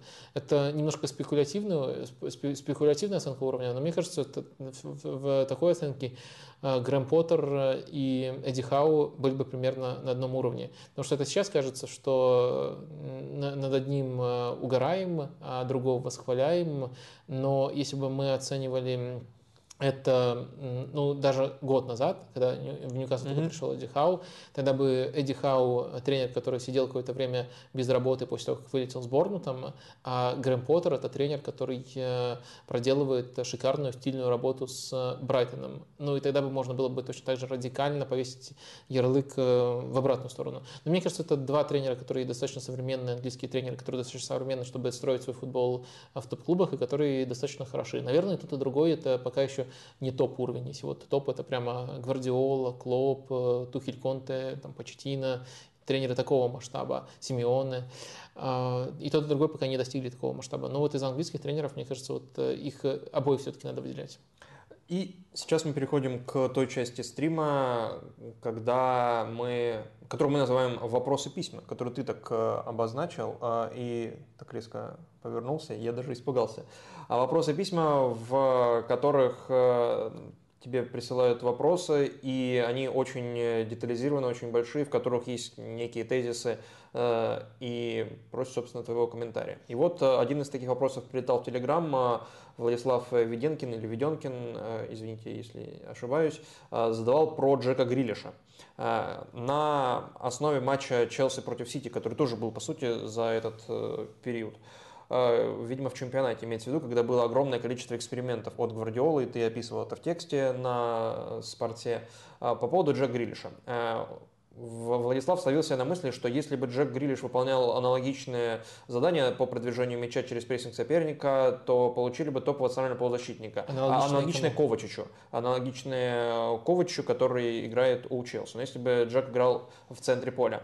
Э, и это могло бы помочь э, и Манчестер Сити, и сборной Англии, где, по мнению Владислава, тоже мало э, настолько прессинг устойчивых игроков в центре. Хендо и Райс слабы в этом компоненте. Келвин Филлипс двигает мяч исключительно за счет паса, а Джуд Беллингем э, про другое, такой джерардовский вариант. Э, и вот Владислав э, задается вопросом, хватит ли экспериментаторской жилки Пепу увидеть такой вариант использования Джека Грилиша? И насколько его размышления вообще уместны? А, да, вот и для всех трех сторон. За это Сити, люблю вот Джеку это, и это, то, что я обозвал вопросы письма. Интересная э, гипотеза. А, но несколько оговорок, несколько дополнений у меня тут а, присутствуют. А, ну, во-первых, рассуждения определенно уместны. Мы за, за долгое время, то, что вот уже почти полтора года Джек Гридиш находится в Манчестер Сити, пока это не проверили эмпирическим путем, но были инсайды от Сэма Ли из Атлетика о том, что изначально планировалось, что Джек Гридиш будет восьмеркой в системе. За сколько, Сити. ты сказал, за полгода? Полтора. Вот за полтора уже. За, за полтора, конечно, за какие полгода. Э, мне кажется, я так и сказал, честно говоря, но на всякий случай поправимся. Э, за полтора года, который он находится, мы пока не проверили, но планировалось, что он будет восьмеркой в 4-3-3, то есть э, тогда, когда покупали Джека Гридиша, согласно этим инсайдам, можно не на 100% им доверять. Скорее всего, шло все к тому, что Бернардо Силва уйдет, а Джек Гридиш займет эту позицию, постепенно Гвардиола из него вылепит игрока вот этой роли. И там, конечно, приходилось бы чаще делать те действия, которые, э, которые описаны в вопросе. А, роль, роль Давида Силы, по сути? Э, ну, Нет? Бернарду. Бернарду а, Бернарду. Бернарду тогда собирался mm-hmm. уходить э, в Барселону, по-моему, в первую очередь, но пока он до сих пор находится в Манчестер Сити. Джей Гридиш на левом фланге, как правило, выходит. В общем, много времени прошло, и есть, конечно, вообще мотив усомниться, действительно вообще такие планы были у Гвардиолы. Пока на практике мы этого не наблюдаем, но в теории у Джека действительно хорошие качества для того, чтобы тащить мяч из глубины именно на проходах, на ведении. А что касается сборной Англии, то там, там нет. Там это противопоказано. В опорную зону ставить э, футболиста, который э, рискует, который тащит мяч, который может его потерять. Ну, Саутгейт, мне кажется, э, ему никаких лекарств не хватило бы, если бы такой футболист там вышел. Достаточно просто посмотреть, как Деклан Райс играет у Дэвида Мойса, тоже не какой-то большой футбольный романтик в Вестхэме, и как часто он делает проходы с мячом. Он в этом, кстати, очень хорош. Если не видели, можете присмотреться. Или, или если смотрели его только в сборной Англии, Деклан Райс может это делать. И как он играет в сборной Англии? Там э, они в смирительной э, рубашке находятся, все футболисты центра поля. Они могут только назад, либо на фланг пасовать, а чтобы сами возиться с мячом, не, нельзя ни, в коем случае это так, такое делать. А поэтому в сборной Англии это бы не сработало, пока там работает Саутгейт. А в Манчестер Сити мне тоже кажется, что э, приоритетный способ продвижения мяча для Гвардиолы – это игра через пасы. Э, и Джеку Гридишу не дали бы столько свободы, чтобы вот прямо тащить постоянно. Но из э, позиции в центре поля он мог бы чаще это делать. Но тоже не до такой степени, до которой вот вы, как мне показалось, описываете в вопросе. То есть, получается, вот Гвардиол кого угодно, чуть ли не Кол Палмера пробует в центре поля, кроме двух людей, кроме Мореза и Грилиша. А, и, видимо, он не экспериментирует с Грилишем, потому что опасается, что... Холланда не пробовал еще. А? Холланда не пробовал. Ну, он, вот он полгода пока, еще успеется, еще успеется. А, вот он его не пробует, потому что, мне так кажется, опас... только сейчас пришла мысль это в голову, опасается а, природной склонности Джека к продвижению мяча через дриблинг и то, что он будет выбирать такой вариант, когда можно отдать пас. Ну, нужно на самом деле заметить, что э, есть еще несколько игроков, которых он редко пробует. Например, э, Фоден очень много, особенно перед тем, как он стал регулярно играть, э, говорили о том, что он чуть ли не будущий Иньеста, он ну, восьмерка. Но у него прежний пробовал, с Саутгемптоном вот играли. Да, но ну. он реже, и все-таки Фоден пробует на этих позициях, либо ложной девяткой, либо на фланге Фоден выходит, то есть тоже есть некоторые опасения. И самом деле э, Гвардиола, по-моему, сам об этом рассказывал, что он делит футболистов на тех, которые дают паузу, и тех, которые дают, взрывают игру. И в центр поля он э, редко ставит больше одного игроков, которые взрывают игру. Э, одним из игроков, которые взрывают игру, является Дебрёйне, который, конечно, гениален как созидатель, но часто у него точность передачи ниже 80. Это нормально в его роли, но все-таки паузу и обострение, сам Гвардиол называет это паузой, поэтому я у него копирую этот термин, сочетать э, ему нужно. И вот двух таких игроков э, он, э, как правило, все-таки не ставит в центр поля. По-моему, даже если играет Фоден, то, как правило, там не выходит Дебрёйна в таком случае в центре поля, либо Фоден выходит на другой позиции. И вот у него есть такое четкое разделение, и Грилиш для него это игрок паузы. Еще один вопрос из э, этого блока от Влада прилетает в Телеграме. Как считаешь, какие футбольные клубы наиболее финансово грамотные, если судить по данным только из открытых источников? Утрированный пример – Ливерпуль. Всегда покупает дешевых игроков, которые долгое время без травм приносят пользу клубу за маленькую зарплату, при этом строят новый стадион, поддерживают высокую посещаемость своих матчей, заключают супервыгодные спонсорские контракты. Значит, это наиболее финансово грамотный клуб? И вот Владу больше всего в этом смысле нравится Леон, Редбулы, Ливерпуль и Дортмунд. Ну, Ливерпуль, да, если брать топовые клубы, как мне кажется, очевидный пример. До какой-то степени, как мне кажется, путем финансово грамотного клуба шел Тоттенхэм. Потом, как, как мне кажется, появились некоторые метания между тем, чтобы прямо показушные амбиции показывать, тем, чтобы продолжать вести такую финансовую, финансово, финансово грамотную жизнь.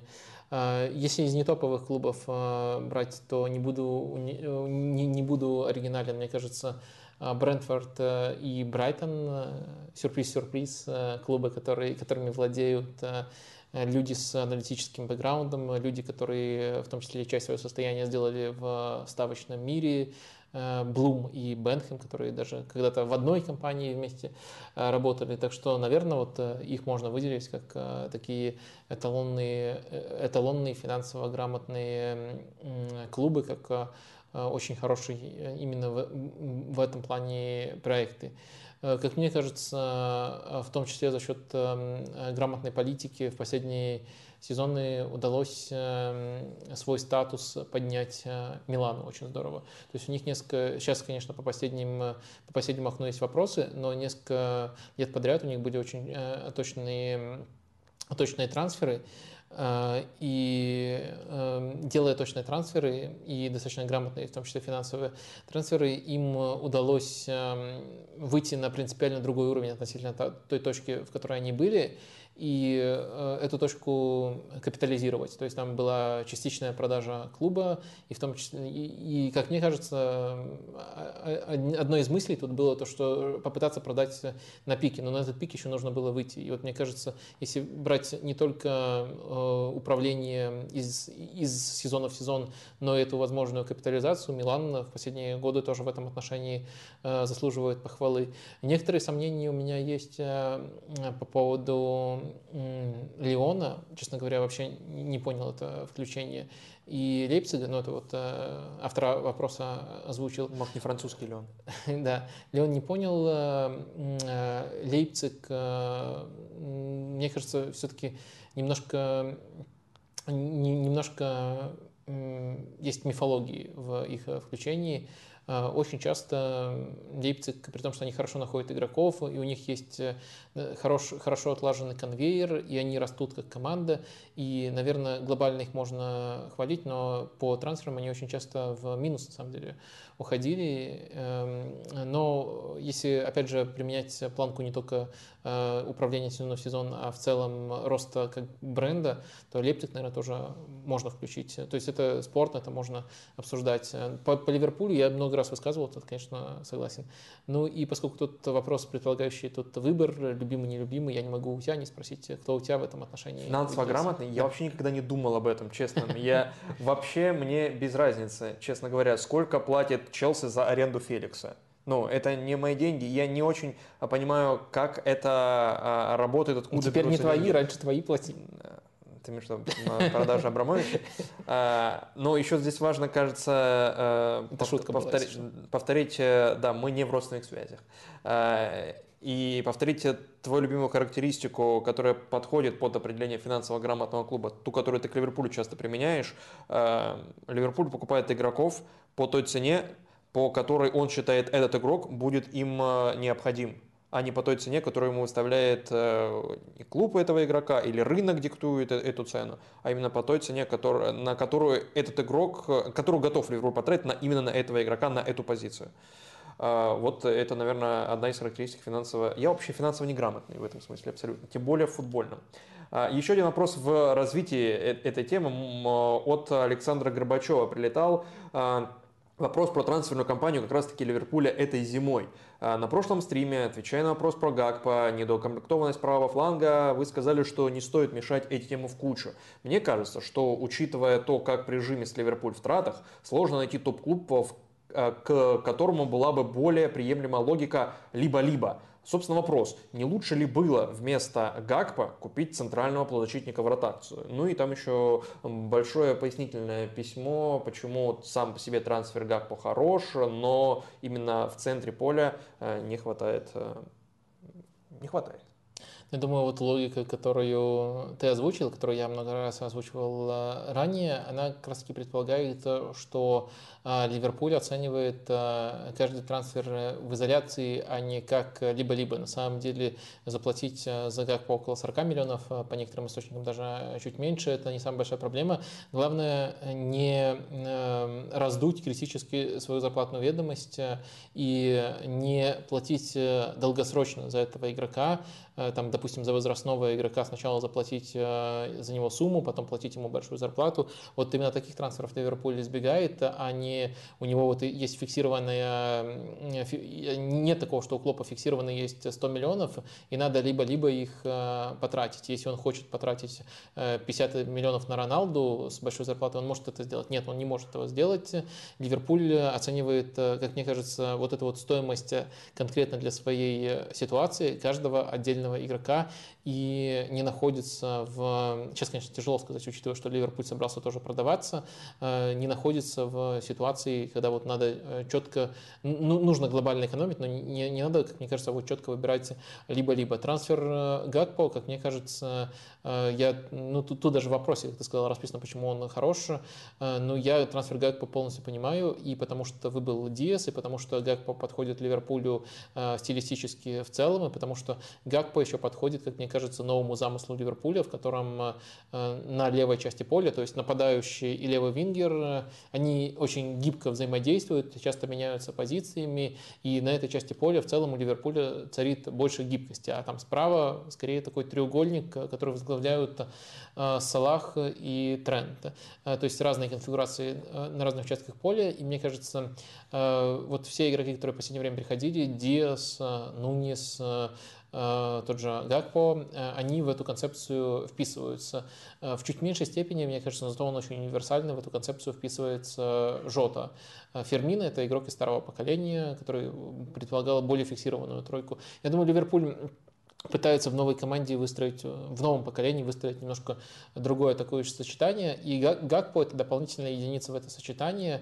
И я думаю, что не обязательно, чтобы каждый из этих игроков играл абсолютно в каждом матче. Э, наоборот, Ливерпуль в этой концепции будет меньше прикован к персоналиям и больше прикован в целом к атакующим игрокам и к тем, как они с друг другом взаимодействуют. И Гакпо в эти взаимодействия хорошо Э, вписывается. Э, то есть его трансфер я понимаю. Э, нужно ли нужно ли Ливерпулю было перераспределять эти средства на другую позицию, там, на опорника, либо на центрального полузащитника. Наверное, если исходить из предположения, если брать за верное предположение, что Ливерпуль, как вы пишете, вот так вот имеет четкую сумму и четко ее тратит на каких-то игроков, то да, наверное, эта позиция более приоритетная, хотя левый фланг тоже стал приоритетным после того, как вылетел Нунес. Наверное, если вот из вашей концепции исходить, то стоило приоритизировать именно центр поля. Но я не готов от этой концепции исходить. Мне кажется, все немножко иначе у Ливерпуля в том, как они регулируют свои траты, устроены. Им важно ответить на вопрос, э, не переплачиваем ли мы за этот актив. Э, я думаю, может, это немножко некрасиво звучит, но я думаю, примерно так в Ливерпуле рассуждают. И игрок как актив, учитывая, что его можно перепродать, э, это, в принципе, мне кажется, не какая-то ужасающая формулировка. И за Гакпо, как за актив, мне кажется, Ливерпуль не переплатил. И если они окажутся в похожей ситуации с центральным полузащитником, я думаю, этим, э, этой зимой они тоже могут купить при условии, что это будет не затычка на 6 месяцев, а игрок, который впоследствии, как Гакпо, впоследствии э, Гакпо усилит Ливерпуль. Вот э, игрок, который впоследствии усилит Ливерпуль. Давай к чату в YouTube обратимся. Здесь вопросы, которые задавали по ходу стрима. Андрей Волков спрашивает, э, постоянная рубрика, тоже никуда без нее, вопросы об Арсенале. А, Вадим, добрый вечер. Арсенал сделал ставку на Вингера, видимо, на трансферном рынке, но при этом нет абсолютно никаких новостей в заинтересованности центральных полузащитников. Насколько сильно Арсенал рискует, отложив трансфер? На Вингера это, я так понимаю, на Михаила Мудрика ну, сделал э, Ну, ставку, Мудрика до этого про Феликса, как человека в атаку рассматривали, а в центр поля пусто-пусто.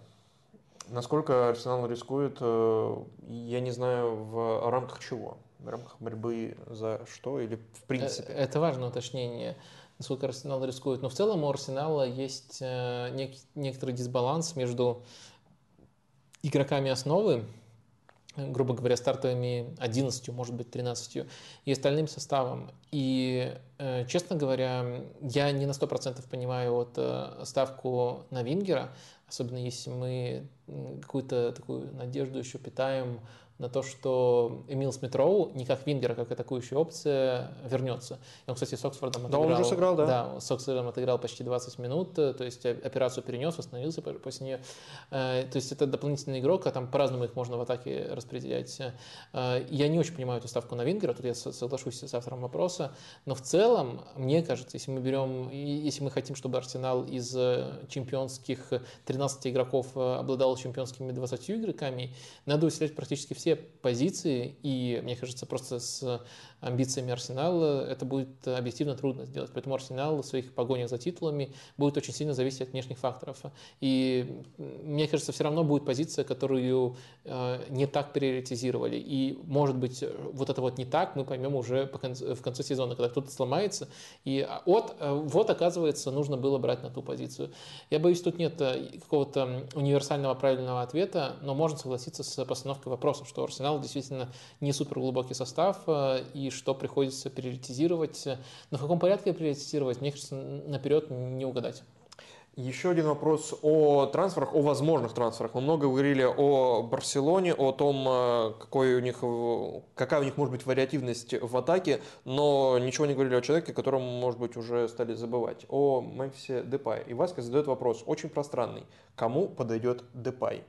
Я помню, что однажды ты выпускал чуть ли не а, отдельный выпуск по а, Антони Марсиалю, и прям ты определил клуб, к которому может подойти, когда у него были проблемы с Юнайтед еще до аренды в Севиль, ты сказал, э, тогда ты придумал для себя, что идеальный клуб для Марсиаля – это Байер э, Ливеркузен. Ты помнишь такое? Нет, я помню, что я сказал, что идеальный клуб для Марсиаля – это Лейпциг. Я, я, я сказал, что… Гугли э, себя же. Э, ну, ну, у тебя точно такое было? Допустим, я ошибся в Байере. Я, я сказал, что он заменит Вернера. Допустим, я ошибся в Байере. Но у тебя был, был такой тезис, правильно? Что ты определял именно такое направление твоей мысли. Здесь, э, видимо, в эту же сторону нужно двигаться. Кому подойдет Депай? А кому подойдет Депай? Э, просто можешь прям вот просто перечислить в режиме Блица. Но э, давайте исходить э, из того, что свой лучший футбол э, Депай показывал в Лионе, когда играл ложную девятку. У него сезон был просто э, монструозный, э, вот именно в этой э, роли. Э, и, наверное, кстати, Депай, я, я как раз таки вспомнил, э, для того, чтобы перейти в Лион и выдать этот монструозный футбол по итогу, он э, подбирал клуб с помощью голландской аналитической конторы. То есть, по сути, похожий запрос, только в этот раз он решил да. сэкономить и отправить да. вопрос на стрим, а не отправить вопрос на стрим, а не какую-нибудь Э, контору. То есть э, позиция ложной э, девятки, наверное, должна быть в этом клубе. И относительно своего чемпионата желательно атакующий стиль. Ну, кстати, э, Марселю подошел бы Депай, просто мы Марсель уже вспоминали, Марсель э, имеет похожую роль, тоже очень высокая конкуренция, но Депай э, в своем хорошем состоянии эту конкуренцию, я думаю, выиграл бы, и мне кажется, что это был бы интересный, интересный вариант, но просто Марсель-Леон – это очень горячий был бы переход. Ну, я такие вопросы немножко недолюбливаю, потому что они вынуждают импровизировать, и есть вероятность, вероятность просто э, из того, что ты в голове не держишь все варианты, забыть какой-то важный клуб, назвать кого-то э, рандомного. Но вот э, мне кажется, что Депаю один из вариантов я придумал. Не хотел бы, наверное, поскольку напрашивается очевидный вопрос, его в качестве временной затычки в Арсенале, мне кажется, слишком не та стадия карьеры у него, и слишком большой, больш, большие э, ресурсы придется для этого использовать. Да, да и, наверное, Депай заслуживает большего, чем быть эм, затычкой на полгода. Э, так что пока ограничусь этим вариантом. Sorry, такие вопросы у меня не очень прут. А давай один вопрос, который прилетал в начале стрима, и через него мы плавно перейдем к следующему блоку. Вопрос от Ивана Адамова в чате YouTube в 2019, опять же, ловит тебя на твоих словах. После вылета из Лиги Чемпионов вы написали, что если Месси выиграет крупный турнир в таком стиле, пассив без мяча в атаке, вся нагрузка на него, то вопрос о величайшем будет закрыт. Что думаете сейчас? Ты помнишь вообще, что такое писал? Ну, мне кажется, тут есть э, манипуляция, э, потому что э, во-первых, я плохо помню, что я именно такое писал. Это мы уже убедились второй раз. Во-вторых, да, да, все, все так. Во-вторых, манипуляция, как мне кажется, в том, и тут, может быть, она изначально идет от меня, ну, то есть Э, я сказал крупный турнир, но крупный турнир, а чемпионат мира э, является крупным турниром, либо не является крупным турниром. Э, ну, по уровню Лиги чемпионов, чемпионат мира это mm-hmm. разные, и по уровню победителей это разные турниры определенно, то есть это неравноценно успеху в Лиге чемпионов. Я понимаю, откуда могла следовать такая мысль. Она следовала о том, что сбалансированную команду с Месси, если просто немножко вот расширить, сбалансированную команду с Месси построить невозможно, а, но если он выиграет в разбалансированной команде, то это будет означать, что он выдал какой-то просто невероятный объем гениальности. Э, невероятный объем магии, который компенсировал, ну и плюс там партнеры за него отрабатывали, но все равно это, не, не будет та, та, та, та степень сложности, которая есть там в прессинге у Манчестер Сити, Ливерпуля, Баварии. Э, то есть это будет означать, что он своей э, гениальностью, своей, индиви... своей, своей индивидуальной игрой компенсировал все те проблемы, которые мог создать. Вот я думаю, такая логика была. И, пограничная ситуация, вопрос трактовок, какие турниры, как было сформулировано и какие турниры можно включать, какие не включать, потому что для меня все все-таки победа в Лиге Чемпионов и победа в Чемпионате мира разные вещи. И я не думаю, что я мог так неосторожно сформулировать. Но я бы не поставил эти турниры, как мне кажется, на э, одну планку. Вот в, в этом, мне кажется. Но дальше я постарался объяснить эту мысль э, по поводу того, что по поводу того, как э, я к ней при, пришел и что она может значить. То есть ну, то, то, есть э, чемпионат мира он в таком стиле выиграл, мне кажется, хорошо вписывается в это описание. Э, и после чемпионата мира вроде, да, вроде как все сказали, что вопрос решен, и тоже спорить особенно я тут, наверное, не стал бы. Так что постарался просто расширить эту мысль, уточнить, придраться к себе либо к автору вопроса. Но в целом, да, можно так сказать, можно сказать, что это, это в том числе решает вопрос. А мы переходим, собственно, к блоку вневременных тем. И э, здесь э, мы говорим о том, что можно слушать, смотреть в любой момент. Здесь некоторые, может быть, митологические даже темы или темы, которые э, живут с нами много-много дней уже. И вот э, Леонид э, Киркосян спрашивал тебя в Телеграме. Э, про универсальность футбольных позиций. Кажется, что навыки футболистов разных позиций с годами все больше сближаются. Хороший нападающий часто хорошо пасует и держит мяч под прессингом, хороший крайний защитник может играть э, восьмеркой, при этом есть и прекрасные игроки одной позиции, Дембеле, Партия, э, видимо, Усман, и позиции менее поддающиеся универсализации, центральные защитники, вингеры, опорники. Есть целые команды, которые строят с учетом универсальных игроков Арсенал, приводится пример Уайт, Зинченко, Смитров. Как думаете, справедливо ли наблюдение или слишком упрощаю? Если да, то будет ли эта тенденция развиваться или затухать? Будут ли определенные позиции более подвержены тренду? Э, очень интересный вопрос. Мне кажется, что такой тренд есть, но есть тут и элемент недосказанности, может быть, недосформулированности в этом вопросе. Э, тренд заключается в том, что действительно э, футболисты стали там более похожими друг на друга и, следовательно, более универсальными. Но, как мне кажется, не случилось такого, что вот этот процесс э, был продиктован что, тем, что у них стало прямо Э, максимально много качеств. Э, скорее, этот вопрос, этот процесс был продиктован в том, что тем, что тренеры нашли возможность использовать центральных полузащитников, типа игроков типа центральных полузащитников на всех позициях. То есть у нас появились угу. ложные фулбеки, у нас появились центральные защитники, которые по функциям сочетают все центральных защитников, но также в них есть там элементы опорников для продвижения мяча, где-то центральных полузащитников. У нас появились ложные девятки, у нас вингеры вингеры смещаются в центр, в опорную зону. То есть, грубо говоря, игроки в академиях могут просто лепить центральных полузащитников, и на выходе в современном футболе получается игрок, которого можно назвать универсальным но это не означает, что качество чистых нападающих, качество более классических эм, э, центральных защитников э, или игроков, которые с позиции крайнего защитника либо с позиции вингера дают ширину, они ушли в прошлое и перестали быть нужными. Мне кажется, скорее они выпали из классической академической э, программы, классической программы там, футбольных академий, особенно европейских, которые больше всего инвестируют, и с одной стороны это помогает хорошего результата в развитии игроков добиваться, с другой стороны это немножко заставляет э, их становиться шаблонными. Э, и такие вот игроки, они немножко выпали, ушли за рамки. Они скорее рождаются, если до сих пор рождаются через какие-то, формируются, вернее, через э, страны, где больше уличного футбола, где дольше они в такой системе вертятся игроки, где дольше они играют с соперниками разных возрастов. Об этом говорил, кстати, Арсен Венгер. Он не совсем так, как я формулировал это, он в другом контексте эту проблему поднимал. Он говорил о том, что чистые нападающие, по сути, остались только в Южной Америке. Ну и чистые центральные защитники, на самом деле, тоже вот э, с, с, с более старомодным набором качеств.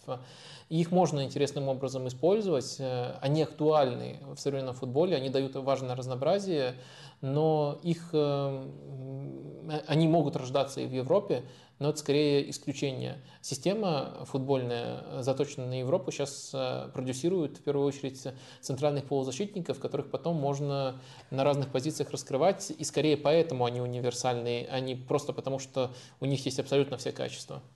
Подожди, давай я, может быть, не, неправильно тебя понял. Мне-то как раз э, кажется, что э, позиции, все позиции, вот, которые ты описал, и даже из того, что ты описывал, они тяготеют к полузащитникам а, центральным, а не наоборот. Потому что ложные футболки это изначально, условно, ложные футболки, хоть, ну, кроме Зинченко. А все остальные это те, которые изначально играли на флангах, а потом стали играть в центре. Там Лам, Канцелу, вот э, самые яркие примеры из э, э, э, этого. Э, условно, нападающие, которые очень много отходят, центральные нападающие, много отходят в глубину. Э, Кейн, Левандовский, Бензима, условно. Гризман вообще просто полузащитник теперь центральный а, они тоже тяготеют к этой позиции, а не наоборот. И точно так же вингеры инвертированные, они тоже, а, они двигаются вглубь, а не наоборот. Мне кажется, это не, не суть важно. Ты сейчас говоришь, э, и это справедливое замечание, о, скажем так, хронологии развития их э, карьеры, да. как менялись их позиции по ходу карьеры. Я говорю больше о том, как их развивают в академии, какие качества ага. в них развивают. Если раньше это был один набор качеств, э, ну, вернее, даже разный набор качеств, потому что э, какое-то время до академии формировался игрок, дальше там ему какую-то базу э, добавляли, и был была большая разбивка между позициями. Сейчас, э, как э, мне кажется, во многих клубах это действительно так, мне кажется, что практически везде, учитывая то, каких игроков мы наблюдаем, э, как мне кажется, готовят не игроков, а центральных полузащитников. И в этом есть свои плюсы, потому что их действительно научились хорошо готовить, их можно по-разному применять в современном футболе. Но минус в том, что не хватает вариативности, не хватает некоторых старомодных позиций. Алисон Эдерсон Нойер тоже, кстати, тяготеют к центральным полузащитникам. А вопрос в развитии этой темы, э, насколько, вот сейчас трансферное окно открыто, переходы игроков и так далее. Насколько универсализм э, упрощает адаптацию при переходе одного игрока из одной системы в другой?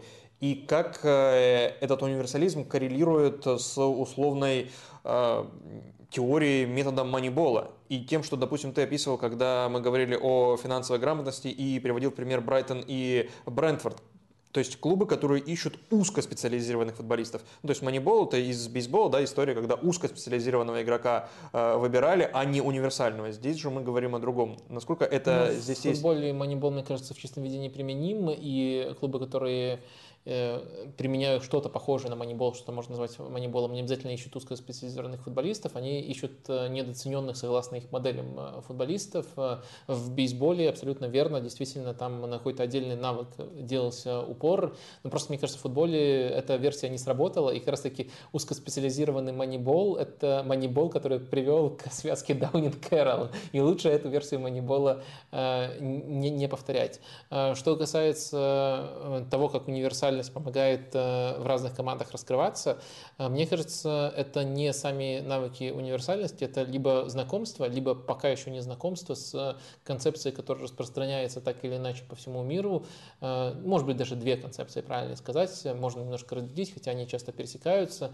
Это концепция зонного ориентированного на мяч прессинга, то есть концепция Клопа, Ранника, концепция Bull, то есть в разных схемах, но принципы э, глобальные принципы, базис это один. И ты либо знаешь это, либо не знаешь, либо по ходу карьеры узнаешь. И на это можно оглядываться. И э, второй момент, который тоже становится повсеместным, и игрок может быть с этим знаком, либо не знаком, это позиционный футбол, то есть это э, расположение таким образом, чтобы э, не, не, дублировать позиции друг друга, чтобы взаимозаменяемость в рамках структуры э, проявлять. Это футбол, э, который идет от Гвардиолы, если брать вот именно современную его э, стадию. То есть эти вещи ты можешь либо знать, либо не знать, э, и, следовательно, тебе либо проще, либо труднее переходить в клубы, где эти элементы присутствуют.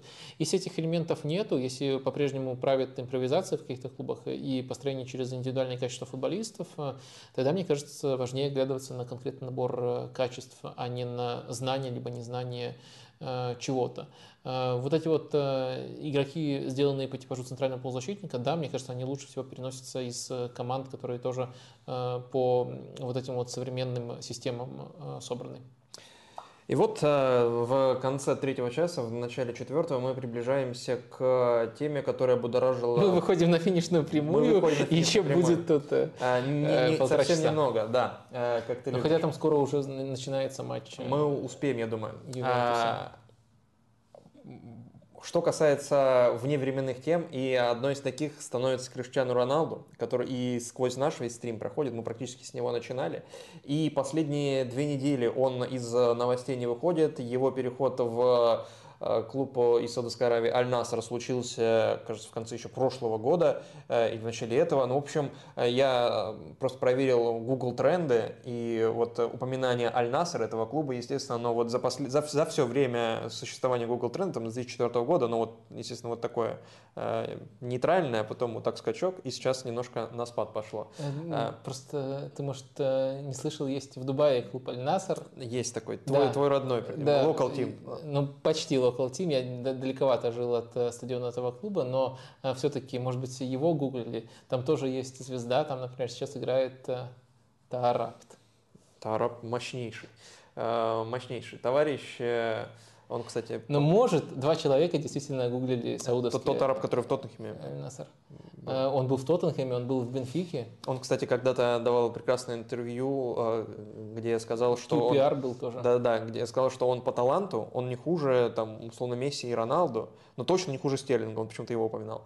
Но по использованию этого таланта он абсолютное дно. Это он сам о себе так говорил. И он сам виноват в том, как его карьера сложилась. Если бы он был более профессионален, более требователен к себе в плане подготовки, там, там лишнего веса и так далее, не лишнего веса, то его бы карьера сложилась куда э, прекраснее, чем Аль-Наср. По крайней мере, он был бы в Аль-Насре вместе с Криштиано Роналдо. Ну, если сейчас. говорить про Стерлинга, я с ним согласен. То есть, э, ну, понятно, там Месси это слишком высокий уровень, но звезды такого эшелона, как Стерлинг, мне кажется, он мог бы дорасти. У него, кстати, кроме этого интервью, вполне себе адекватного в плане самооценки, э, был еще такой символический ренессанс, где он играл в опорной зоне в Бенфике, и это было весьма неплохо, весьма интересно, в том числе в плане того, как он отрабатывал. То есть он просто поздно пришел к этому осознанию.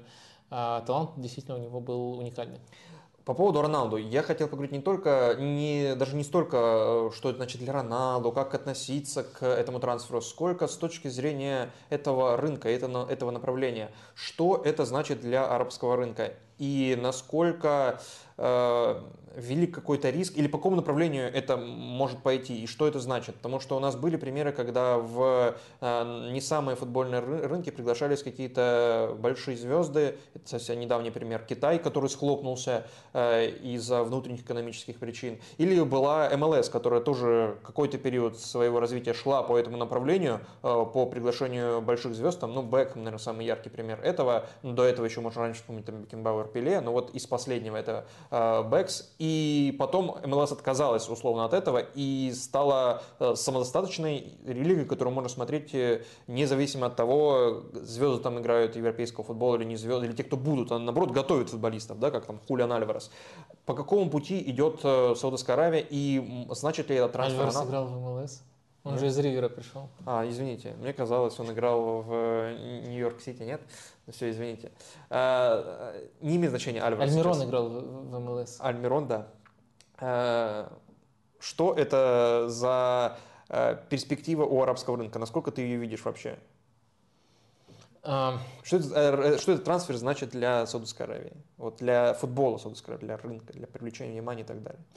Ну, мне кажется, если брать э, сценарий, который ты обрисовал, то китайский сценарий ближе. Ну, во-первых, э, действительно нужно отметить, что это не единичный трансфер, э, а то, что в последнее время Саудовская Аравия становится весьма интересной лигой. И это не там, пустые дежурные слова, и это не какие-то подражатели Бартомеу мне решили заплатить за эти слова. Кстати, я еще летом когда было понятно, какая там интересная тренерская миграция намечается в Саудовскую Аравию, там и Руди Гарсия, и Нуну Шпириту Санту, еще несколько хороших тренеров э, интересных э, перешли в эту лигу. Я еще тогда написал, что за, за, вот за этим будет интересно следить.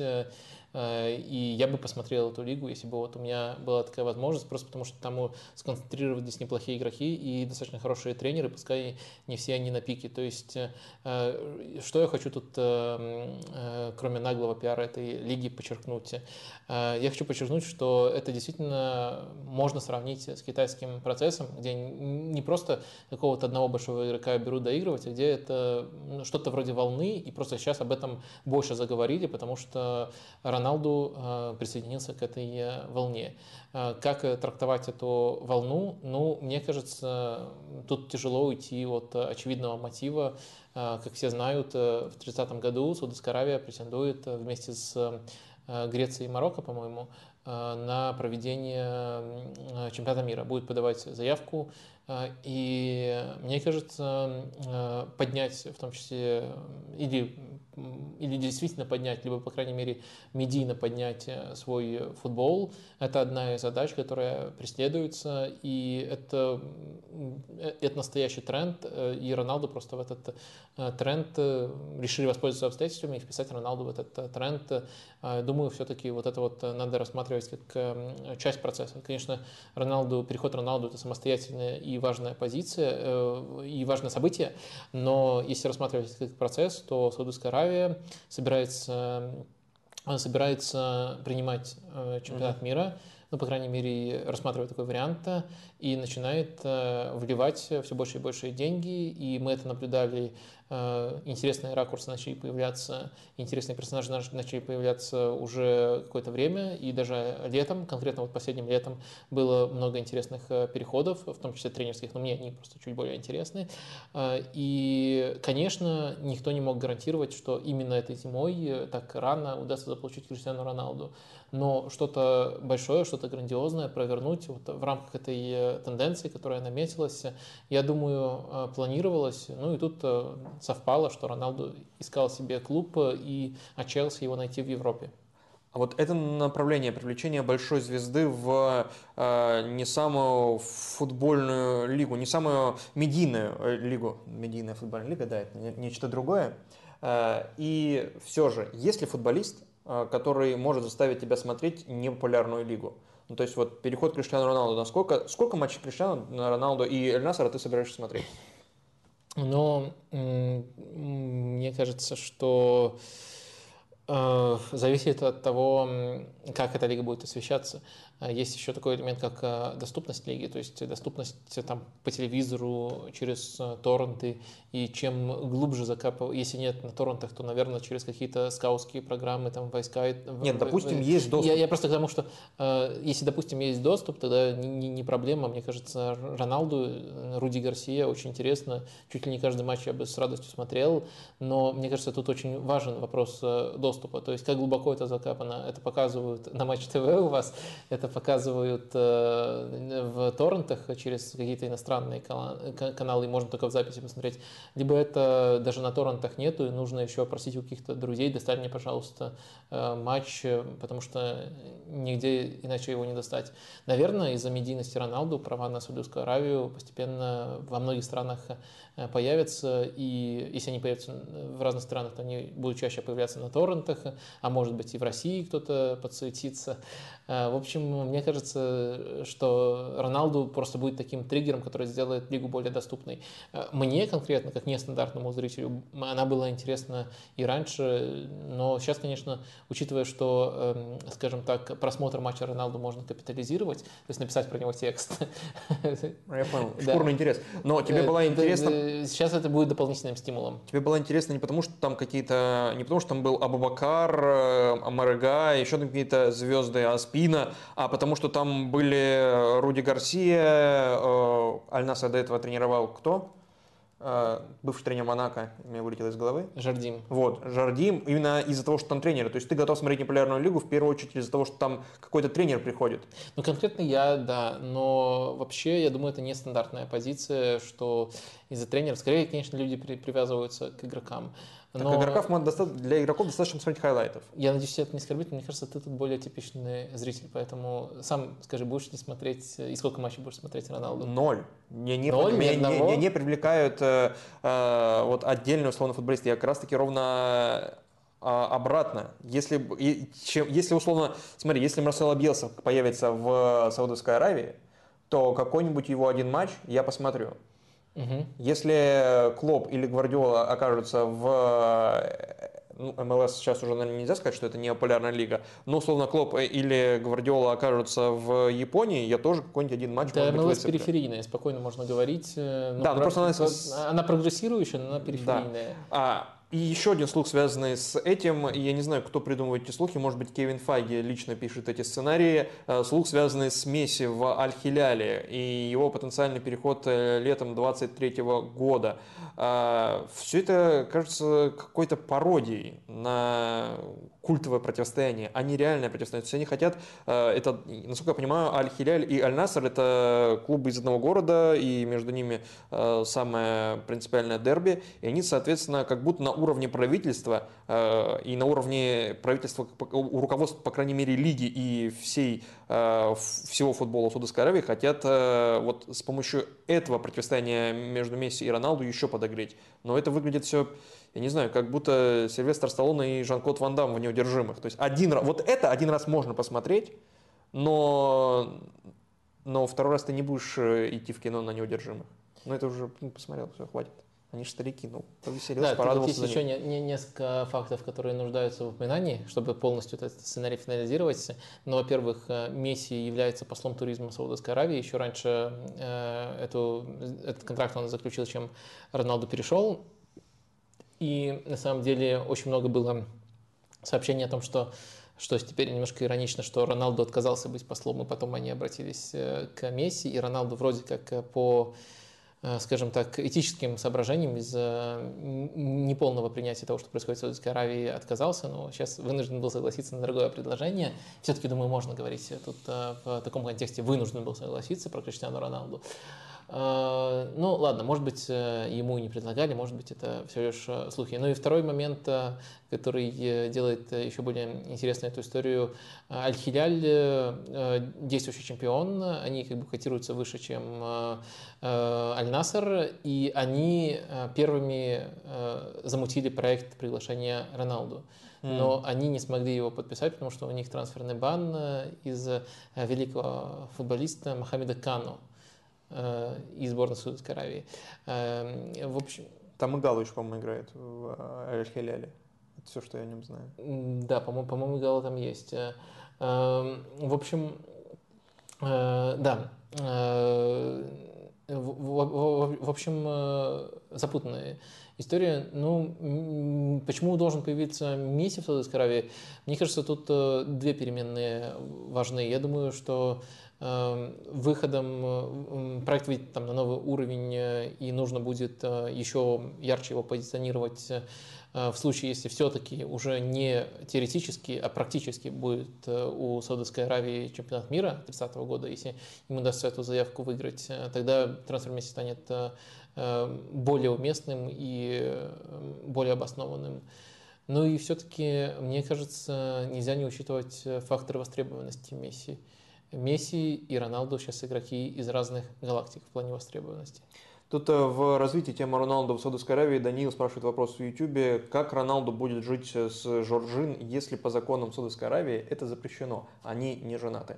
Будет ли Роналду способствовать европеизации э, саудовцев? И, да, и Дмитрий Волков тоже спрашивает о культурном влиянии Э, Роналду. Может ли переезд Роналду спровоцировать изменения в культуре Саудовской Аравии? Интересный вопрос. Ну, э, про Жорджину и Роналду уже просто была новость. Тут эм, нет смысла особо теоретизировать э, и обсуждать, какое влияние он окажет Просто для него сделали исключение. Ну вот так, оказывается, можно, можно. в очень консервативной э, мусульманской культуре Саудовской э, Аравии. А, если речь идет о Криштиану Роналду, они могут вместе жить, э, не заставили там Роналду официально жениться, но просто вот это заранее обговорилось и для него сделали исключение. Насколько я, насколько я понимаю, скажем так, природу таких сделок, они скорее наоборот э, подразумевают, э, конечно, Рона... ну, нужно, наверное, начать с того, что Роналду при желании достаточно влиятельная фигура не просто в футболе, а вообще в мире для того, чтобы показывать даже такие изменения. То есть, если бы он ставил себе такую цель, и шел разными путями, наверное, что-нибудь у него в этом отношении, может быть, не в Саудовской Аравии, где-нибудь в другом месте э, получилось. Он оказывает э, огромное влияние, у него доступ к огромной аудитории, его уважают и даже боготворят огромное количество людей. Это неоспоримые факты. Если бы у него была такая цель, то, мне кажется, он мог бы оказать определенное влияние. Тут тяжело сказать, какое. Но я не думаю, что сейчас у него такая цель стоит. Насколько я понимаю, природа таких сделок, они, наоборот, предполагают, что ты либо закрываешь глаза, либо даже поощряешь э, ту культуру, в которую приходишь, то место, в котором оказываешься. Э, и да, э, об этом тоже отдельно договорились, что Роналду не будет частью саудовской заявки, то есть э, как-то напрямую промотировать не будет. Но думаю, есть, конечно, негласное, негласное правило, что ничего против, поперек этого он тоже говорить не будет. И когда снова будут всплывать в медиа те же вопросы, которые были по Катару, про, про права человека, Роналду будет как минимум молчать, несмотря на то, что там его страна тоже претендует на чемпионат мира. В общем, я думаю, скорее такой статус-кво тут будет соблюдаться. Роналду мог бы оказать такое влияние, но я просто вот не вижу, э, не вижу у него такого намерения на данном этапе. Так, ну и для выживших, для тех, кто пережил ночь, там, в, переспал ночь в лошади, да, и добрался до финала, э, мы еще задумали ввести в стримы на регулярной основе, не знаю, посмотрим, как получится, потому что все, что Э, регулярное ты вводил, часто очень заканчивалось на второй, на третий случай. Ну, если ты за это отвечаешь, к сожалению, структура. Да. Э, гвардиола нашего стрима, структуру, структуру позиционную строишь. Ранний гвардиола еще, еще волосатый, но уже, уже движусь в твоем направлении, к сожалению. Э, а может, к счастью. Э, так вот, э, это не футбольный блог, и вы можете тоже присылать вопросы в Телеграм на какие-то нефутбольные темы, которые вас интересуют. Мнение Вадима, если вас интересует по этим темам. И это, давай скажем, что ты был, по сути, инициатором ну, этого блока, чтобы он был, чтобы он существовал. А, ну, а тему на этот раз я предложил. Да, да, да, да. Ну и анонсируя тему, давай скажем, что у тебя есть телеграм-канал про, про великий кино, и поэтому тема в этот раз как-то выбралась сама собой, хотя действительно ты ее предложил. Да, у меня есть телеграм-канал, где сейчас, по-моему, 104 человека. Каждый Я оставлю ссылочку в описании. Сейчас, сейчас, сейчас, сейчас твой поток. шанс. Надо заинтриговать людей а, своими уникальными мыслями. Будет... Про... Что мы будем обсуждать? А, я хотел с тобой поговорить о Золотом Глобусе, и ты сказал, да, да, да, да, с удовольствием. А, Золотой глобус. Э, это, по сути, первая награда, которая в этом календарном году, естественно, а, она вручила, вручилась. И там есть несколько интересных историй, потому что в прошлом году она же не проводилась из-за скандалов. Нет, нет, нет из-за скандалов? из скандалов, да, потому что там а, было журналистское расследование, которое вывело большие проблемы у членов ассоциации и переплата членам ассоциации. Это «Золотой глобус», это, по, по сути, награда, которая... Э, а, кого-то возили в пятизвездочные да, отели. Да-да-да. А, и, и потом они за это давали награды. Да, в нечистоплотности членов э, этой ассоциации. Это, э, это пресса, это награда иностранной прессы США, и в частности там, в коррупционных сговорах с производителями фильмов и сериалов, потому что и сериалы мне тоже вручают, э, их э, подозревали, и это была, по-моему, история с э, Эмили в Париже, сериал, который вышел тогда, один из его сезонов, и возили членов этой ассоциации в, во Францию, оплачивали им все, и таким образом задабривали. И в итоге там Эмили в Париже что-то выиграла. И вот это все вскрывалось, скрывалось, скрывалось. И в частности там одна, одно из направлений это то, что на протяжении по-моему, вообще все истории э, Золотого Глобуса в составе членов, а там около 90 человек, кажется. То есть не так много-то. У Оскара там за 2000. Э, это член, член, члены, которые выбирают, кто побеждает. Э, так вот, там не было ни одного темнокожего. При этом темнокожие э, фильмы, ну как темнокожие, то есть фильмы, где это очень э, важный мотив, где это очень э, важное направление, где это, эта повестка очень важна, они выигрывали. То есть был «Лунный свет» Барри Дженкинса, где вообще не было ничего похожего на, на, на, на белый цвет, но при этом там цвет кожи не имел никакого значения, потому что это фильм о, о взрослении, о становлении, о принятии себя, а, а не о том, как бороться. Хотя, конечно, цвет кожи там добавлял. И был «12 лет рабства», здесь уже, конечно, а, абсолютно э, фильм в этой повестки, э, которая тоже выигрывала на Золотом Глобусе. То есть это не, не было параллелей никаких. Но вот э, э, многие критиковали за отсутствие этого, э, этого пункта, что ли, в Золотом Глобусе. И э, актеры, актрисы отказывались от посещения Золотого Глобуса в прошлом году. Э, Том Круз вообще вернул все свои глобусы, которые у него были, три штуки. Э, и трансляцию решили не показывать в прошлом году. И в итоге от, э, от, от такого вот краснодорожек отказались. В этом году это все вернулось, и, естественно, все это обыгралось. Во-первых, э, э, Джеральд э, Кармайкл, это стендап-комик, он был ведущим, он темнокожий стендап-комик. И первое, что он сказал, как понимаете, я ведущий здесь только потому, что я черный. Первое, что он сказал. Ну и, естественно, все это дальше обыгрывал. Эти три золотых глобуса Тома Круза обыгрывал. И самое удивительное, что по-моему, шесть э, новых членов э, э, из «Золотого глобуса», они теперь, их новых членов взяли, и они темнокожие. При этом главные лауреаты «Золотого глобуса» — это фильмы, в которых, я вот не помню точно, но кажется, вообще нет темнокожих ролей.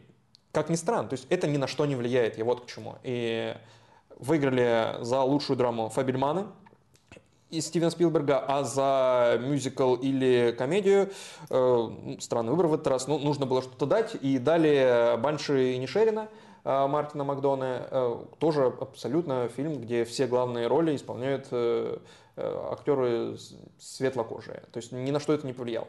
А, и я хотел э, спросить у тебя, вот к чему я. Э, Стивен Спилберг, он снял «Фабельманов», это автобиографический фильм, Э, о детстве и юности этого режиссера и хотел спросить у тебя, есть ли у тебя любимые фильмы или любимый фильм Стивена Спилберга? А, любимый фильм э, Спилберга, ну да, у него шикарный. Для меня Стивен Спилберг это вообще э, Карло Анчелотти.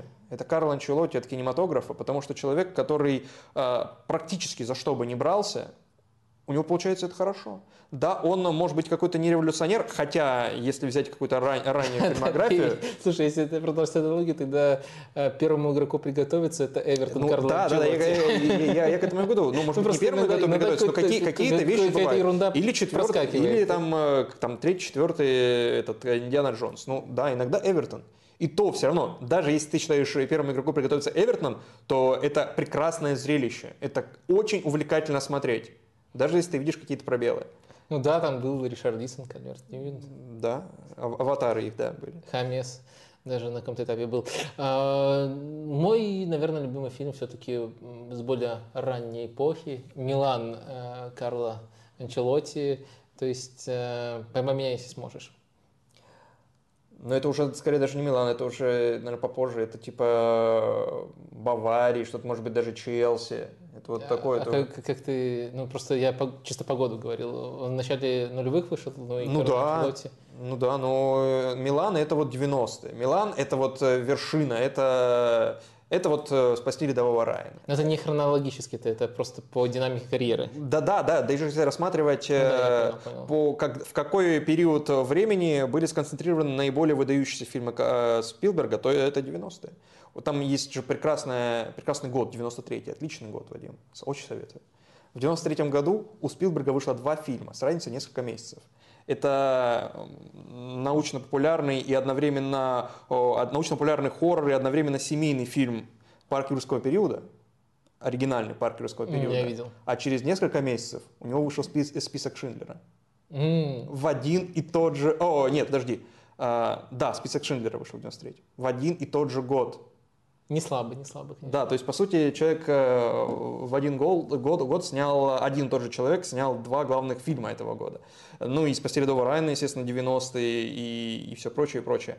У меня, наверное, я очень люблю «Спасти рядового Райана». Э, это фильм про Вторую мировую, но он, естественно, э, антивоенный как и все фильмы Спилберга на военную тематику, у него их несколько, но а, это главный, наверное, антивоенный, может быть, вообще один из главных антивоенных фильмов в истории кинематографа. И это, по сути, история, то есть спасти рядового Райна, не прийти и кого-то победить, а вытащить человека из состояния войны. Ну, ну и, и так далее. И вот этот, эта, эта идея через весь фильм э, продвигается, то, что война это ужасно. А, но мой любимый фильм все-таки, наверное, «Инопланетянин», из 80-х. «Инопланетянин», потому что очень детский фильм, очень семейный фильм, и он э, связан с «Фабельманами» напрямую. Потому что «Фабельманы» — это вот фильм, за который «Золотой глобус» получил Стивен Спилберг. «Фабельманы» рассказывает историю о том, как кино ворвалось в жизнь Спилберга. Буквально вот э, in your face, что называется. Он э, посмотрел фильм 50-х и вдохновился одной буквально сценой, крушением поезда, и потом ему подарили этот поезд, и он сам начал выстраивать какие-то сцены. Э, но не все так идеально в этой истории, в Фаберманах, потому что там есть развод родителей. И это реальный э, факт биографии Спилберга. Его родители в какой-то момент разошлись, когда Спилберг уже был э, взрослым, поступал в колледж. И в одном из интервью, Спилберг еще был молод, скажем так, он э, говорил, что э, два фильма непосредственно стали э, два фильма были вдохновлены, не знаю, не совсем подходящее слово, и именно этим событием в его биографии, разводом родителей. Это «Инопланетянин» и «Близкие контакты третьей степени, где тоже присутствует инопланетная тема, где инопланетяне прилетают, их не показывают практически весь фильм, а, только какой-то пугающий свет, и, по сути, там сюжета не так много. И в конце там прекрасное тоже а, соприкосновение инопланетного и человеческого, как, по сути, соприкосновение мамы и папы, потому что мама а, Спилберга — это женщина, которая всю жизнь занималась ну, неким искусством, музыкой, а папа, он инженер, компьютерный инженер, компьютерными вещами занимался, Э, и в конце общение между человеческим и инопланетным в фильмах «Близкий контакт третьей степени» э, оно происходит благодаря музыке, написанной на компьютере. Да, это вот, э, естественно, вот такое раскрытие. Я все это время думал, оплатил ли Спилберг журналисту, который брал у него интервью? Да, да, он задавал запрос. Э, не, просто Карло Анчелотти, у него, у него есть привычка, если он дает интервью один на один, он любит давать в дорогих ресторанах и оплачивает ужин журналисту. Э, в Financial Times, по-моему, про это писали, Саймон Купер. Вот я почему-то думал, а Спилберг оплачивает или нет. Ну, инопланетянин тоже, он э, рассказывает историю мальчика, который растет в семье, родители которого разошлись, и с этого, по сути, начинается история одиночества, и история одиночества инопланетного существа тоже, которого, который прилетает на Землю не для того, чтобы завоевать завоевать землян, а для того, чтобы исследовать землян. И это история о познании в том числе, о познании чужого и о принятии чужого. То есть инопланетянин прилетает, его случайно забывают, и он э, знакомится с новым, изучает язык, изучает какие-то объекты незнакомые для себя. И э, круто то, что это очень детский фильм. И дети, это история о том, как, э, насколько дети открыты ко всему новому и готовы принять это новое. Он настолько детский, что э, я вот его недавно пересматривал, просто часто так бывает, что если какой-то фильм э, большого режиссера выходит, я люблю пересматривать что-то любимое из его фильмографии. И вот я здесь пересматривал «Инопланетянина» и понял, до этого я не обращал внимания, что э, впервые крупный э, план лица взрослого, не считая мамы, э, главного героя, появляется спустя полтора часа. То есть он настолько детский, что крупные планы взрослых э, обходят стороной. То есть они показывают э, либо со спины там, учителя, э, либо из-за плеча там, какого-то полицейского. Надо, чтобы футбольные режиссеры были как Спилберг, потому что они постоянно крупные крупный планы план, показывают, да. повторы, Нет, ну, там, там много крупных футбол. планов. Крупный план это вообще один из главных методов, и, который использует Спилберг. Но в, в этом фильме это крупные планы лиц детей. Mm. Вот такой. Интересно. А вот если брать нынешние номинации, что ты смотрел, что, что ты рекомендуешь, э, фильмы, сериалы, там и то, и другое, много всего в номинациях. Да, очень много всего. Я, честно, не все еще видел. Есть у меня особенности, знаешь, как самое сладенькое оставляешь на потом. Я очень люблю Мартина Макдона. Вообще, может быть, э, главный сценарист э, современности, и ну, все до этого я увидел. Я просто хочу пересмотреть все фильмы Мартина Макдона и подойти к э, Банши и Иншерина и их посмотреть. А, выиграл лучший мультфильм. Взял еще один выдающийся фильм, ну, фильм, я просто говорю, а еще одно выдающееся кино, кино о Пиноккио, Пиноккио Гильермо Дель Торо абсолютно антивоенный фильм, но не детский, в духе темного фэнтези, как любит э, Гильермо Дель Торо. Я думаю, он будет номинирован на Оскар не только как анимационный фильм, но и как э, главный фильм, и тоже может его выиграть. Э, и это прекрасная история взросления, становления, принятия смерти в том числе, потому что это история взросления, которая начинается со смерти ребенка. Как бы, ну, это так, наверное, может только Гильермо Дель Торо. И при этом эта история, ну, взросление не только ребенка, но и взросление взрослого, как бы это парадоксально не звучало, потому что там а, не только Пиноккио, его стандартная позиция, да, еще из а, оригинальной сказки Колоде, а, не только я хочу стать настоящим мальчиком, ну, кукла, которая пытается стать настоящим мальчиком, но и тут мастер, который изготавливает Пиноккио, он пытается стать настоящим отцом. И вот этот процесс э, не менее увлекателен, чем взросление маленького э, человека и его э, превращение во взрослого. Ну, еще там религиозные мотивы, естественно, и много всего увлекательного. Ну, вот тоже для меня один из главных фильмов прошлого года, ну, мультфильм не имеет значения. И сериал, сериал, да. Я из фильмов смотрел меню, не рекомендую, фигня. Я смотрел, э, это из, из того, что номинировано, mm-hmm. не, не все это да. выигрывало. Я смотрел э, «Глаз Анин», э, ну, то есть «Достать ножи», наверное. «Достать ножи», вторая часть, да. да.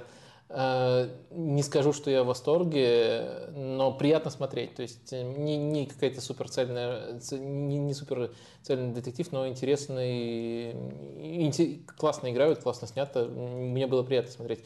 И я к своему стыду все-таки посмотрел «Топ Ган». Фигня. Это, это отличная точка для нашего разговора. Осталось, наверное, только заглянуть в... Я, я думал, ты сериал еще озвучишь. А, да. Про... Еще время есть до Ювентуса там. Окей. А, про сериалы я просто закрыл. А кто там выиграл хоть? А, ну, Белый Лотос выигрывал а, мини-сериал второй сезон. Я, честно, не видел Белый Лотос. House of the Dragon выиграл. Смотрел первый, но... Драма. А, спинов э, Игры престолов. Игры престолов. Да, я его смотрел. Э, а кто там был номинирован еще, кроме э, House of Dragon. Озарк. А, Озарк великий сериал абсолютно. В этом году он закончился. Я смотрел, писал большой текст. Я впервые слышу, это турецкий? Нет, это не турецкий. Это сериал, это Название крими- кримина- криминальная семейная драма. То есть это драма, которая исследует криминальные семейные отношения. Там история о клерке, который отмывает деньги наркокартелю и постепенно втягивает в это э, свою семью. А это жен, жена и два ребенка, подростка. и как отношения, самое увлекательное, это то, как отношения внутри этой семьи складываются в зависимости от э, погружения в криминальный мир. Потрясающий Где-то сериал. я уже видел про учителя химии. Да-да-да-да. Я э, писал текст, проводя параллель в том числе с э, «Во все тяжкие». Э, «Корону» пока я не дохожу. «Разделение» абсолютно великий сериал. Первый сезон вышел в... Я этом- смотрел, согласен. Великий?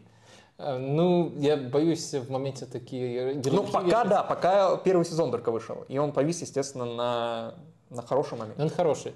По-моему, его выпустил Apple, и Apple Да. э, почти ничего э, такого культового еще не выпускал. Поэтому для, для этой платформы, мне кажется, крутой. А, а, пацаны, А, пацаны тоже Apple выпускал, да? кажется, да. Мне, мне почему-то сказал, что не Apple выпускал пацанов. А, а Тед Лассо кто выпустил? Тед Лассо выпустил Apple? Да, Это- это что-то я зря, лучший сериал. з- А, зря, зря да. придрался. Ну или наоборот, Лассо это скорее. Ну и еще я обходил сериал, э, вот э, тоже номинированный, и который закончился как Озарк в этом сезоне. У Озарка, по-моему, всего 4 сезона, и закончился э, Better Call Saul, «Лучше звоните Солу». По мне, это лучший спин в истории телевидения. Это спин во все тяжкие. И это спин который можно смотреть независимо от, от оригинала, и он по своей увлекательности, наверное, не уступает, э, а в каких-то моментах даже превосходит. Может быть, по актерской игре там потрясающие э, роли. И, может быть, здесь э, тоже писал большой текст про, про вообще «Лучше звоните Солу», стараясь не акцентируя внимание на том, хуже он, лучше, чем во, все, чем во все тяжкие. Но во все тяжкие это, если вы посмотрели все тяжкие, а потом лучше звоните Солу, то вы получите вот максимальное погружение во всю эту вселенную Винса Гиллигана и во, во весь характер э, Соло Гудмана и как бы его там ни звали. Главная трагедия этого «Золотого глобуса» то, что Боб Одинкерк не получил ничего. И ни за один из предыдущих сезонов он, по-моему, тоже не получал «Золотого глобуса». А каждый раз его номинирование на лучшую мужскую роль в телевизионной драме и все время прокидывали. И в этот раз тоже. Да, мне для того, чтобы начать смотреть, я не, не смотрел последний сезон, надо досмотреть, но мне пришлось, конечно, продираться через эти ужасные футбольные ассоциации, потому что, как ты знаешь, э, в футболе мем э, про Сауля из э, Атлетика сформировался. Но они просто латиницей одинаково пишутся, Call Са- Saul. Са- Сауль, да. И вот когда он забивал, когда что-то крутое еще делал, постоянно вот вокруг этого шутили, это было настолько ужасно, такие каламбурчики. Но в итоге я все-таки продрался через это и посмотрел. Ну, на- на- на- на- начало первого сезона классный, концовку я пока еще не успел оценить. Э, ну что, тут- Э, Заглянем в чатик, посмотрим. э, И Да, давай. на этом попрощаемся. Пацаны, это Amazon, да. А, а вот Тед Лассо Apple TV. А, если для кого-то это важно. А в чатике у нас э, что спрашивали? А, так. а.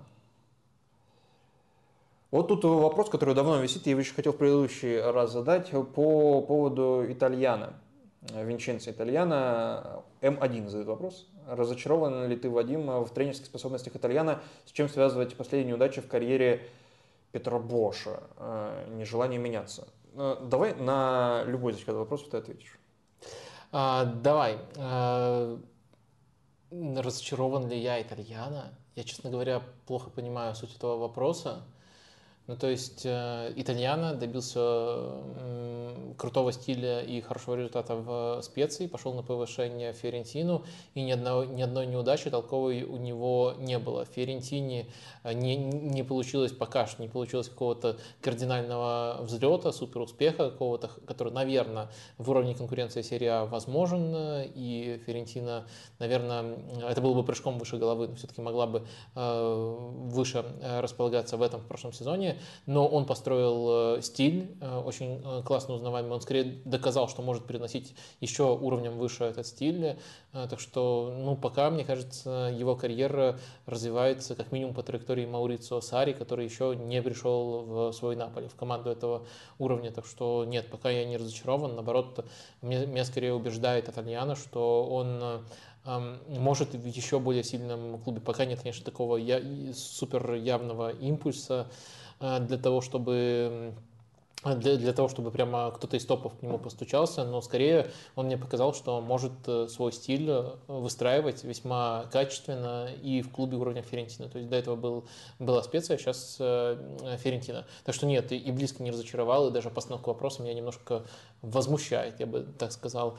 А что касается Петра Боша и его карьеры, ну, наверное, да, наверное, можно сказать, что она разочаровывает мне кажется, мне он нравился, наверное, если, ну, нравился давно, наверное, с самого начала, еще с Аякса, когда он э, впервые на виду э, появился, но долгое время, вернее, даже не долгое время, на стартовом этапе мне очень сильно нравился его Байер, э, и мне кажется, вот именно с этого момента, с момента того, как прошли где-то первые полгода, может, чуть дольше в Байере, он э, стал пытаться сочетать свою очень приятную романтическую э, э, свой очень приятный романтический стиль, где-то даже наивный стиль, но который в то же время давал неплохой результат с попытками становиться более прагматичным и немножко вот между этими, между тем, что для него естественно, и тем футболом, который он умеет ставить и который у него работал какое-то время в Германии и большое время работал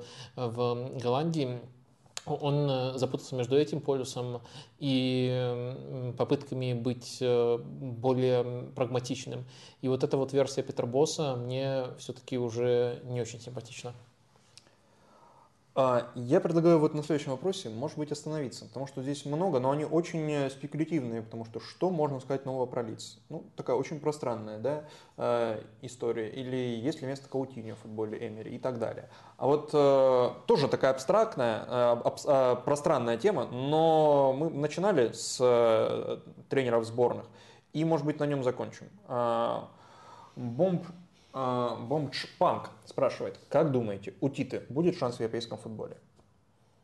В Евро... Будет шанс... Э, мне кажется, этот вопрос можно в двух э, коннотациях э, читать. Первый... Сборная или клуба? Нет, первый прогноз, то есть мой прогноз на то, окажется ли Тита. Пригласят а, ли его? А, а второй ракурс это если мы исходим из того, что его уже позвали, добьется ли он успеха. А является ли Тита тренером уровня европейских э, топовых лиг? На мой взгляд, однозначно, это даже не обсуждается. Кстати, учитывая, что в Арсенале работает Эду, если бы у Артета не получалось, я бы не исключал варианта с приглашением Тита на определенном этапе. По-моему, про это некоторые инсайды на определенном этапе были, но сейчас они и по смыслу, и хронологически уже ушли в прошлое. Давай не жадничай. А то всех, если ты хочешь Арсенал, всех, кто тебе нравится. Э, да. Эм, ну, на самом деле, есть некоторые сходства у него еще с Анчелоти. Можно было бы может, язык некоторым ограничителем является, но в реале тоже было бы интересно посмотреть, э, тем более, что, тем более у Реала есть некоторый опыт приглашения экстравагантных бразильских тренеров. Мы до сих пор помним, как там работал Вандерлей Люшембурга. Люшембург, легенда. Да, легенда настоящая. Но Тита, конечно, хороший тренер. Люшембурга это какая-то случайность именно для европейского футбола. Тита, я думаю, хорош, э, в том числе потому, что он Э, выделяется на фоне бразильских э, тренеров, э, потому что он другой и по тому, как он выстраивает игру, и по уровню своей успешности, и потому что он, когда ему уже было далеко за 50, поехал в Европу, учился у того же Анчелотти, у Венгера, по-моему, у Сари тоже, то есть у очень разных тренеров, но просто ему важно было на этом этапе наверстать. Вообще бразильская тренерская школа, я думаю, тут все более-менее это не отрицают, понимают в кризисе, именно поэтому там не только такие португальские тренеры, как э, Жезус, добивались э, успеха, но Жезуалдо Феррейра тоже приходит и э, ярко себя проявляет в Бразилии. Своих бразильских тренеров нет. Они там, во-первых, меняются с темпами, которые и не снились в Европе. Во-вторых, есть явный кризис идеи, еще интересно, можно, можно такой ракурс посмотреть. Э, возможно, на фоне всего этого игроки э, звездные, по-настоящему звездные, практически не идут в тренерство. То есть, э, если мы возьмем сборную Бразилии 2002 года, прошло уже 20 лет, многие завершили, но почти никто из них не стал, не, не пошел именно в сторону тренерства. Ты про звездных игроков именно бразильских говоришь? Ну да, сборная 2002 года, которая стала чемпионом, очень узнаваемая команда, Роналдо, Ривалдо, Роналдиньо, там Роберто Карлос, Кафу, вот всех, кого я назвал, тренерами не стали, там Жилберто тоже Дунга консультирует игроком, игроков. А Дунга это 94 год, это другое поколение. Ну, а, ты имеешь конкретное поколение? Окей. Да, ну то есть пока, на, я к тому, что не, не просто я произвольно выбрал, на определенном этапе игроки звездные перестали даже пробовать становиться тренерами, возможно, из-за того, как, как это устроено внутри бразильского чемпионата. Там наблюдается и кризис имен, и э, кризис идей, и э, я, я к тому, что э, Тита из этого круга явно выделяется. Он бразилец, но не бразильский тренер. И по уровню он однозначно подходит Европе. Единственное, что вот только, может быть, на культурном уровне из-за какой-то языковой проблемы могло бы у него не полностью получиться. А так, я думаю, не затерялся бы. Но вообще у, у Бразилии с тренерами проблемы. Сейчас, когда пытаются выбрать тренера сборной, это тоже проявляется. Финализируем?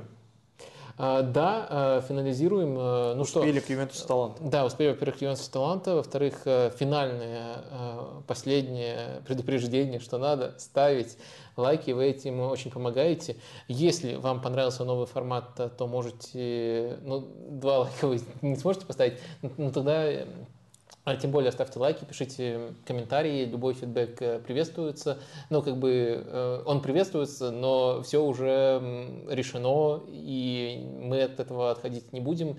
Я давно осознал необходимость вот такой вот э, перемены, и мне было интересно мне кажется, у нас хороший первый эфир получился.